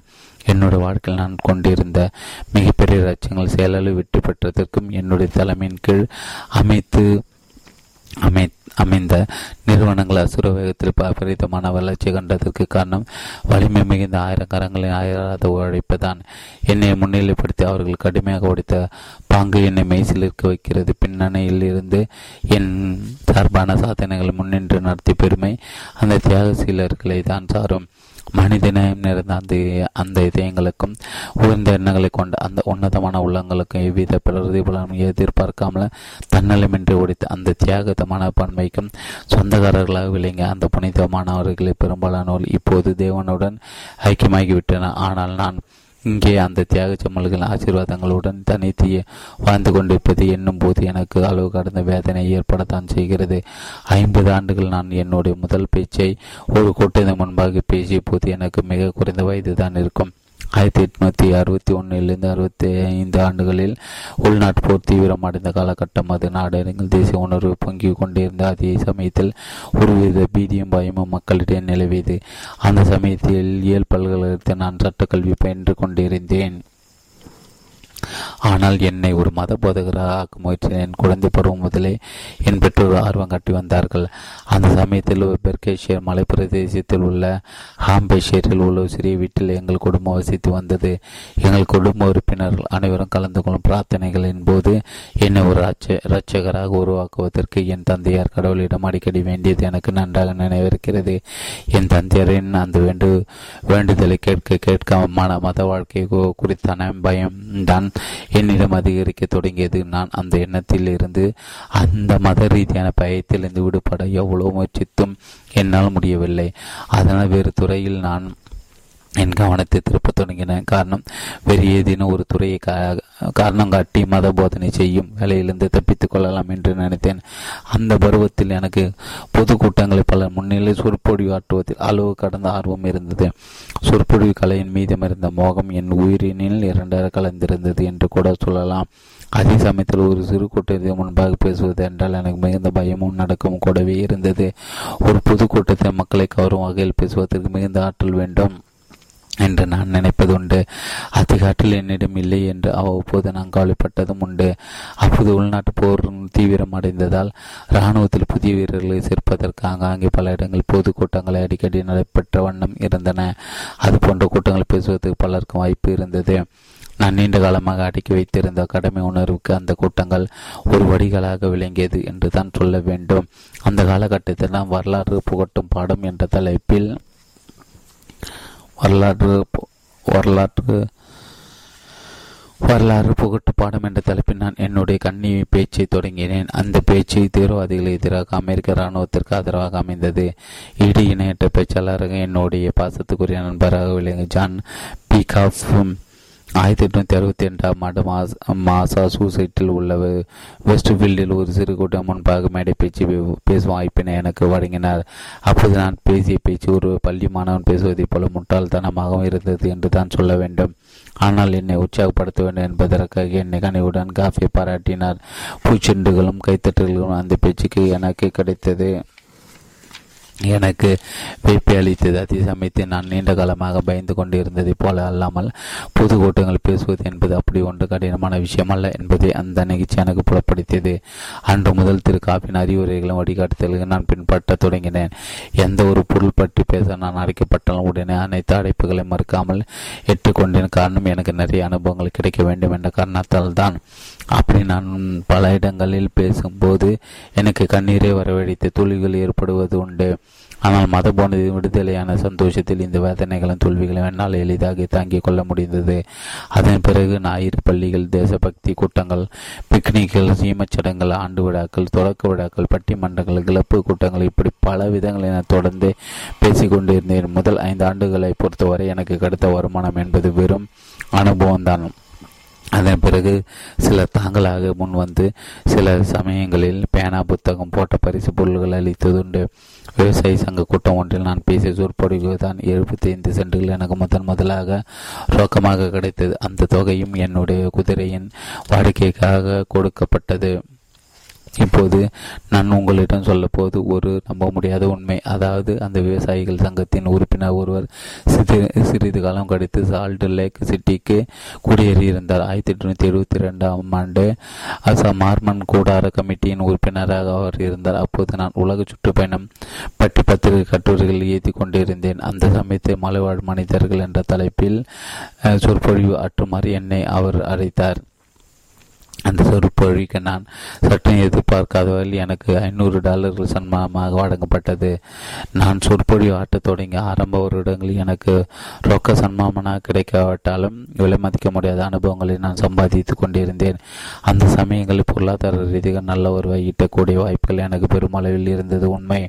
அதாவது ஒரு படை வீரராகவோ அல்லது ஒரு செய்தியாளராகவோ அல்லது ஒரு வழக்கறிஞராகவோ அல்லது ஒரு பத்திரிகை ஆசிரியராக அல்லது ஒரு மத போதகராக இப்படி என்னுடைய சுய தேவையை பூர்த்தி செய்யக்கூடிய அளவிற்கு போதுமான வருவாயை கிடைக்கக்கூடிய வாய்ப்புகள் என்னை தேடி வந்தன. ஆனால் அவற்றையெல்லாம் நான் புறக்கணித்து விட்டேன். கடந்த ஐம்பது வருடங்களை சொற்பொழிவு ஆட்டுவதன் மூலம் கிடைத்த வருவாயிலிருந்து என்னுடைய தனிப்பட்ட தேவைகளுக்காக நான் பணம் எடுத்துக்கொண்டது இப்போதேனும் சில அரிதான சமயங்கள் தான். குறிப்பாக கடந்த முப்பத்தாறு ஆண்டுகளாக சொற்பொழிவு மடைகள் மூலமாக எனக்கு கிடைத்த சன்மானங்கள் அனைத்தையும் என்னுடைய பரி பவித்திரமான நிறுவனங்கள் வளர்ச்சியாக தான் செலவிட்டிருக்கிறேன். மற்றவர்கள் விருப்பத்துக்காக ஒருவேளை நான் என் சுயசரிதை எழுத முற்பட்டால் நான் இப்போது குறிப்பிடும் விஷயம் என்னை நானே புகழ்ந்து கொள்வது போன்ற உணர்வு தான் ஏற்படுத்தக்கூடும். அதாவது வைரங்களை வசப்படுத்துவோம். ஏக்கர்ஸ் ஆஃப் டைமண்ட் என்ற தலைப்பில் ஒவ்வொரு ஆண்டும் இருநூறு தடவைகள் மேல் ஒவ்வொரு சொற்பொடிக்கும் சராசரி நூற்றி ஐம்பது டாலர்கள் சன்மானத்தை கடந்த பல வருடங்களாக நான் பேசி வருகிறேன். திரு ஜேம்ஸ் ரெட்பாத் அவர்கள் முதல் முறையாக சொற்பொழிவு துறையின் வளர்ச்சியாக ஒரு அமைப்பு நிறுவனம் இந்த சொற்பொழிவாளர் என்கிற முறையில் இது எனக்கு குறிப்பிடத்தக்க ஒரு பிரகாசமான வாய்ப்பை உருவாக்கி தருவதாக அமைந்தது. திரு ரெட்பாத் அவர்கள் புகழ்பெற்ற இசைக்கலைஞர் இசைக்கலைஞரான ஜான் புரோவன் வாழ்க்கை வரலாற்று நூலை எழுதியவர். அதே சமயத்தில் திரு புரோன் அவர்கள் என் தந்தை நீண்ட கால நண்பராக விளங்கியவர் இதனால் நான் மாணவராக இருக்கும்போது என்னுடைய விடுமுறை காலத்தில் ஜான் புரோவின் வாழ்க்கை வரலாற்று நூலை விற்பனை செய்யக்கூடிய வாய்ப்பு எனக்கு கிடைத்தது. எனக்கும் திரு ரெட்பாத்துக்கும் இடையேயான நட்புறவு ரெட்பாத்தின் இறுதி மூச்சு வரை நீடித்தது. ஒரு சமயத்தில் பாஸ்டன் நகரத்திலிருந்து வெளிவந்த டெய்லி ட்ரெய்லர் டிராவலர் என்ற பத்திரிகையின் நிருபராக ஜெனரல் சார்லஸ் ஹெச் டெய்லருடன் இணைந்து நான் பணியாற்றினேன் அந்த சுய நலமில்லாத தியாக சிலரின் நட்புக்கு நான் என் கடைசி மூசி வரை நன்றி கடன் பட்டிருக்கிறேன். இதற்கு முக்கிய காரணம் இந்த மகத்தான மனிதர் தான் என் மீது மிகுந்த கருணை கொண்டு திரு பாதத்திடம் என்னுடைய பெயரை பரிந்துரைத்தவர் அவர்தான். ரெட் பாத்து அவர் அமைப்பில் இருந்த சொற்பொழிவாளர் பட்டியலை பார்க்கும்போது எனக்கு பிரமிப்பாக இருந்தது. சொற்பொழிவு கலை கலையில் சுடர்விட்டு பிரகாசி கூட மகத்தான சொற்பொழிவாளர் அமைந்திருந்த அந்த திவ்யமான சபையில் எனக்கு ஒரு இடம் கிடைத்தது. எண்ணி நான் குறிப்படைந்தேன். Henry Ward Beecher John D. Gough senator Charles Sumner Theodore Fulton Wendell Phillips திருமதி Mary A. Livermore Bayard Taylor Ralph Waldo Emerson போன்ற பிரபலமான பேச்சாளர்கள் அந்த பட்டியலில் இடம்பெற்றிருந்தார்கள். மேற்கண்ட இந்த மாமதிவர் doctor Holmes John Whittier Henry W Long Longfellow John Lathrop Motley George William Curtis general Burnside போன்றவர்கள் பல முன்னணி மத போதகர்கள் இசைக்கலைஞர்கள் மற்றும் புகழ்பெற்ற எழுத்தாளர்கள் போன்ற பலரும் ரெட் பாத்தின் அந்த மகோத்தன அமைப்பில் பெரும் பங்கு வகித்தனர் இவர்கள் அனைவரும் எவ்வித சன்மானம் பெறாமல் தங்களுடைய சொற்பொழிகளை அவ்வப்போது ஆற்றி ரெட்பாத் அவர்களின் அமைப்பை வலுப்படுத்த பெருந்தொண்டு ஆற்றினார்கள் இந்த மாமதியின் நிழல்கள் நானும் இடம்பெற்றிருந்தது. எனக்குள் ஒரு ஆழமான பெருமிதத்தை தோற்றுவித்தது என்று தான் சொல்ல வேண்டும். திரு பயடு டெய்லர் என்னை பார்க்க விரும்புவதாக கடிதம் எழுதியிருந்த போது அந்த இன்ப அதிர்ச்சியில் நான் திக்குமுக்காடி விட்டேன். மாசூசைட்டின் கவர்னர் கிளப் எனக்கு பாராட்டு கடிதம் எழுதியிருந்த போது நான் அடைந்த மகிழ்ச்சிக்கு அளவே இல்லை. அதே சமயம் ஜெனரல் பெஞ்சமின் பட்லர் வழக்கறிஞர் ஈடுபடுவதுதான் எனக்கு நல்லது என்று கூறி புத்திமதியும் என்னால் மறக்க முடியாது. நான் சொற்பொழிவு ஆற்றுவது தேலாக கருதாமல் அதனை இதனை கடமையாக மதிக்கிறேன்? என்னுடைய பேச்சுக்கள் எங்கள் மக்களுக்கு வெறும் பொழுதுபோக்காக அமைந்துவிடக்கூடாது என்பதில் எப்போது நான் தீவிர கவனம் செலுத்தினேன்? இந்த சொற்பொழிவை நான் மேற்கொள்வது கடவுளின் நீதி கருத்துக்கள் உண்மையான உணர்வுடன் மக்களுக்கு போதிக்கப்பட வேண்டும் என்பதற்காக தான் தேவனின் ராஜ்யத்துக்கு மக்களை அழைத்து செல்வதற்கு என்னால் என்றவரை போராட வேண்டும் என்பதுதான் என்னுடைய பிரார்த்தன பிராதான குறிக்கோள். நான் ஆயிரத்தி எட்நூத்தி எழுபத்தி ஒன்பதாம் ஆண்டு முதல் மத பிரச்சாரத்தில் ஈடுபட்டு வருகிறேன். அமெரிக்கா மற்றும் இங்கிலாந்து நாடுகளில் உள்ள பல்வேறு இடங்களில் என்னுடைய பிரசங்கம் நடைபெற்றிருக்கிறது. மக்களுக்கு தொண்டாற்றக்கூடிய இந்த புனிதமான வாய்ப்பினை நான் என்னுடைய ஆரம்ப காலங்களில் புறக்கணித்தது. அவ்வளவு பெரிய தவறு என்பதை இப்போது உணர்கிறேன். வெற்றி பெற்ற பேச்சாளர்கள் அனைவருக்குமே கடினமான பாதைகளை தான் நாளை போடுகிறார்கள் என்பது நிரதமான உண்மை. அந்த பாதை மிருதுவானதல்ல. மாறாக கல்லும் முள்ளும் நிறைந்த கரடமுறான பாதை தான். உடல் ரீதியாக கஷ்டத்தை உண்டாக்கக்கூடிய போக்குவரத்து சிக்கல் சுகாதாரமற்ற ஓட்டல்கள் தரக்குறைவான உணவு வகைகள் தாமதமாக வரும் ரயில்கள் அதிகமான குளிரை கொண்டிருக்கும் அறைகள் அதிக வெப்பத்தை கொண்டிருக்கும் தேவாலய அரங்கங்கள் நிகழ்ச்சி பொறுப்பாளர்களின் அளவுக்கு அதிகமான உபசரிப்பு உரிய நேரத்தை தூங்க முடியாமை போன்ற பல விஷயங்களை காய்ச்சலை ஏற்படுத்தியிருந்தாலும் ஏற்படுத்தினால் கூட அவை அனைத்தும் உடனடியாக மறந்துவிடக்கூடியவைதான் அதே சமயத்தில் விழாக்களை நடத்தும் மனிதன் உற்சாகமான முகங்கள் நன்றி உணர்வு வெளிப்படுத்த நல்ல உள்ளங்கள் கஷ்டப்படும் இளம் கல்லூரி மாணவர்களுக்கு பொருளாதார ரீதியாக உதவும் போது கிடைக்கக்கூடிய ஆத்மா திருப்தி இவையெல்லாம் என்றைக்கு மறக்க முடியாத சுவையான அனுபவங்கள்.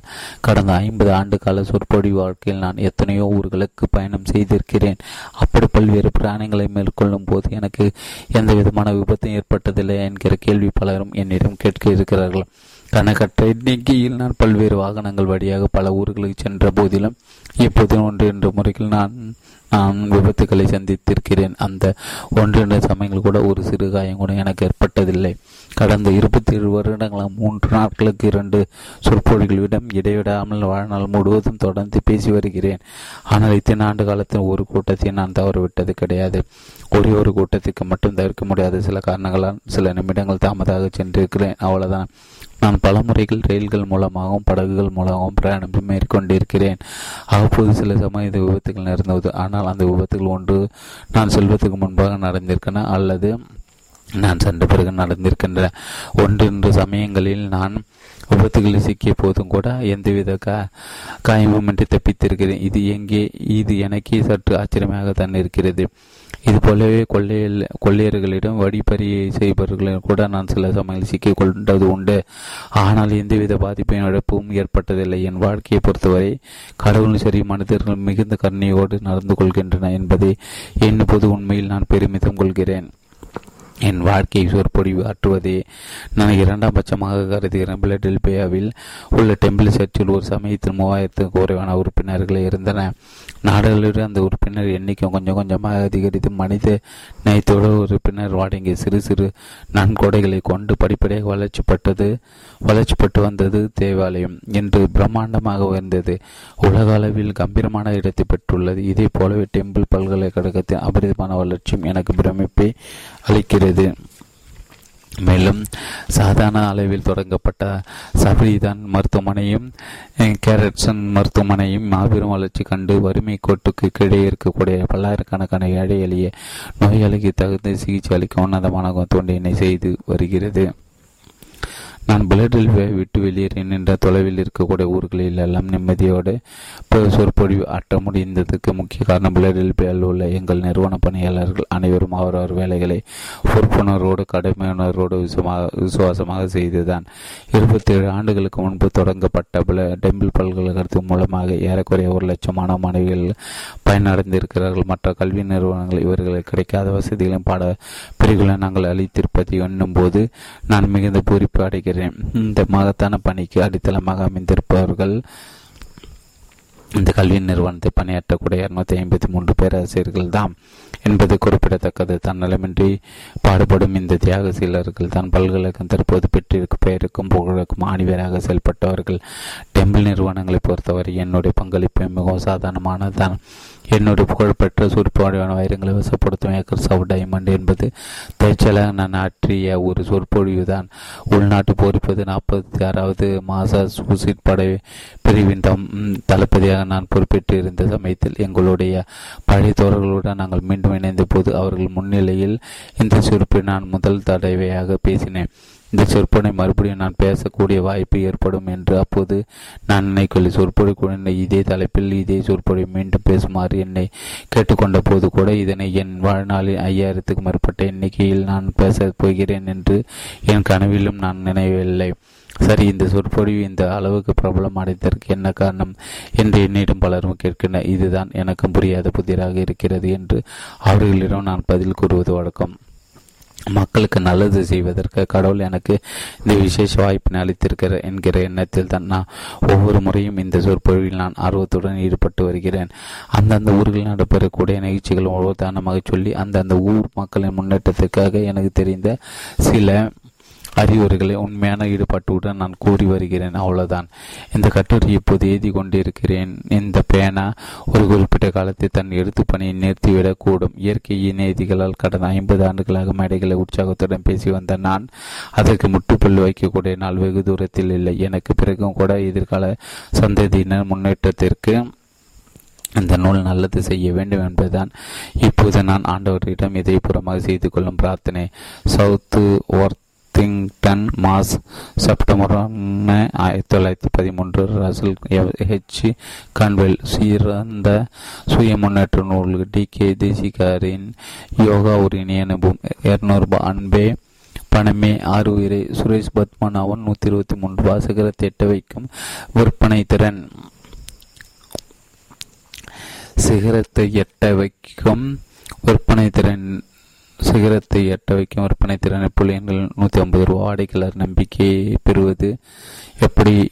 விமலாநாத் முப்பது ரூபாய் நீங்களும் வெற்றி பெறலாம். ஜோகிந்தர் சிங் நூற்றி இருபத்தி மூன்று. சிகரத்தில் சேர்ந்த ஜிக் ஜிக்லர் இரநூறுபா சிகரத்துக்கு வழிகாட்டும் வழிகாட்டுகள் ஜிக் ஜிக்லர் நூற்றி ஐம்பது ரூபாய் அக்னீஸ்வர டாக்டர் ஏபிஜே அப்துல் கலாம் முப்பதாம் பதிப்பு நூறுரூபா அக்னீஸ்வர மாணவர் பதிப்பு டாக்டர் ஏபிஜே அப்துல் கலாம் எட்டாம் பதிப்பு முப்பத்தாறு ரூபாய் எழுச்சி திருப்பங்கள் doctor AP APJ Abdul Kalam என் அறுபது ரூபா ஒன்பதாம் பதிப்பு. உதயமாகியது வலிமைப்படுத்த பாரதம். டாக்டர் ஆபிஜே அப்துல் கலாம் ஆ சுல்தான பிள்ளை நூறுரூபா இது உதவி பதினெட்டாம் பதிப்பு. எம்ஆர் காப்மேர் எண்பது ரூபா. எண்ணங்களை மேம்படுத்த இருபத்தி நாலாம் பதிப்பு எழுபத்தஞ்சு ரூபா. நீங்கள் விரும்பியது அடைவது எதுவானாலும் அடைவது எப்படி? பத்தொன்பதாம் பதிப்பு நூறுரூபா செல்வந்தராவது எப்படி? பதினஞ்சாம் பதிப்பு நூற்றி இருபது ரூபா வெற்றிக்கான வாடிக்கைக்கான ஐம்பத்தி ரெண்டு முறைகள் ஷென்னன் ஷார்பியோனோ தொண்ணூத்தாறு ரூபாய் வெற்றி மொழிகள் ஹாரிசன் சூட் மாடன் ஐம்பது ரூபா பணம் சம்பாதிக்க பொன்னான வழிகள் பிடி பன்னம் இருபத்தஞ்சு ரூபாய் மனம்தான் மனிதன் ஜேம்ஸ் ஆலன் இருபத்தி மூன்று ரூபாய் லாபதர பொருள் நிர்வாகம் விமல்நாத் நாற்பது ரூபாய் குறிக்கோளை அடைய பயிற்சிகள் விமல்நாத் முப்பத்தி மூன்று ரூபாய் விளக்குகள் பல தகுந்த ஒளி வில்லி லில்லி ஏஷிலர் வாட்சன் நூற்றி ஐம்பது ரூபா வெற்றி ஆரிசன் சோட் மாடல் நூற்றி அறுபது ரூபாய் இதோ வெற்றி பெற சக்தி வால்டர் டோயில் ஸ்டேஃபில் நூற்றி பதினஞ்சு ரூபா வெற்றியாளர் பக்கம் கே சுப்பிரமணி ஐம்பது ரூபா. சிறந்த சுய முன்னேற்ற நூல்கள் பணிபுரியும் பெண்களின் பிரச்சனைகள் ஜான்யனா கந்தசாமி எம்ஏ முப்பத்தி மூணு ரூபா உறுதியான மனம் ஹாரிசன் சுட் மாடன் இருபத்தெட்டு ரூபா பண நிறுவனம் டி எஸ் ஜெயராம் முப்பது ரூபா பங்கு சந்தையில் லாபம் நாற்பது ரூபா தியானங்கள் ஜேம்ஸ் அலன் நூறுரூபா பயங்கள் வெல்வது எளிது ஆரிஸ்டன் சுட் மாடன் நூற்றி முப்பத்தி ரெண்டு ரூபா ஏமாற்றங்களை ஏணிகளாகும் டாக்டர் டேவிட் பிராண்ட் நூற்றி இருபத்தி மூன்று ரூபா உங்கள் பிரச்சனை திருத்தி வைப்பது எப்படி? லியாரு ஸ்டெய்னர் நூற்றி ஐம்பது ரூபா வைரங்களை வசப்படுத்தும் ரசல் கா ரசல் ஹெச் கான்வெல் நூறுரூபா முன்னேறி மேலே மேலே கிளிக் ரவி நாற்பத்தஞ்சு ரூபா நிறைவான வாழ்க்கைக்கு நேரம் ஒதுக்குங்கள். ஜே மௌரஸ் ஐந்தாம் மதிப்பு அறுபது ரூபா மனம் தரும் பணம் நெப்போலியன்கள் பன்னெண்டாம் மதிப்பு இருபத்தஞ்சு ரூபா. நான் துணிந்தவள் கிரான்படி பதினாறாவது பதிப்பு எண்பது ரூபா. வெற்றியின் ரகசியம் சார்லஸ் நியூட்டன் நாற்பத்தஞ்சு ரூபா. வெற்றி பெற சிந்திங்கள் வால் வால்டர் டோயஸ் டேபிள் எழுபத்தஞ்சு ரூபா வாழ்க்கையை வெற்றி கொள்வது எப்படி? நாற்பத்தஞ்சு ரூபா மனம் என்னும் மந்திர சக்தி. டாக்டர் மேக்வெல் மால்டாஸ் எழுபத்தஞ்சு ரூபா நீங்கள் நினைத்ததை நினைத்தால் லட்சாதிபதி ஆகலாம் ஹோவர்ட் ஹில் முப்பத்தாறு ரூபா விண்ணை தொடுவோம். ஆ வசந்தகுமார் இருபத்தஞ்சு ரூபா வாழ்வு இருபத்தஞ்சு சிந்தனைகள் கவிஞர் புவியரசு நாற்பது ரூபா ஜேம்ஸ் ஆலனின் காலை மாலை சிந்தனை கவிஞர் புவியரசு முப்பத்தி மூணு ரூபா ஆத்மா தரிசனம். ஜேம்ஸ் ஆலன் கவிஞர் புவியரசு நாற்பத்தி ஆறு ரூபா வாழ்வின் வெளிச்சங்கள் சி ஆர் ரவிச்சந்திரன் முப்பத்தி ஆறு ரூபா தன்னம்பிக்கை விமல்நாத் எம்ஏ எம்பிஏ முப்பது ரூபா மன மகிழ்ச்சி உமல்நாத் எம்ஏ எம்பிஏ முப்பது ரூபா நேரத்தை பொண்ணாக்கும் டைம் மேனேஜ்மெண்ட் நாற்பத்தஞ்சு ரூபா. நேர நிர்வாக கையேடு இருபத்தி ஒன்று சுய முன்னேற்ற பயிற்சிகள் முப்பது ரூபா. சுலபமாக ஆங்கில பேசலாம் அறுபது ரூபா. வழிகட்ட மொழிகள் இருபத்தஞ்சு ரூபா. ஆண்டவர் பூமி தி ராதாகிருஷ்ணன் ஐபிஎஸ் ஓஷோவின் நூல்கள் புத்தரின் வைரச்சுத்திரம் நூற்றி ஐம்பது ரூபா சிறகடிக்கும் பறவை நூற்றி அறுபது ரூபா பெண்ணின் பெருமை நூற்றி பதினஞ்சு ரூபா வெள்ளை கமலம் நூற்றி அறுபது ரூபா தந்திர ரகசியங்கள் பாகம் ஒன்று இரநூத்தி ஐம்பது ரூபா தந்திர ரகசியங்கள் பாகம் இரண்டு இரநூத்தி ஐம்பது ரூபா ஆன்மீகத்தில் பொருந்தாத மரஞானியின் குசுசரிதை இரநூறுபா அற்புதத்தில் அற்புதம் நூற்றி முப்பத்தி ரெண்டு ரூபா அதி உன்னத வடை நூற்றி ஐம்பது ரூபா ஞான புரட்சி எழுபத்தி ஏழு ரூபா ஒரு கோப்பை தேநீர் தொண்ணூற்றி ஆறு ரூபா ஓஷோயின் வைரங்கள் தொண்ணூற்றி ஆறு ரூபா கிளர்ச்சியாளன் ஆன்மீக ஆன்மீகத்தின் ஆதார சுருதி பாகம் ஒன்று நூற்றி இருபத்தஞ்சி ரூபா கிளர்ச்சியாளன் ஆன்மீகத்தின் ஆதார சுருதி பாகம் இரண்டு நூற்றி ஐம்பது ரூபா. நாரதரின் பக்தி சூத்திர நூற்றி இருபது ரூபா. தம்மபதம் ஒன்று நூற்றி இருபத்தஞ்சு. தம்மபதம் ரெண்டு நூற்றி இருபத்தஞ்சு. தம்மபதம் ஒன்று நூற்றி ஐம்பது. தம்மபதம் நாலு. எதிர்ப்பிலை வாழங்கள். நூறு நான் உனக்கு சொல்கிறேன் பாகம் ஒன்று நூற்றி பதினாலு. நான் உனக்கு சொல்கிறேன் பாகம் இரண்டு தொண்ணூற்றி ஆறு வெற்று படகு பாகம் ஒன்று ஐம்பத்தொன்று வெற்று படகு பாகம் இரண்டு எண்பத்தி ஒன்று புரட்சி விதை தொண்ணூறு. மறைந்திருக்கும் உண்மையாக தொண்ணூற்றி ஆறு விலைக்கின் கிளை விதை ஐம்பத்தி ஞானத்திற்கு ஏழு வடிவங்கள் நூற்றி அஞ்சு. படிப்படியாக தியானம் எழுபத்தஞ்சு உள் அற்புத ரோஜா மலரட்டம் எழுபது அன்பு ஒரு ஆன்மீக அனுபவம் எழுபது நாற்பது வயதுக்கு பிறகு வானமே இல்லை நாற்பது பகவத்கீதை தரிசன பாகம் ஒன்று ஐம்பது பகவத்கீதை தரிசன பாகம் ரெண்டு நூற்றி ஐம்பது ஓஷுவின் பார்வையில் நாற்பத்தஞ்சு வெறும் கோப்பை முப்பத்தி ஆறு ஓஷோவின் ஞான கதைகள் முப்பது ஓஷோவின் குட்டி கதைகள் முப்பத்தி ஆறு புல் தானாக வளர்க்கு grass grows by itself முப்பது மீண்டும் புல் தானாக வளர்க்கு முப்பத்தி ஆறு கிருஷ்ணர் என்ற மனிதனும் அவன் தத்துவம் கிருஷ்ணா ஒன்று ஐம்பத்தஞ்சு வாழ்க்கை ஒரு திருவிழா கிருஷ்ணா ரெண்டு எழுபது ஆனந்த நடனம் கிருஷ்ணா மூணு ஐம்பத்தி ரெண்டு நீ நீயாக இரு கிருஷ்ணா ஃபோர் எழுபது ரூபா பூ மலரும் புல்லாங்குழல் கிருஷ்ணா பை அறுபது ஞானத்திற்கு அப்பால் நாற்பத்தஞ்சு குரு ஒரு கண்ணாடி அறுபது உண்மை தேட வேண்டியதில் ஐம்பது அன்பின் நிரூபணம் ஐம்பது இப்போதைய பரவசம். ஏன் காத்திருக்கிறீர்கள் அறு ஐம்பத்தஞ்சு. உருவாக்க மனிதனுக்கு எதிர்காலம் சொந்தம் ஐம்பது ஞானத்தின் ரசவாதம் ஐம்பது மேமே காத்திருக்க வேண்டும். நாற்பத்தி எட்டு நான் நேசிக்கும் இந்த எழுபத்தஞ்சு அன்பின் அதிர்வுகள் நாற்பத்தஞ்சு ஆரம்பம் நீ தான் எழுபது பத்தாயிரம் புத்தர்களுக்கு ஒரு நூறு கதைகள் நாற்பத்தஞ்சு அன்பின் ஓடையில் எழுபத்தஞ்சு. ஒரு மனிதன் தனக்கென்று சொந்தமாக வீடு வைத்திராதவரை அவன் உண்மையான மனிதனாக இருக்கவே முடியாது. தனக்கென்று சொந்தமாக வீடு வைத்திருப்பவர்கள் தான் அதிக மரியாதைக்குரியவர்களாகவும் அதே சமயத்தில் நேர்மையானவர்களாகவும் பரிசுத்தமானவர்களாகவும் உண்மையானவர்களாகவும் பொருளாதாரத்தை மிகவும் கவனம் செலுத்துவர்களாகவும் விளங்குகிறார்கள். பணம் என்பது ஒரு மாபெரும் சக்தி. அதனை நியாயமான முறையில் அதிக அளவில் பெற வேண்டும் என்கிற லட்சியத்தை நீங்கள் வகுத்து கொள்ள வேண்டியது உங்கள் கடமை. ஏனென்றால் பணம் இல்லாமல் கஷ்டப்படும் வறுமை நிலையை விட பணத்து பலத்துடன் செழிப்பான நிலையில் இருப்பவர்கள் தான் பல நல்ல விஷயங்களை சாதிக்க முடியும். பணம் தான் உங்கள் பைபிளை அச்சிடுகிறது. பணம் தான் உங்கள் தேவாலய கட்டிடங்களை கட்டுகிறது. பணம் தான் போதனையாளர்களை போதனையாளர் அனுப்புகிறது பணம் தான் போதனையாளர்களுக்கு சன்மானமாக போய் செய்கிறது ஆக பணம் இல்லாவிட்டால் எதுவுமே இல்லை. கடவுள் இந்த பூமியில் எல்லாவற்றையும் விட மேலோங்கி நிற்கக்கூடியது அன்புதான். அதே சமயத்தில் ஏராளமான பணம் இருப்பவர்களிடத்தான் அந்த அன்பு தாராளமாக பரிமாறப்படுகிறது என்பதுதான் நடைமுறை உண்மை. பணம் என்பது சக்தி பணம் என்பது உந்து விசை பணம் என்பது நல்லதையும் செய்யும். அதே சமயத்தில் கட்டத்தை செய்யும். நல்ல குணங்கள் நிறைந்த ஆண்களிடமும் பெண்களிடம் இருக்கின்ற பணம் பல அற்புதங்களை செய்கிறது பல நல்ல விஷயங்களை சாதிக்கிறது.